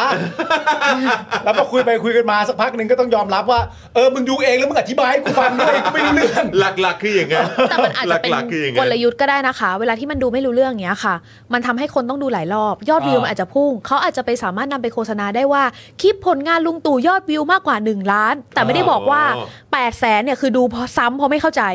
เออ แล้วแต่มันจะมาโชว์ในคอมเมนต์ไง ว่าคอมเมนต์จะพิมพ์เข้ามาได้สูงสุดประมาณว่า ว้าว เพราะกูต้องชมอ่ะ กูต้องชมแต่กูจะชมอะไรอ่ะ เขาเปิดคอมเมนต์ก่อนหรือเปล่าคะ ในทิกตอกเหรอ เออ เปิดคอมเมนต์ เนี่ย เลย เนี่ยผมพยายามเปิดดูอยู่ ถ้าใน เย TikTok เปิด ต้องเอา เปิดหา นะ ซิเปิดหาซิว่าเขาเปิดคอมเมนต์หรือเปล่า ถ้าเปิด เอานะ เฮ้ยเปิด เปิด พี่ เอา บ ละ อก ค่ะ เปิด เอาเว้ย แล้วอันแรกที่ผมเจอเลยนะ คลิปแรกด้วย ขออนุญาตแชร์ค่ะ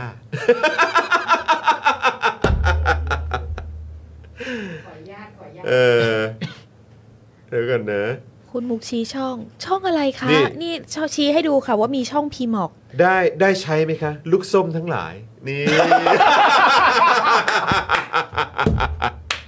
นี่เขาบอกว่า เดินทางมาถึง EP 9 แล้ว EP 9 เดินทางมาถึง EP 9 แล้ว เหรอมี EP 9เหรอ โโเอาก็เขามีทั้งหมดกี่ตอนนะ The Series เขาอะ หก แล้วซีรีส์ซีรีส์ EP 9 เนี่ยแฮชแท็กคือบัตรทองว่ะ ฮะ พูดถึงผลงานครับ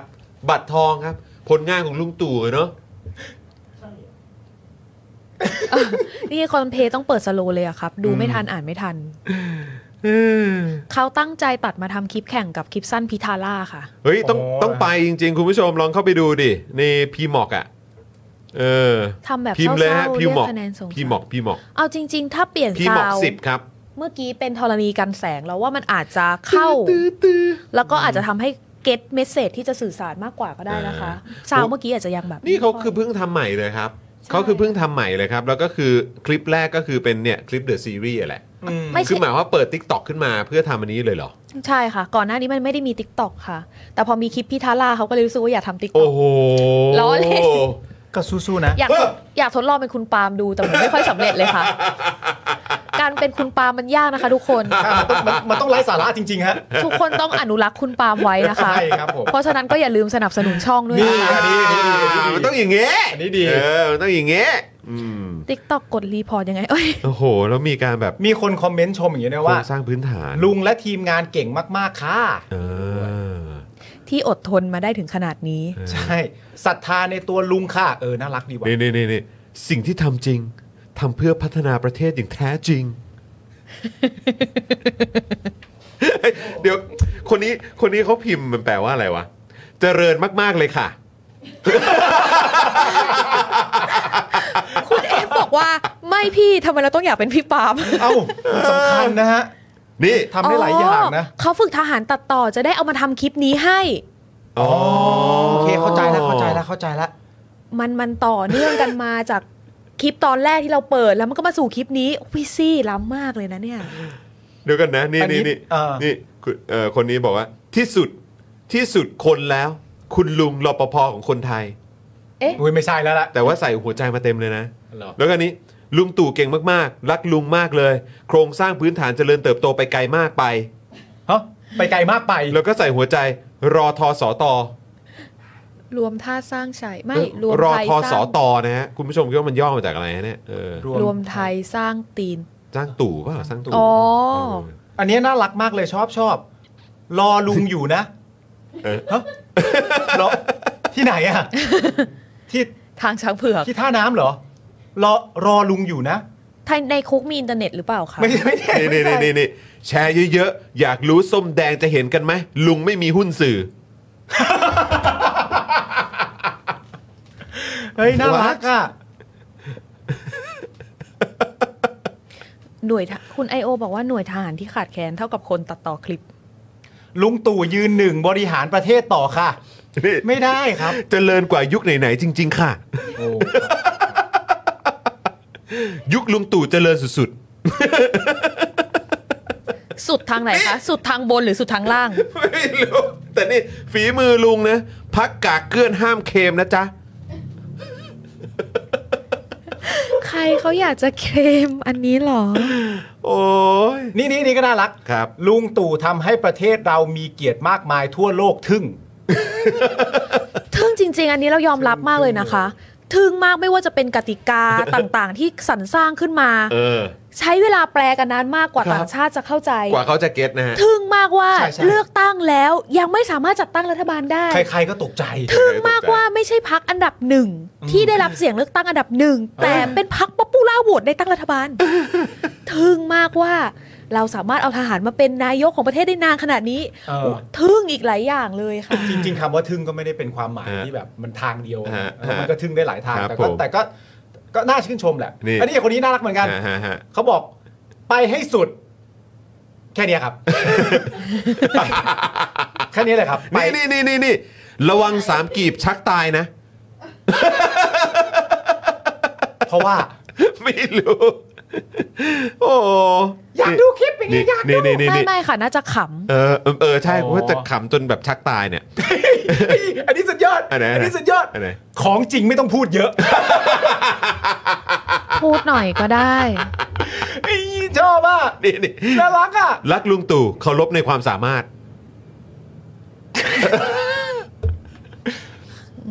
นี่นี่นี่คนดีเขาเห็นกันทั้งนั้นน่ะ ยกเว้นพวกจิตมืดบอดอ่ะ เออน่ารักอ่ะชอบอ่ะ นี่ คนทำงานจริงมักไม่ค่อยพูด แต่คนชอบพูดมักไม่ค่อยอยากจะทำลุงตู่พูดจริงทำจริง เห็นผลงานจับต้องได้จริง อะไรวะก็อุตส่าห์แบ่งให้เรียบร้อยว่าคนจริงไม่ทำคนทำไม่จริงแล้วอยู่ดี อันนี้มาบอกว่ามีคนหนึ่งทำเออก็น่ารัก งงเหมือนกัน นี่อันนี้อันนี้บอกผลงานชัดเจน ฮะฮะฮะ ความสัมพันธ์ระหว่างประเทศดีที่สุดในยุคลุงตู่ โอ้โห อาจจะดีในแง่ของการที่ว่าเขาบอกให้ทำอะไรก็ทำหมดอะค่ะเพราะว่าไม่กล้าเถียง เออไม่กล้าเถียงครับไม่ จะ ล้ถียง ถูกเอาเปรียบเอารัดเอาเปรียบมากน้อยแค่ไหนถึงเพื่อนบ้านจะขับเครื่องบินมาโฉบหรือจะอะไรก็ตามก็แบบว่าอ๋อ อ๋อประเทศ ได้เลย ครับ ได้ครับท่านดีครับ เออ ผมเหมาะสมจ้ะพี่ทำเลยจ้า ประเทศเพื่จะอน มา บ้านก็จะรักเนาะ จะย้ายมาตั้งทำธุรกิจอะไรในไทย มีสีเทาสีดำอะไรก็ทำเลยค่ะ อย่างเงี้ยเหรอ ท่านคือผู้นำที่สุดยอดมาก ชายชาติทหาร เก่งฉลาด นิตยสารระดับโลกชื่นชม สรุปตู่ชอบพูดหรือไม่ชอบพูดครับ เม้นท์ไหนปั่นเม้นท์ไหนจริงคือแยกไม่ออกแล้ว นะ ไม่รู้จริง ๆ แต่มันน่ารักผมชอบนะ ผม เอ ชอบ อ นะ น่ารักน่ารักน่ารัก ลุงและทีมงานเก่งมากค่ะ อืมขอเห็นด้วยกับคำว่าทีมงานเก่งมากค่ะ เหนื่อยหน่อยนะคะ โอสคาเรซามาดิช ตะ ผลสำเร็จเสร็จสิ้นของทุกโครงการ เป็นประจักษ์พยานกับการบริหารบ้านเมืองของท่าน ขอแสดงความนับถืออย่างยิ่ง เอ้ยอันนี้ตีความตีความต้องตี ครับ ความน่าน่าสนใจ อ่า เขาบอกว่านายกของประเทศไทยต้อง ฮะ แบบนี้ครับ อ่า ที่มีคุณสมบัติมีพื้นฐานนำพาประเทศไปสุด อ่ะ ๆสุดวะ สุดด้านไหน ด้านหลังด้านหลัง หรือด้านหน้า เฮ้ยแต่มันน่ารักนะหมายถึงว่าการอ่านคอมเมนต์แบบเนี้ยมีความรู้สึกว่าคือเขารักของเขาอะ เออ แล้วเขาก็รู้สึกจริง ๆ ว่า ภายใต้คนคนนี้เขามีความสุขจังเลยอะ นั่นเลยดิ ดีเนาะ คุณผู้ชมบอกว่าความสัมพันธ์ไม่ดีได้ไง ฟังเขาพูดอังกฤษไม่รู้เรื่องเซเยสหมด เออ เขามีล่ามนะคะ เขาก็ เฮ้ย พูดอยู่ว่าเราจะต้องฟุรู้เรื่องภาษาอังกฤษไปทำไมในเมื่อเรามีล่าม โอ้ใช่ใช่ใช่ใช่ ใช่ เอยอันเนี้ยตรงต่อจากที่คุณมุกพูดเลย อันนี้มีคนบอกว่าทำให้เด็กนอกอ่อนหัดมันดูสิครับ เออ นี่สุดยอดเลย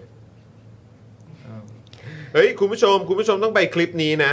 คลิป The Series EP 4 น่ารักดีคุณผู้ชม เพราะว่าพีหมอกอ่ะเขามาตอบคอมเมนต์ด้วย อ๋อเหรอ เออ จริงเหรอ พีหมอกอ่ะเขามาขอบคุณ FC ครับ จริงเหรอ อ่า น่ารักจังเลยอ่ะ นะฮะโอ้โห สุดยอด ลุงเป็นคนดีที่สุด เพราะลุงไม่ใช่พ่อค้า ไม่ใช่นักการเมือง แล้วลุงอ่ะก็รักประประเทศและประชาชนด้วย อืมครับผมดีครับ ผม ดีครับ สื่อเรื่องดีๆอ่ะหัดออกบ้าง ก็มันไม่ดีไงเอ้ยไม่ใช่ ก็ก็พยายามจะหาเรื่องดีๆมาออก แต่ถ้ามันมีเราก็ออก แต่ถ้ามันไม่มี แล้วจะให้เราออกอะไรคะ คอมเมนต์นี้ครับเขาเขาสั้นๆกระชับ แล้วพวกคุณทุกคนจะจุก อะไรวะ เขาบอกว่าทำแล้ว แต่ได้แค่นี้ เขาบอกทำแล้ว ถ้าเป็นกูถามต่อ เออ คลิป เหรอ ใช่ไหมหมายถึงคลิปใช่ไหม นายกที่เราภูมิใจที่สุดนี่ ในบรรดาทั้งหมดเนี่ยนะในในคำพูดอะไรต่างๆนานาที่ ครั เอา บ ไว้ชม ฮะ แบบพวกแบบเนี่ยแก๊งรัฐประหารแก๊งเผด็จ ครับ การเนี่ย เวลาที่ผมติดตามแบบช่องตัวบนที่ผมรักยิ่งเนี่ย ครับ โพสต์ที่ผมชอบมากที่สุดเลยนะ คือ แล้วมันเป็นนามธรรมมากที่ผม อ่าฮะ ชอบมากที่สุดเลยคือ โพสต์ที่บอกว่าใครไม่เห็นเราเห็นน่ะชอบมากชอบโพสต์นี้มากเลย ชอบแบบมันแบบ มันเท่อะแล้วมันไม่ได้เรื่องด้วยนะ แต่ว่า แต่ว่ามันจริงใจอ่ะมันจริงใจอ่ะ แล้วจริง ๆ ป่ะเอาในความเป็นจริงอ่ะใครไม่เห็นเราเห็นน่ะมันคือมวลเดียวกับใครรู้ป่ะเรืองไกล เออ ประโยคอย่างเงี้ย เออจริง คือประโยคเรืองไกลใครไม่เห็น คุณ เราเห็น ตามไม่ถึงไง ถูก คุณตามไม่ถึงไง ทางเดียวกัน ชอบจริง ถึงว่าสิ ดิฉันระวังตัวแล้วนะคะ เมื่อกี้ มวลของความจริงจังมันพุ่งเข้ามาดิฉันดิฉันกำระวังตัวแล้วจะอะไรอีกอะ ระแวงสิ ต้องดูต้องดูก่อนเลยว่า เอ๊ะ มันจะมาทรงไหนเอออันไหนอันไหน ลุงตู่ทำเยอะมาก แต่ไม่พูดเยอะเหมือนคนยังไม่ได้ทำ อ๋อ ตอนแรกเว้นมาลุงตู่ทำเยอะมาก แต่ไม่เห็นผลอ๋อ ก็แบบว่าเออแต่นี่แหละไอ้ไอ้คนอื่นมันพูดเยอะกว่า แต่คือเชื่อกูเหอะ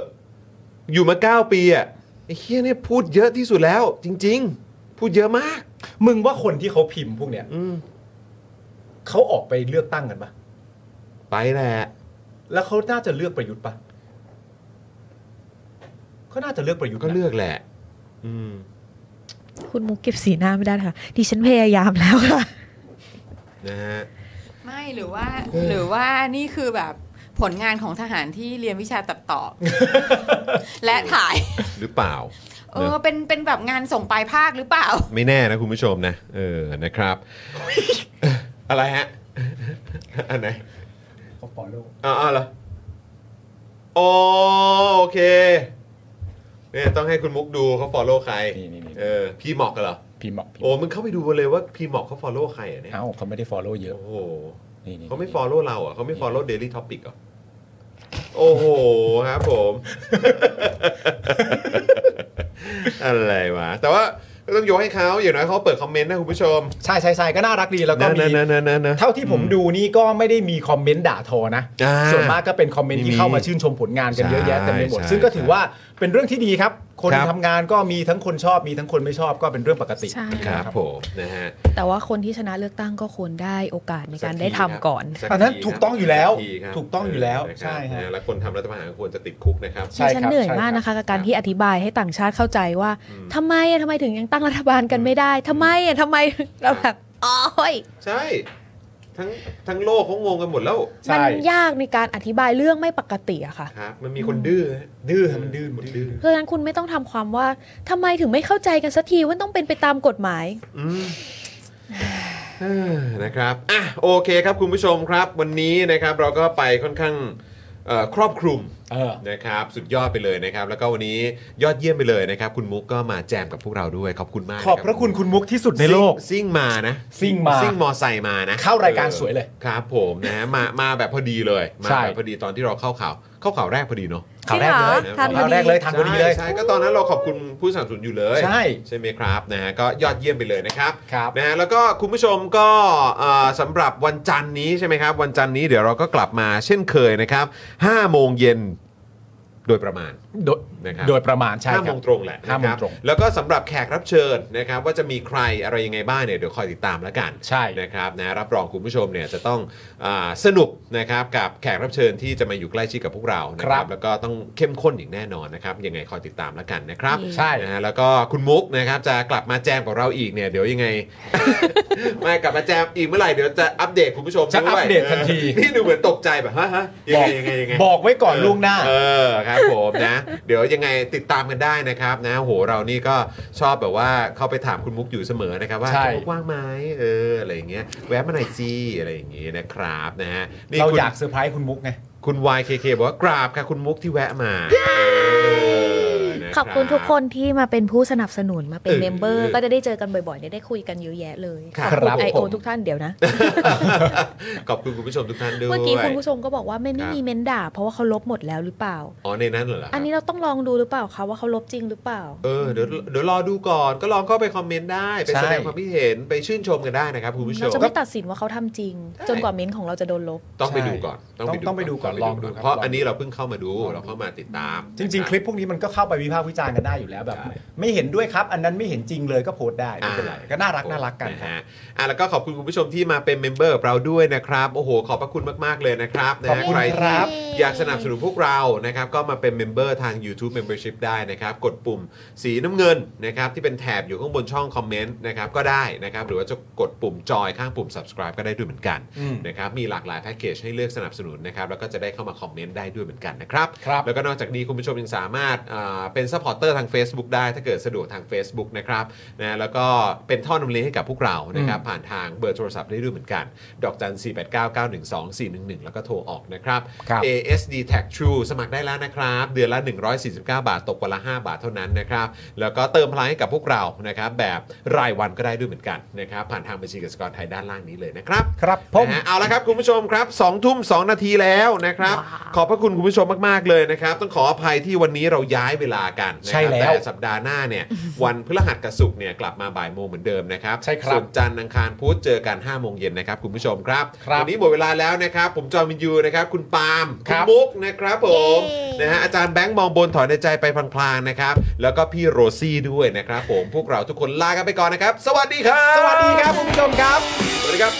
อยากจะเชิญชวนคุณผู้ชมนะคะ มาเป็นซัพพอร์ตเตอร์ให้กับช่องสป็อคดาของเราค่ะ ตอนเนี้ยทำง่ายมาก แค่คุณผู้ชมนะครับ กดดอกจันนะครับ แล้วก็ตามด้วยเบอร์ที่ขึ้นอยู่ตรงนี้ แล้วก็กดโทรออก หรือกดโทรออกข้างล่างนี้เลยก็ได้นะครับ แค่นี้เนี่ยคุณก็สามารถเป็นซัพพอร์ตเตอร์ให้กับพวกเราแบบรายเดือนได้เลยนะครับ ผ่านเบอร์โทรศัพท์มือถือนั่นเองครับ เราต้องการซัพพอร์เตอร์ผู้สนับสนุนเท่าไหร่นะครับ 15,000 คน ตอนนี้เรามีซัพพอร์ตเตอร์ 5,000 คน ใช่ซึ่งก็ได้บอกความต้องการนี้ไปเมื่อประมาณปีกว่าๆที่แล้วแล้ว เราก็พยายามกันนะครับ เรื่อยๆเรื่อยๆเป็นหมื่นสามครับ ตอนนี้เหลือ 5,000นะครับ ไม่เป็นไร ครับ เรายังสู้ต่อครับ อีก 1 0,000 คน อีก 1 ะครับ 0,000 คนเท่านั้นเอง ใช่ ใช่ก็คือเราก็พยายามจะทำให้ง่ายที่สุดนะคะ สะดวกที่สุดสำหรับคุณผู้ชมนะคะ บางทีเนี่ยอาจจะแบบว่าเออไปสมัครเป็นซัพพอร์ตเตอร์ไปทำอะไรคือแบบมันกดหลายลิงก์ ใช่ มันวุ่นวายใช่ไหม ใช่ มันบางทีแบบว่ามันไม่ค่อยแน่ใจว่าทำยังไง แต่ว่าอันเนี้ยคือง่ายมากที่สุดเลย แล้วก็ท่านใดที่สมัครแล้วนะครับ ก็สามารถไปติดตามคอนเทนต์ Exclusive นะครับ ได้ที่ Facebook Page Spoke Dark Supporter ได้เลย แล้วก็สำหรับ Supporter ท่านใดที่เป็นผู้สนับสนุนอยู่แล้วทาง YouTube หรือ Facebook นะครับ ก็สามารถทักแชทเข้าไป บอกว่าเป็น Supporter อยู่แล้วอยากเข้ากลุ่มลับ Exclusive สำหรับผู้สนับสนุนเท่านั้นนะครับ รีบสมัครแล้วก็รีบทักแชทกันไปได้เลยนะครับ มากันเยอะๆนะคะ สมัครกันเลยครับผม อีกหนึ่งหมื่นคนจะถึงเป้าแล้ว มาสนับสนุนพวกเรากัน เย้ Daily t o p i c กกับจอห์นวินยู